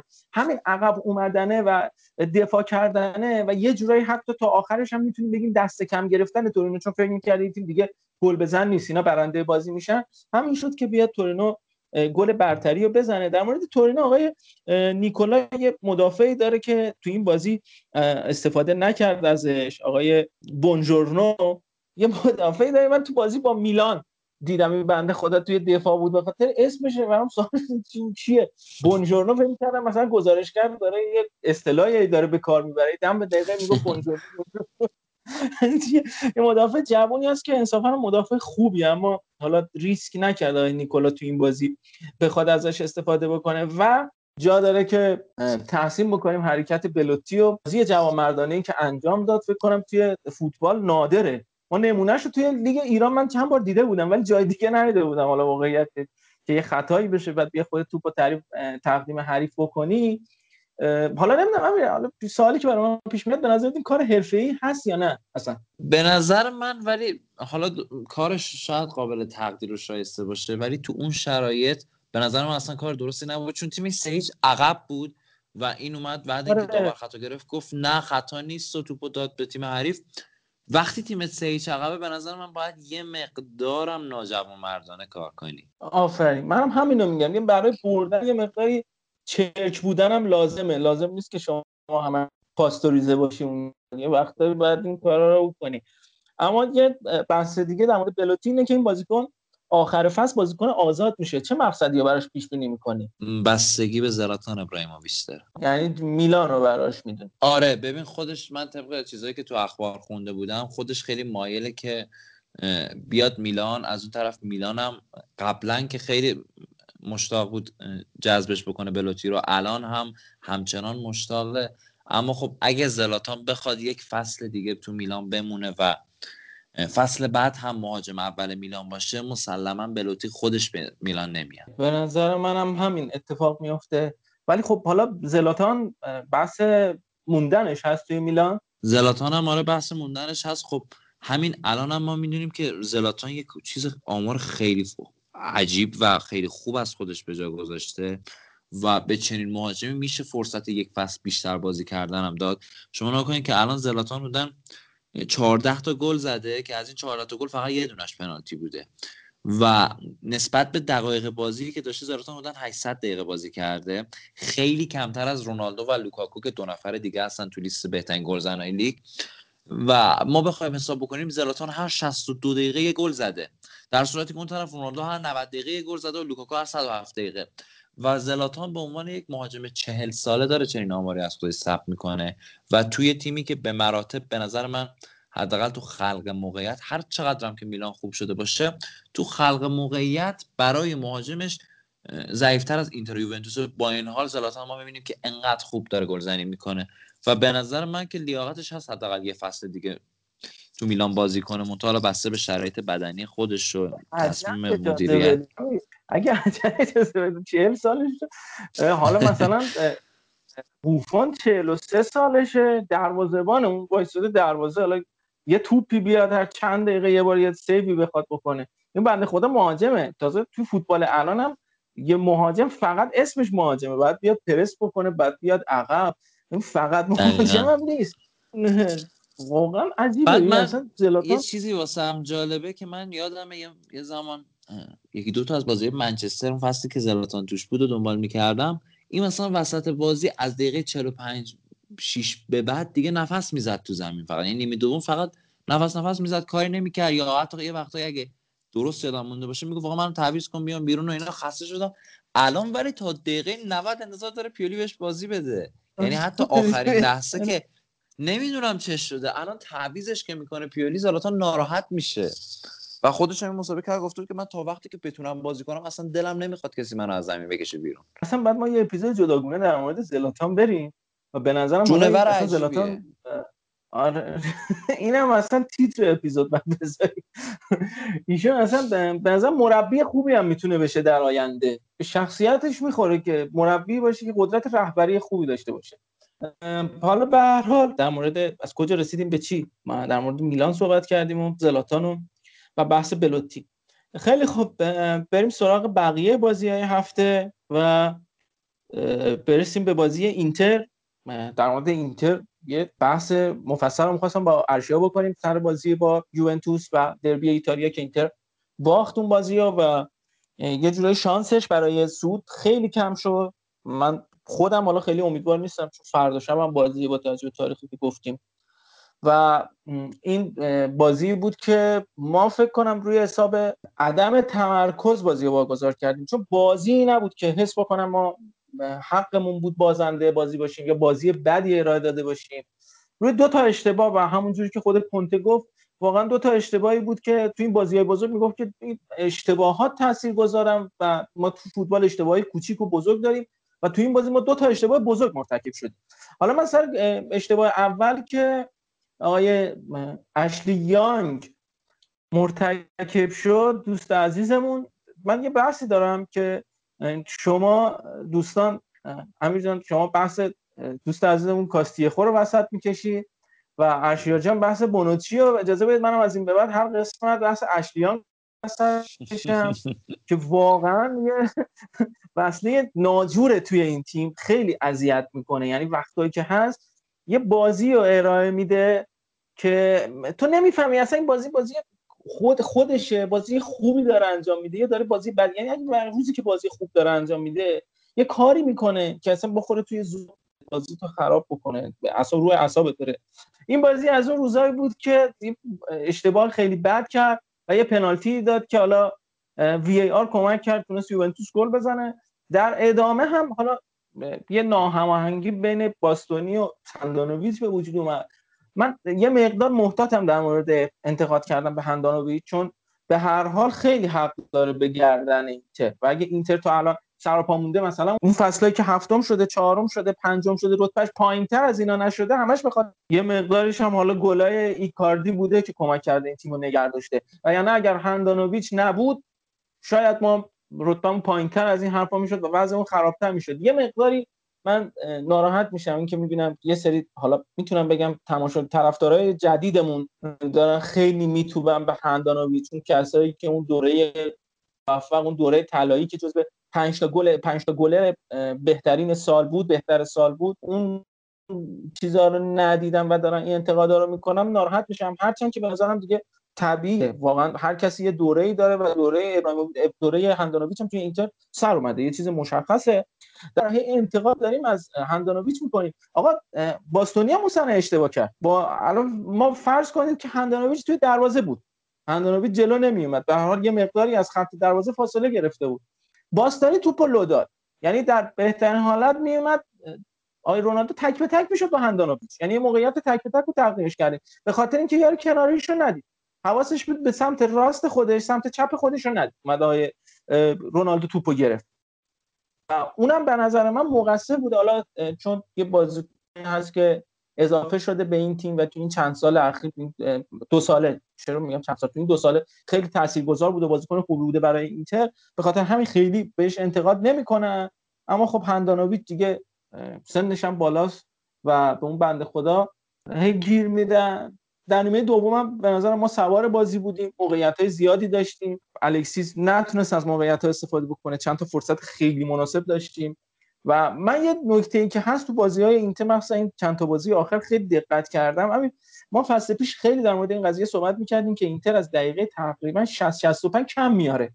نمی‌تونه موقعیت سازی بکنه نمی‌تونه گل بزنه. ولی اصلا ندیدیم اینو. یعنی توی این دو سه تا بازی توی این چند تا بازی آخر ما همچین چیزی از اینتر ندیدیم. یه نکته در مورد اینتر بگم همینطور که خودت اشاره کردی الان ما دیگه کمتر می‌بینیم اینتر به لحاظ بدنی کم بیاره و همینطور ما کم نسبت به بقیه تیم های بالای جدول مصدومیت های کمتری هم تو اینتر می‌بینیم. که من می‌خوام اعتبار این رو بدم به آقای پینتوس بدنساز تیم اینتر که آنتونیو کونته اون موقع که از اون موقع که به اینتر اومد پینتوس رو هم از رئال مادرید با خودش آورد. پینتوس همون بدنسازی که رئال مادرید رو سه فصل رئال مادرید با, ه- با همین آقای پینتوس پیاپی قهرمان لیگ قهرمانان شد و اون موقع اصلا سرآمد بود توی تمام مربی های بدنسازی و ما می‌دونیم که رئال مادرید چقدر تیمش رو خوب و آماده نگه میداشت. حالا کم کم این تیم اینتر هم داره با پینتوس جا میفته و هر چقدر بگذره به نظر من شرایط بدنی تیم اینتر به مرور بهتر میشه. شاید اگه کرونا نبود ما این فصل اینتر خیلی آماده ای رو می‌دیدیم. یعنی اگه فشار کرونا نبود نتایج تلاشایی که آی پینتوس انجام داده رو ما خیلی بیشتر می‌دیدیم. اما خب همین الان هم اینتر به لحاظ بدنی یکی از آماده ترین ها و شاید اصلا آماده ترین تیم حال حاضر سری آست. حالا جدا اینکه این یه دونه بازی باختن به یوونتوس هم ما می‌بینیم که به لحاظ بدنی هم کلا یه مقدار برترن تو بازی ها نسبت به حریفاشون. در مورد یوونتوس هم بخوام صحبت بکنم. حالا یوونتوس جدای این بردی که مقابل اینتر داشتن در کوپا ایتالیا یه برد دو هیچ هم مقابل روم به دست آوردن که روم واقعا یه مقدار تیمش از همون چیزی که بود هم فاصله گرفته. یعنی یه مقدار اون یه دست بودن خودش رو به نظر من از دست داده. یه مقدار کنش بین فونسکا و نیمکتش رو تیمش بالا گرفت بالا رفته و ما می‌بینیم که الان با ادینژکو که کلا مشکل دارن بازوبند رو می‌خوان به کس دیگه بدن تیم دچار حاشیه شده و همینها یه ذره تمرکز رو از تیم‌های فونسکا گرفته. همین باعث شده که فونسکا تیمش بدتر بشه و البته چیزی که ما از اول فصل داریم مدام بهش اشاره می‌کنیم باز هم داره برای روم اتفاق میفته و اون هم ضعیف شدن و خوابیدن اون نیروی اول فصل بازیکنهای روم به دلیل این سن بالاشون و به دلیل اینکه ترکیبشون عمق نداره نمی‌تونن تعویض بکنن. ما الان چند بازی که چیز خاصی از میخیتاریان نمی‌بینیم. همینطور پدرو به اون صورت در جریان بازی حضور نداره و ادینژکو هم که حالا کلا به خاطر دعوا با فونسکا خارج شده از ترکیب کلا روم یه مقدار داره میخوابه. هر چقدر به آخر فصل نزدیکتر بشیم مسلما وضع روم بدتر میشه. انتظاری که من دارم اینه که لاتزیو بیاد بالا و جای روم رو بگیره. من خودم اینطوری فکر می‌کنم. و یوونتوس توی بازی خیلی حساب شده. خلاصه تونست توی این بازی دو هیچ شکست بده روم رو. کاری که یوونتوس می‌کرد توی این بازی مثل خیلی از بازی که زوج رونالدو موراتا رو استفاده می‌کنن این بود که آلوارو موراتا فضا سازی ها رو واسه رونالدو ایجاد می‌کرد. یه جاهایی تو نقش فالس ناین ظاهر می‌شد و رونالدو از اون طرف صاحب موقعیت های خیلی خوبی می‌شد. حالا البته گلی که زد زیاد رو جریان این اتفاق نبود اما یوونتوس بارها و بارها از طریق همکاری رونالدو و موراتا داشت فشار می آورد رو دروازه روم و نتیجتا یه برد خوب و ساده رو یوونتوس به دست آورد و تیم پیرلو هم حالا از حق نگذریم نسبتا داره خوب عمل می‌کنه. الان یه دونه بازی عقب افتاده دارن و اگه اون یه دونه بازیشون رو ببرن 45 امتیازی میشن که با صدر جدول فقط 4 امتیاز فاصله دارن. و اون ناامیدی فراوانی که شاید هواداران یوونتوس دارن نسبت به یوونتوس این فصل شاید اون ناامیدی خیلی هم به جا نباشه. چون میگم تیم پیرلو الان خصوصا چند بازی اخیر خیلی خوب آماده عمل کرده و پیرلو به یه ثبات نسبی رسیده توی تاکتیک های خودش و مربیگری خودش. در مورد بازی حالا یوونتوس و روم که صحبت کردیم یه بازی خیلی دقیق و حساب شده رو پیرلو انجام داد و خیلی اومد بازی رو کنترل بکنه توپ داد به بازیکنان روم و روم تونست توپ در واقع توپ رو به بازیکنان روم داد. اما تونست از ضد حمله ها استفاده بکنه با وجود یه بازیکنی مثل رونالدو که وقتی ما بار هم گفتیم وقتی تو اوج خودش باشه یه تنه می‌تونه یوونتوس رو بکشه بالا. و فکر کنم بیشترین لطف و اینتر کرد بهش که با اون فرصتی که پنالتی که داد به رونالدو و تونست گل بزنه و اون اشتباهی که باستونی و هندانویچ انجام دادن و رونالدو تونست توپو به دست بیاره و گل بزنه یه مقداری اون گرهی که خورده بود کار رونالدو و نمی‌تونست از اون رونالدو همیشگی در واقع نبود تغییر کرد و رونالدو تونست به بازی به شرایط خودش برگرده و تو این بازی هم ما دیدیم هر گلایی که زدن روی حرکات رونالدو بود. اون گل دومی هم که کولوسفسکی ارسال کرد برای رونالدو ارسال کرد. اگر ایبانیز توپو نمی‌زد در دروازه خود رونالدو توپو گل می‌کرد. و گل اول هم که مشخصا روی فرصت طلبی و جایگیری درست رونالدو بود و حتی یه بارم توپو به تیرک دروازه زد که حالا یه صحنه جالبی با اورساتو به وجود آورد. چه کاری بود داشت می‌کرد؟ رفت سراغ ساعت اورساتو می‌دونم متوجه نشدم چه کاری بود آخه. در اون سمت هم این روم ما با اپیزود قبلی هم صحبت کردیم در دو تا اپیزود قبلی هم صحبت کردیم. این نیاز داره به یه تک نفر به یه رهبر توی زمین که بیاد این تیمو بگردونه. الان توی این بازی اینا پدرو رو نداشتن مصدوم بود. اسمالینگ یا اسمالدینی که همه سر و صدا می‌کردن در موردش اون مصدوم بود. پلگرینی اخراج شده بود نمی پنکارته بود نمی‌تونست بازی بکنه. از اون سم ژکو مشکل داشت با مدیریت و تازه دقیق با, با سرمربی مشکل داشت و دقیقه 65 تازه اومد توی زمین. و این تیم این همه در هم بر هم این همه شکسته مشخصه که نمی‌تونه موفق بشه. که اگه بیاد با این شرایط موفق بشه یعنی ما قوانین فوتبال زیر سوال بردیم. یه تیمی که برنامه داره یه تیمی که صلابت داره یه تیمی که چند هفته است تو اوجه باید بیاد برنده بشه یه همچین تیمی شکست بده. مثل ما میمونه همین ما میریم همیشه تیم ملی ایران میره جام جهانی. توقع داریم مثلا بیاد اسپانیا رو ببره پرتغال رو ببره گروه خودش صعود بکنه بره یک چهارم کش. اگه اینجوری بشه که اصلا میری؟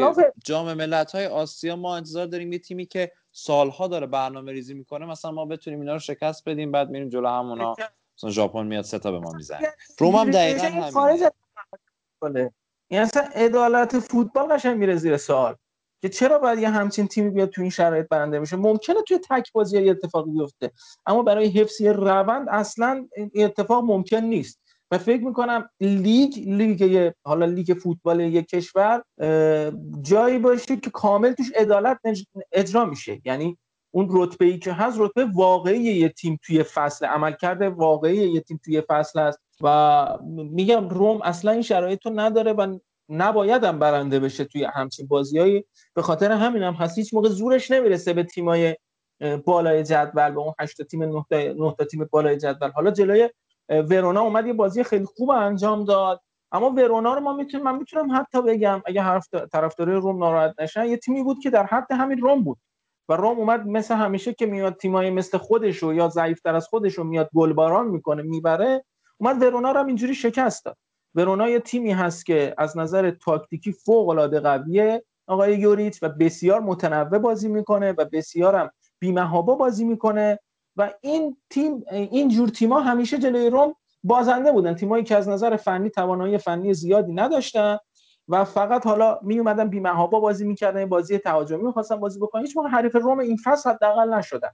و این اتفاق افتاد رومیا تونستن برنده بازی بشن جلوی ورونا و فکر می‌کردن حالا کار راحتی داشته باشن جلوی یوونتوس اما خب این اتفاق نیفتاد و حقم به حقدار رسید. یوونتوس باید برنده این بازی می‌شد و این اتفاق هم افتاد. اما در مورد یوونتوس هم یه دونه بازی دیگه بود. بازی با سمپدوریا چون سر بحث یوونتوس اومدیم گفتیم یوونتوس رو تکمیل بکنیم. بازی با سمپدوریایی که یوونتوس تونست دو هیچ شکست بده. خیلی جای بحث نداره اجازه اینکه ما بارها گفتیم این سمپدوریا بازیش خیلی وابسته به گل اوله. اگر گل اول بازی رو بخوره دیگه ما دیگه هیچ کاری نمی‌تونه بکنه.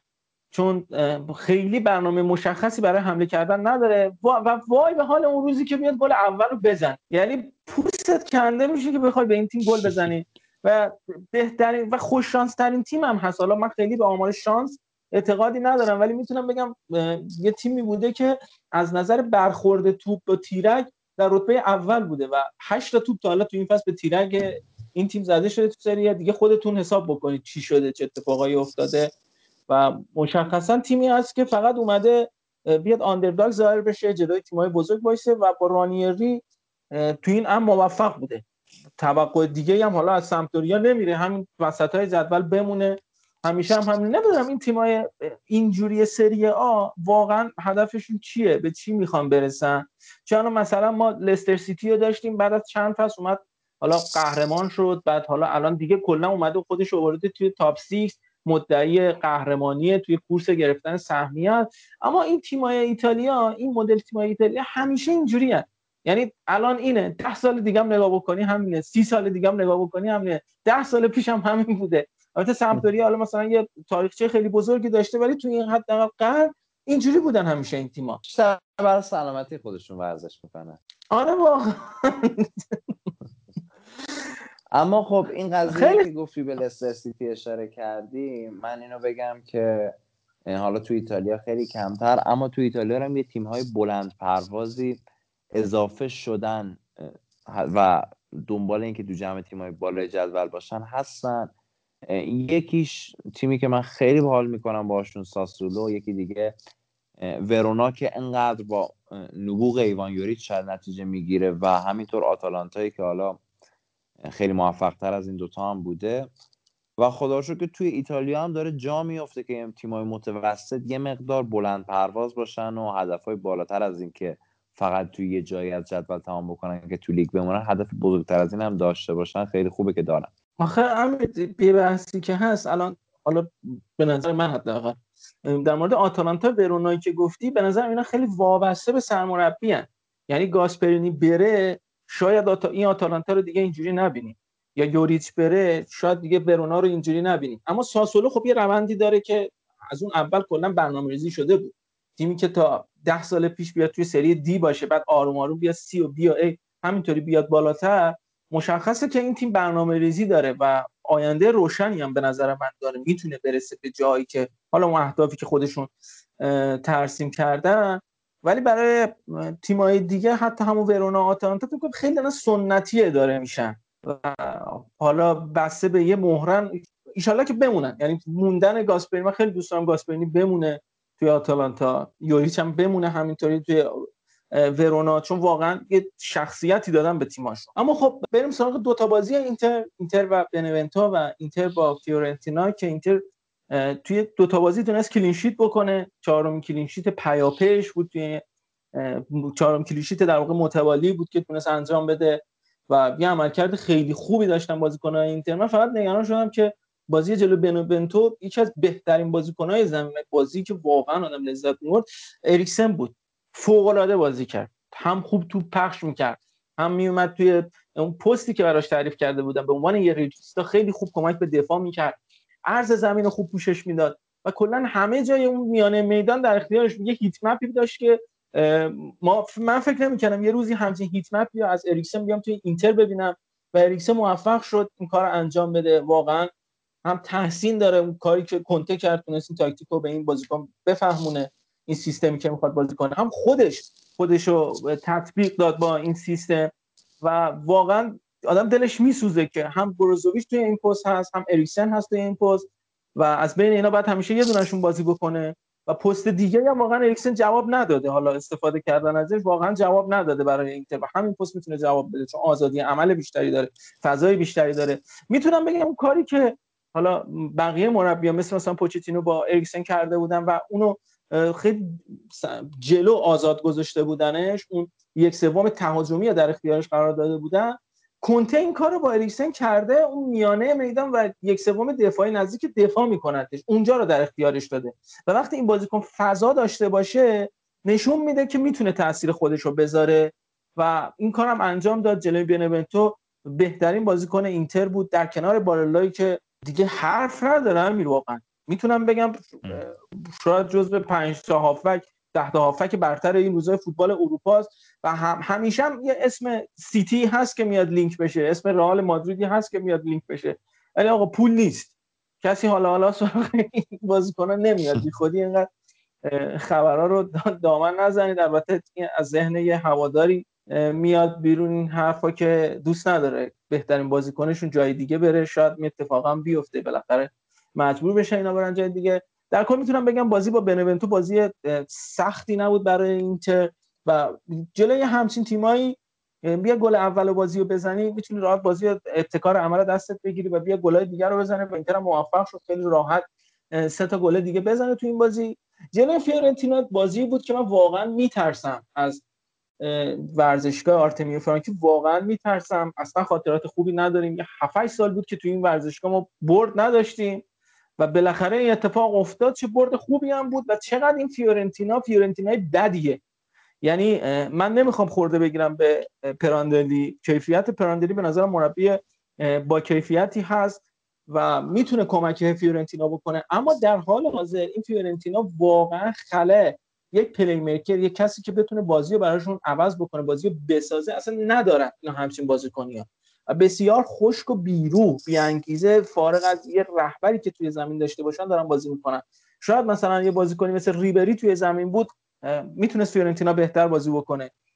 ما حالا خوششانس بودیم هفته قبلش کاستروویلی و میلنکوویچ جفتشون اخراج شدن تو بازی با تورینو و این تیم نه نفره به بازی ادامه داد. این دوتا نرسیدن به بازی با اینتر. نتونستن بازی بکنن.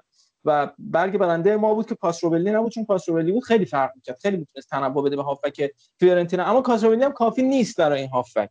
یعنی باید بازیکن دیگه کنارش باشه. وقتی داری سه 5 2 بازی می‌کنی اون دوتا هافبک کناری هم مهمه که چه بازیکنایی باشن و چه قابلیتی داشته باشن. و اینتر تونست تو این بازی همه جوره حریف این تیم شد با سرعت اشرف حکیمی که از سمت راست واقعا اذیت کرد بازیکنهای فیورنتینا رو. چند بار استارت زد و ایگور نتونست بهش برسه. حتی تو خواستن کمکش بکنن. اریک پولگار اومد جلوی اونو بگیره موفق نشد و تونست از این فرصت ها استفاده بکنه. یعنی این اینتر این اینتری که ما داریم می‌بینیم تو این چند هفته من حالا بازم بازی بردای کوچیک جلوی بنونتو رو خیلی نمی‌خوام تعمیمش بدم و خیلی بزرگش بکنم. اما جلوی فیورنتینا بازی ما انجام دادیم که واقعا تحسین شده بود و همون چیزی هست که ما انتظار داریم اینتر باشه توی ادامه این فصل. و به نظرم امیر این روندی که اینتر داره پیش می‌بره حالا جدا از بازی با یوونتوس و هر اتفاقی که ممکنه تو بازی رخ بده تو جام حذفی اما ام، رونده روند امیدوار کننده یعنی رونده رو به جلو فرمی که بازی می‌کنه و اینکه داره برمیگرده به اون چیزی که یعنی در واقع داره می‌رسه به اون چیزی که ما انتظار داشتیم من هوادار حداقل امیدوار می‌کنه به اون هدفی که داشتیم به اون تایتلی که می‌خواستیم این فصل بزنیم واقعا امیدوار می‌کنه. همینطور که تو گفتی اینتر یه مقدار همون بازی رو داره می‌کنه که اصلا اون اول انتظار داشتیم که جا بیفته تو تیم کنته. در مورد فیورنتینا هم خب این اینا واقعا اسکوادشون خراب شده و مقصر پراندلی نیست. کاری از دستش بر نمیاد با این اسکواد. این همینطور که گفتی فقر خلاقیت خیلی بزرگ تیمش داره و شما وقتی که بوناونتورا و برخا والرو دو تا از هافک های تیمت باشن مسلما به مشکل می‌خوری تو خلق موقعیت واسه مهاجمات و ما قبلا هم گفتیم که چقدر این فیورنتینا اشتباه کرد که این زباله های تیم های دیگر رو جمع کرد و یه چنین جور جاهای کاملا خودش رو نشون میده دیگه.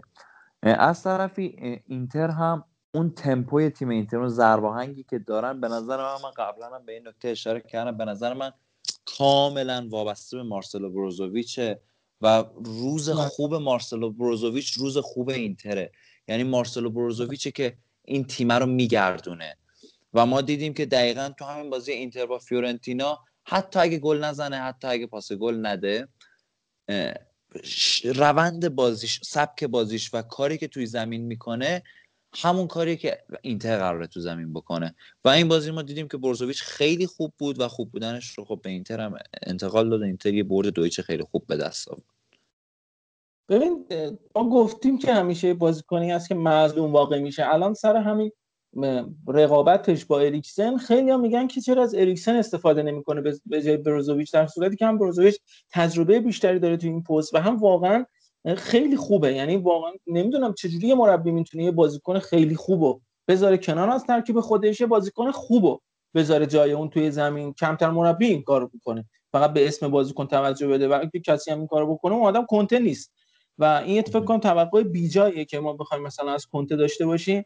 و اینکه این رقابت هم که به وجود اومده بین بروزو- برو- بروزوویچ و اریکسن خیلی کمک کرده به فرم هر دو بازیکن. فقط امیدوارم این رقابت بمونه توی تیم چون می‌تونه کمک بکنه و شرایط تیم رو بهتر بکنه و دیگه چیز خاصی نمیمونه در مورد اینتر بخوایم اضافه بکنیم. جز اینکه من روزای روشنی می‌بینم واسه اینتر هرچند که تقویم سختی داره. در مورد تقویم سخت امیر اه، صحبت کردیم. ما چند هفته پیش با ارشیا و خودت هم بودی اونجا. در مورد ژانویه سخت یوونتوس گفته بودیم. و این تیم توی ژانویه همه بازیاشو برد یعنی اینکه سه روز یه بار باید بازی می‌کرد هفتش رو بازی می‌کرد توی ژانویه همه بازیاشو برد و فقط یه باختشون هم جلوی اینتر. یعنی همه بازی ها رو برد و حالا خود پیرلو داره میگه که اون قهرمانی که ما توی سوپرکاپ به دست آوردیم اون خیلی کمک کرد به ما توی این ذهنیت اینکه ذهنیت بردن و قهرمان شدن و جام و جا, بندازیم توی این تیم و این ارزش یه جام رو نشون میده که حالا ما هر چقدر هم یه جام و دست کم بگیریم ولی به هر حال جام گرفتن شخصیت میده به تیم. کمک می‌کنه به اون از روزای سیاه دورت می‌کنه و امیدوارت می‌کنه به آینده. این اتفاقی بود که برای یوونتوس افتاده. یکی از دلایل موفقیت یوونتوس بود که به نظرم جا مونده بود. من بگم و در مورد بازی بعدی یوونتوس هم پنج تا بازی بعدیش بازی سختی بود بعد از بازی یعنی در آغاز فوریه که تا حالا دو تاشو برده یکی جلوی اینتر بود و یک برد یکیش هم جلوی روم بود حالا دوباره بعد با اینتر بازی بکنه شنبه بعد با ناپولی بازی بکنه و چهارشنبهش بعد با پورتو بازی بکنه یه سری بازی تاثیرگذار برای یوونتوس این بازی ها. اینتر هم که در مورد بازی های سختش گفته بودیم که الان با یوونتوس بازی کرد سه شنبه بعد با فیورنتینا بعدش هم بعد با یوونتوس بعد با لاتزیو و بعدش هم باید با میلان بازی بکنه. اینتر هم تقویم سختی داره. فقط یه خوشانسی که داره حداقل بین یووه بازی لاتزیو با میلانش. فاصله است و میلان باید این وسط یه بازی رو توی لیگ اروپا بازی بکنه. امیر حالا پیش بینیت از لیگ اروپا برای میلان چیه؟ دوست دارم به همین زودی ها حذف بشیم چون لیگ اروپا هم از اون تورنمنت هاییه که به نظر من فقط یه تیم رو خسته می‌کنه. آره هیچ جذابیتی نداره. تازه من موندم مثلا برای فصل بعد که تورنمنتی به عنوان کنفرانس لیگ اروپا میاد اون نماینده مثلا لیگ مثل ایتالیا یا لیگ مثل انگلیس یا اسپانیا حالا اگر تیم بزرگی باشه مثلا روم باشه که اینقدر سابقه داره یا مثلا چه می‌دونم آرسنال باشه اورتون باشه حالا همچین تیمای بزرگی مثلا باشه کلا اونا می‌خوام بیان چه جوری تو اون تورنمنت تو سطح سوم لیگ اروپا سی- سطح سوم اروپا شرکت بکنن؟ اصلا ارزش داره شرکت کردن تو همچون سطحی؟ اصلا نمی‌دونم واقعا. برای من سوال دوست دارم ببینم چی میشه آخر ته یه همچین تورنمنتی؟ واسه خبرایی هم داشتیم که قرار فدراسیون فوتبال ایتالیا کارایی بکنه که حداقل تو یک سوم پایانی سال بتونن یه تعدادی تماشاگر به حرف بین هزار تا دو هزار نفر بود تماشاگر بیان بازی های سری ها رو ببینن. چون همینجور که گفتیم یه مقدار داره ایتالیا شرایطش استیبل میشه برمیگرده. برگشتن که نه یه مقداری کنترل میشه شرایط بهتر میشه در حالت کلی و قرار حالا طرفدارا بیان ورزشگاه اونم توی یک سوم پایانی فصل فصل بهار در واقع. و حداقل تماشاگرها بیان ورزشگاه یه جذابیت خاص میده.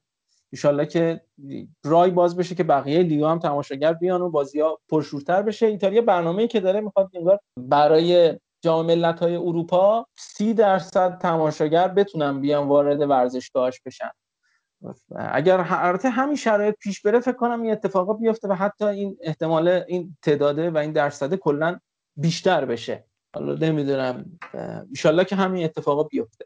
در همه بازی ها رو بررسی کردیم. اگه حرفی چیزی نداری بریم جدول و بازی های هفته بعد و بررسی در موردشون صحبت. خب طبق معمول هفته های گذشته دوباره جدول رو باید امیر آقا بگه. چون همیشه سرنشین آقا شما سرنشین ول نکنی هم هستی. یعنی هر دفعه ما آره دمتون گرم. آره. هر موقع می‌خوایم بیایم جایگاه بگیریم اجازه نمی‌دید و میلان موفق بوده. جدول با امیر آقا. خب جدول باز من همون جمله همیشگی رو بگم.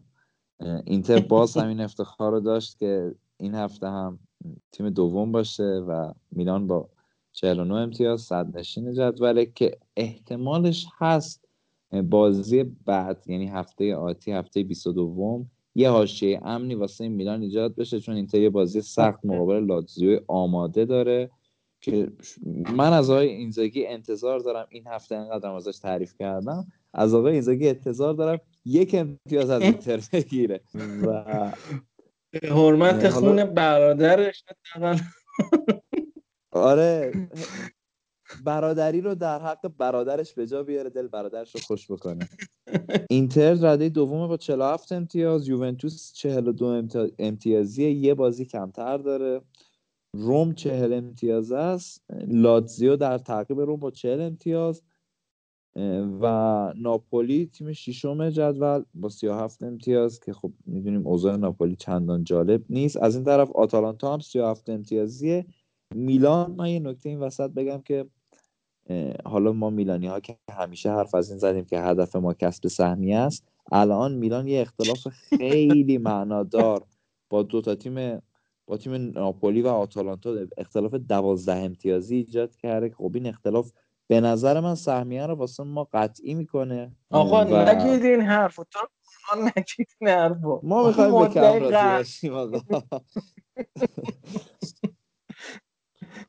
ما می‌خوایم تا آخرین هفته هفته سی و هشتم فقط به کم راضی باشیم. انتهای جدول هم همین خیلی جالبه. بودن پارما کالیاری و تورینو صحبت هم کردیم. هم اول کار در مورد این قضیه صحبت کردیم. این یه نشون میده که این تیما این چند وقته موندگار شدن توی سریا و این اتفاق براشون نیفتاده. یه بخش زیادیش به خاطر این تماشاگراست دیگه. دقیقا. یه تیمی مثل پارما خب ما می‌دونیم که تماشاگرای خیلی پرشوری داره و نسبت به تیمی مثل بنونتو که الان رده چهاردهم جدوله خب همین شور و اشتیاق تماشاچی ها خیلی کمک می‌کنه خیلی بازیکن ها رو به لحاظ هم روانی هم غیر روانی بالاتر نگه میداره و همین باعث می‌شد که پارما رو ما حداقل میانه های جدول ببینیم. ولی این فصل خیلی بد کار کردن و حالا رده 19 هم, با 13 امتیاز پایین ترش کروتون است که 12 امتیاز داره. و تیم 18 هم جدول هم کالیاری 15 امتیاز است. تورینو هم نزدیک به منطقه سقوط فقط 16 امتیاز داره. البته که گفتیم احتمالاً یه مقدار با داوید نیکولا اوضاعشون بهتر بشه. اگرچه که داوید نیکولا هم از نظر من مربی چندان خوبی نیست. نه مربی نیستش که مثلا ما بگیم کار خاصی واسه تورینو می‌کنه. فقط همین که سقوط نکنن شاید بهترین اتفاق ممکن باشه واسه تورینو تو این فصل. و حالا بریم جدول گلزنا هم بررسی بکنیم. تو جدول گلزنا کریستیانو رونالدو با 16 گل اول روملو لوکاکو و زلاتان ابراهیموویچ هر دو 14 گلن و در رده های بعدی قرار دارن. همین حالا بیا یه نگاهی هم به نقل و انتقالات ژانویه بندازیم. من خواستم فرصتی که خودت باشی در مورد این صحبت بکنیم و بازیکنایی که اومدن. من در موردشون میگم و تو پیش بینی تو بگو که جواب میدن یا جواب نمیدن. خیلی هم نیست این لیست. زیاد هم نیست. اکثر بازیکنهای بزرگم آتاما اومد کالیاری. به نظر جواب میده؟ به نظر من برای کالیاری خرید خوبی بود. آره. و همون سمت روگانی هم اومد. روگانی بیشتر از آساما جواب میده ولی کلا دفاع کالیاری بهتر میشه. در کل کالیاری به نظر من شاید یکی از بهترین نقل و انتقالات تو همین کالیاری داشت.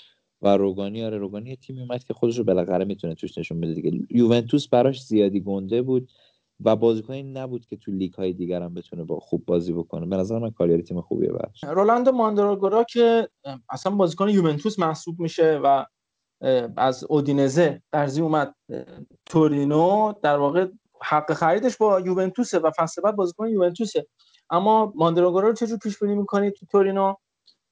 فصل خوبی نداشتیم. فصل مثل فصل قبلش نبود و نمی‌دونم اگه اتفاق خاصی نیفته انتظار چیزی از چیز خاصی تو تورینو ازش نداره اون مصدومیتی که آخر فصل پیش داشت و پیش فصل هم اینا نگذروندن و کلا اصلا نرسید به خیلی از بازی های ابتدای فصل اودینزی مقدار اون از فرم خودش دور کرد. ولی اون زمانی که در کنار سکوفوفانا و دپول توی خط هافک اودینزه قرار می گرفتن واقعا خط هافک خیلی خوبی تشکیل می‌دادن. خیلی خط هافک رونده بود. برادر خونده آکادمی جوانان یوونتوس. هرچی بگیم نیکولو روبلا رو از جنوا داد به یوونتوس. فکر می‌کنم بازیکن آینده داریه یعنی از اون بازیکنایی نیست که یوونتوس بده جای دیگه. خودش ازش استفاده می‌کنه و یه چیزی ازش در آلخاندرو گومز. دوست عزیزمون رفت به سویا. گل اولش گل هم زد. زد. آره. آره. چه گل خوبی هم زد. فکر می‌کنم دوران خوبی حداقل می‌تونه برای یه نیم فصل توی سویا سپری کنه. فصل بعد نمی‌دونم ولی فکر می‌کنم حداقل نیم فصل خوبی داشته باشه توی سویا. منم امیدوارم که نیم فصل خوبی داشته باشه. سه تا خرید داشتید شما توموری مانجوکیچ و میته.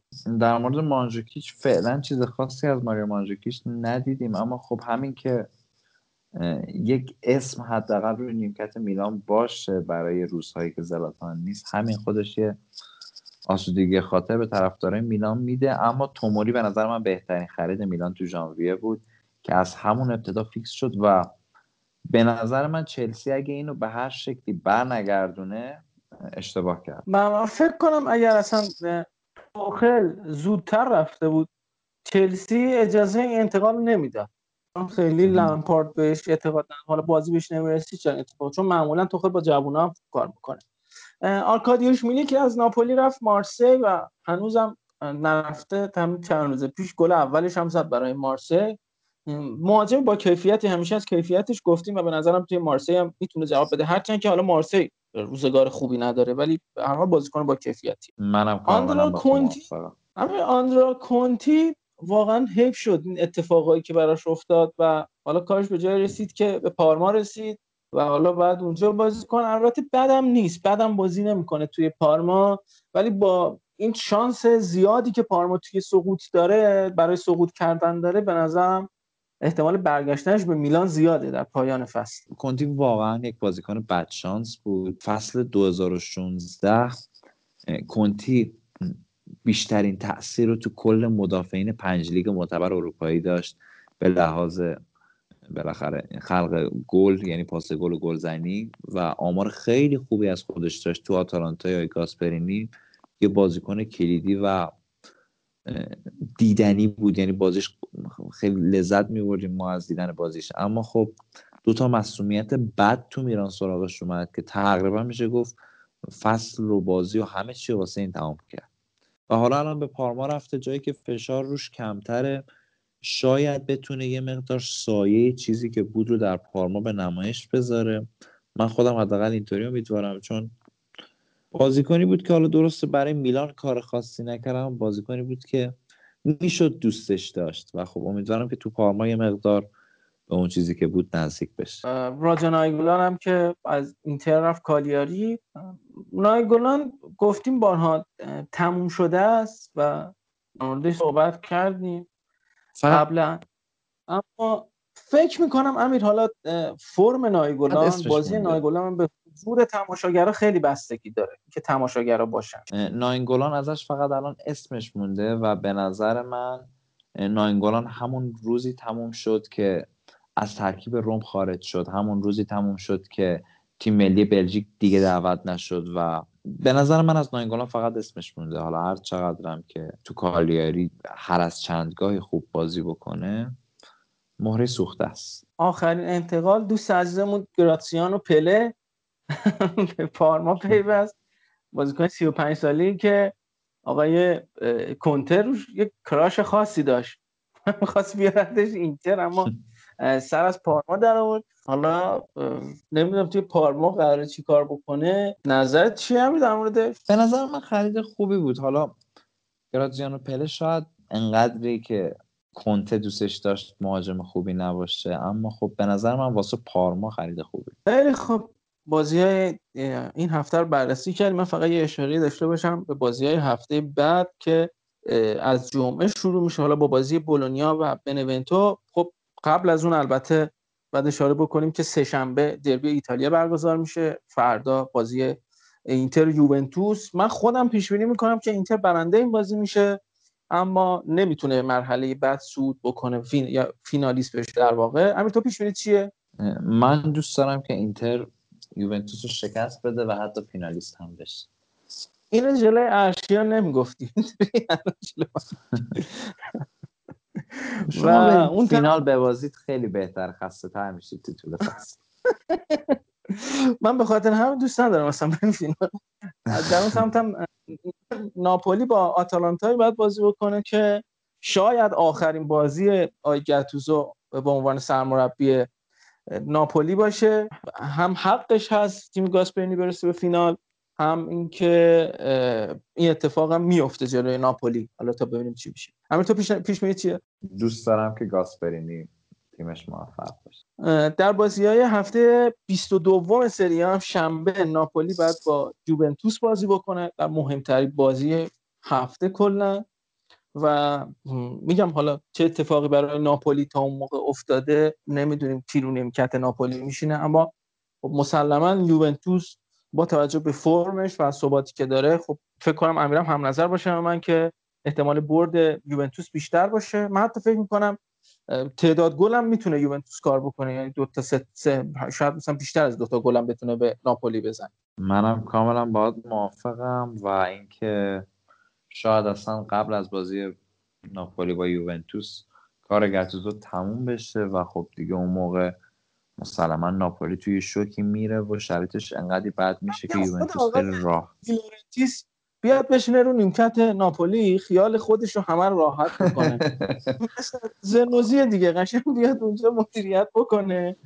چون آخه قبلا بود یه باشگاه استقلال اهواز بود که نابودش کردن. این آقای شفیزاده مدیر عامل اونجا بود. یه بازی بود که مربی اخراج کرده بودن و دستیارش رو گذاشته بودن به عنوان سرمربی. دستیارش حالا اسمش یادم نیست یه سرمربی یه مربی ارمنی بود. می نمی‌تونست کلا ارتباط برقرار بکنه بیا بازیکن از اون حساب ببره. این خودش اومده بود یه بار دوربین 90 رفته بود توی رخکن استقلال اهواز دید خود آقا شعبیزاده تابلو رو گرفته دستش ماژیک دستشه داره تاکتیک رو ترسیم می‌کنه به این بازیکن میگه تو این بر برو تو اون بر برو. خود مدیر عامل داشت همین کار رو می‌کرد. من میگم دیلورنتیس هم بیاد خیال خودش رو راحت بکنه یه همچین تیمی بسازه بیاد بیاره. باور کن نتیجه هم با آخه این بازیکنایی که دارن اینا که بدون سرمربی هم بازی بکنن بهتر می‌تونن نتیجه بگیرن. خداییش حیف این squad داره میسوزه اینجا. حالا شاید هم مثلا مربیگری رو بسپاره به لورنزو اینسینی. بعیدم نیست واقعا.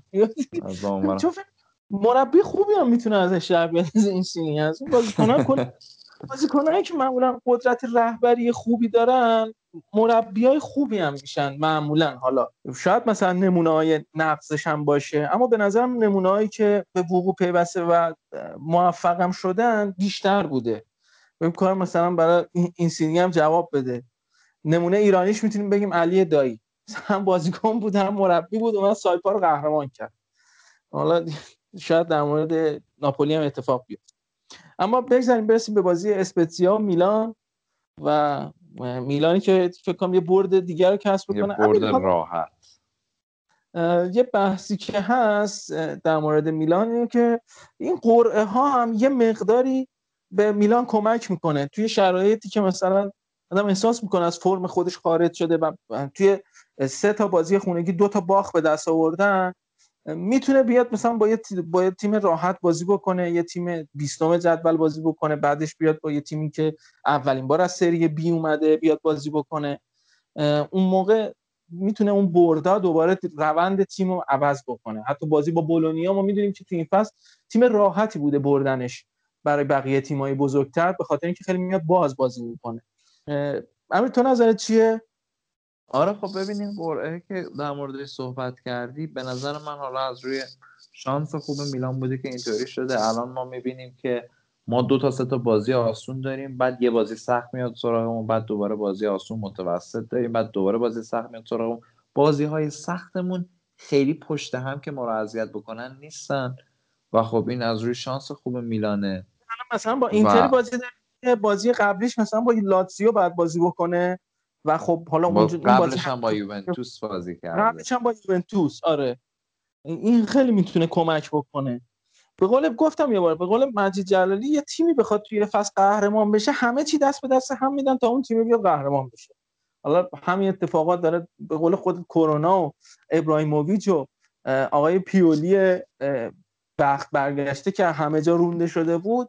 یعنی همه اتفاقات دست به دست هم بده تا میلان قهرمان بشه. تو بقیه بازی ها هم بخوایم بررسی بکنیم روم باید با اودینزه بازی بکنیم که بازی بسیار سختی برای روم جلوی اودینزه کنم کارش گره بخوره اونجا. کروتونه بعد با ساسولو بازی بکنه و یک شنبه به ساعت 11 رو اینتر بعد با لاتزیو بازی بکنه. یه بازی هست که واقعا هیچ چیزی نمیشه پیش بینی کرد. من همیشه می‌گفتم این بازی اینتر می‌بره رقیبش می‌بره فلان می‌بره. اینو اصلا نمی‌تونم پیش بینی کنم چون لاتزیو فوق العاده آماده است اینتر هم فوق العاده آماده است ولی خب همه چی به بازی با یوونتوس هم بستگی داره. حالا نه همه چیز یه سری اتفاقا تو اون بازی میفته تو هم بستگی داره. اما واقعا غیر قابل پیش بینیه و هر چیزی امکان پذیره یه بازی دیگه هم یه شنبه بود که جا افتاده بود بگم. بازی کالی- کالیاری و آتالانتاست که اونم باید دید. دوستان ببینم تیم آقای فرانچسکو جلوی آتالانتا گاسپرنی چیکار می‌کنه. خیلی خوب همونجوری که اول این بخش گفتم ضبط ما طول کشید و ساعت از دوازده هم گذشته و دیگه رسیدیم به فردا. امیر جان خسته الان تو نباشی؟ تو فردایی. قسمت- آره. و بایر مونیخ هم برد صعود کرد به فینال جام باشگاه جهان و الان بازی اتلتیکو حالا ساعت دقیقش هم بخوایم بدونیم. مرسی که گوش کردید. دمتون گرم. مواظب خودتون باشید تو این شرایطی که ورزشکارانمون مثل علی انصاریان عزیز مثل مهداد میناوند دارن از دست میرن.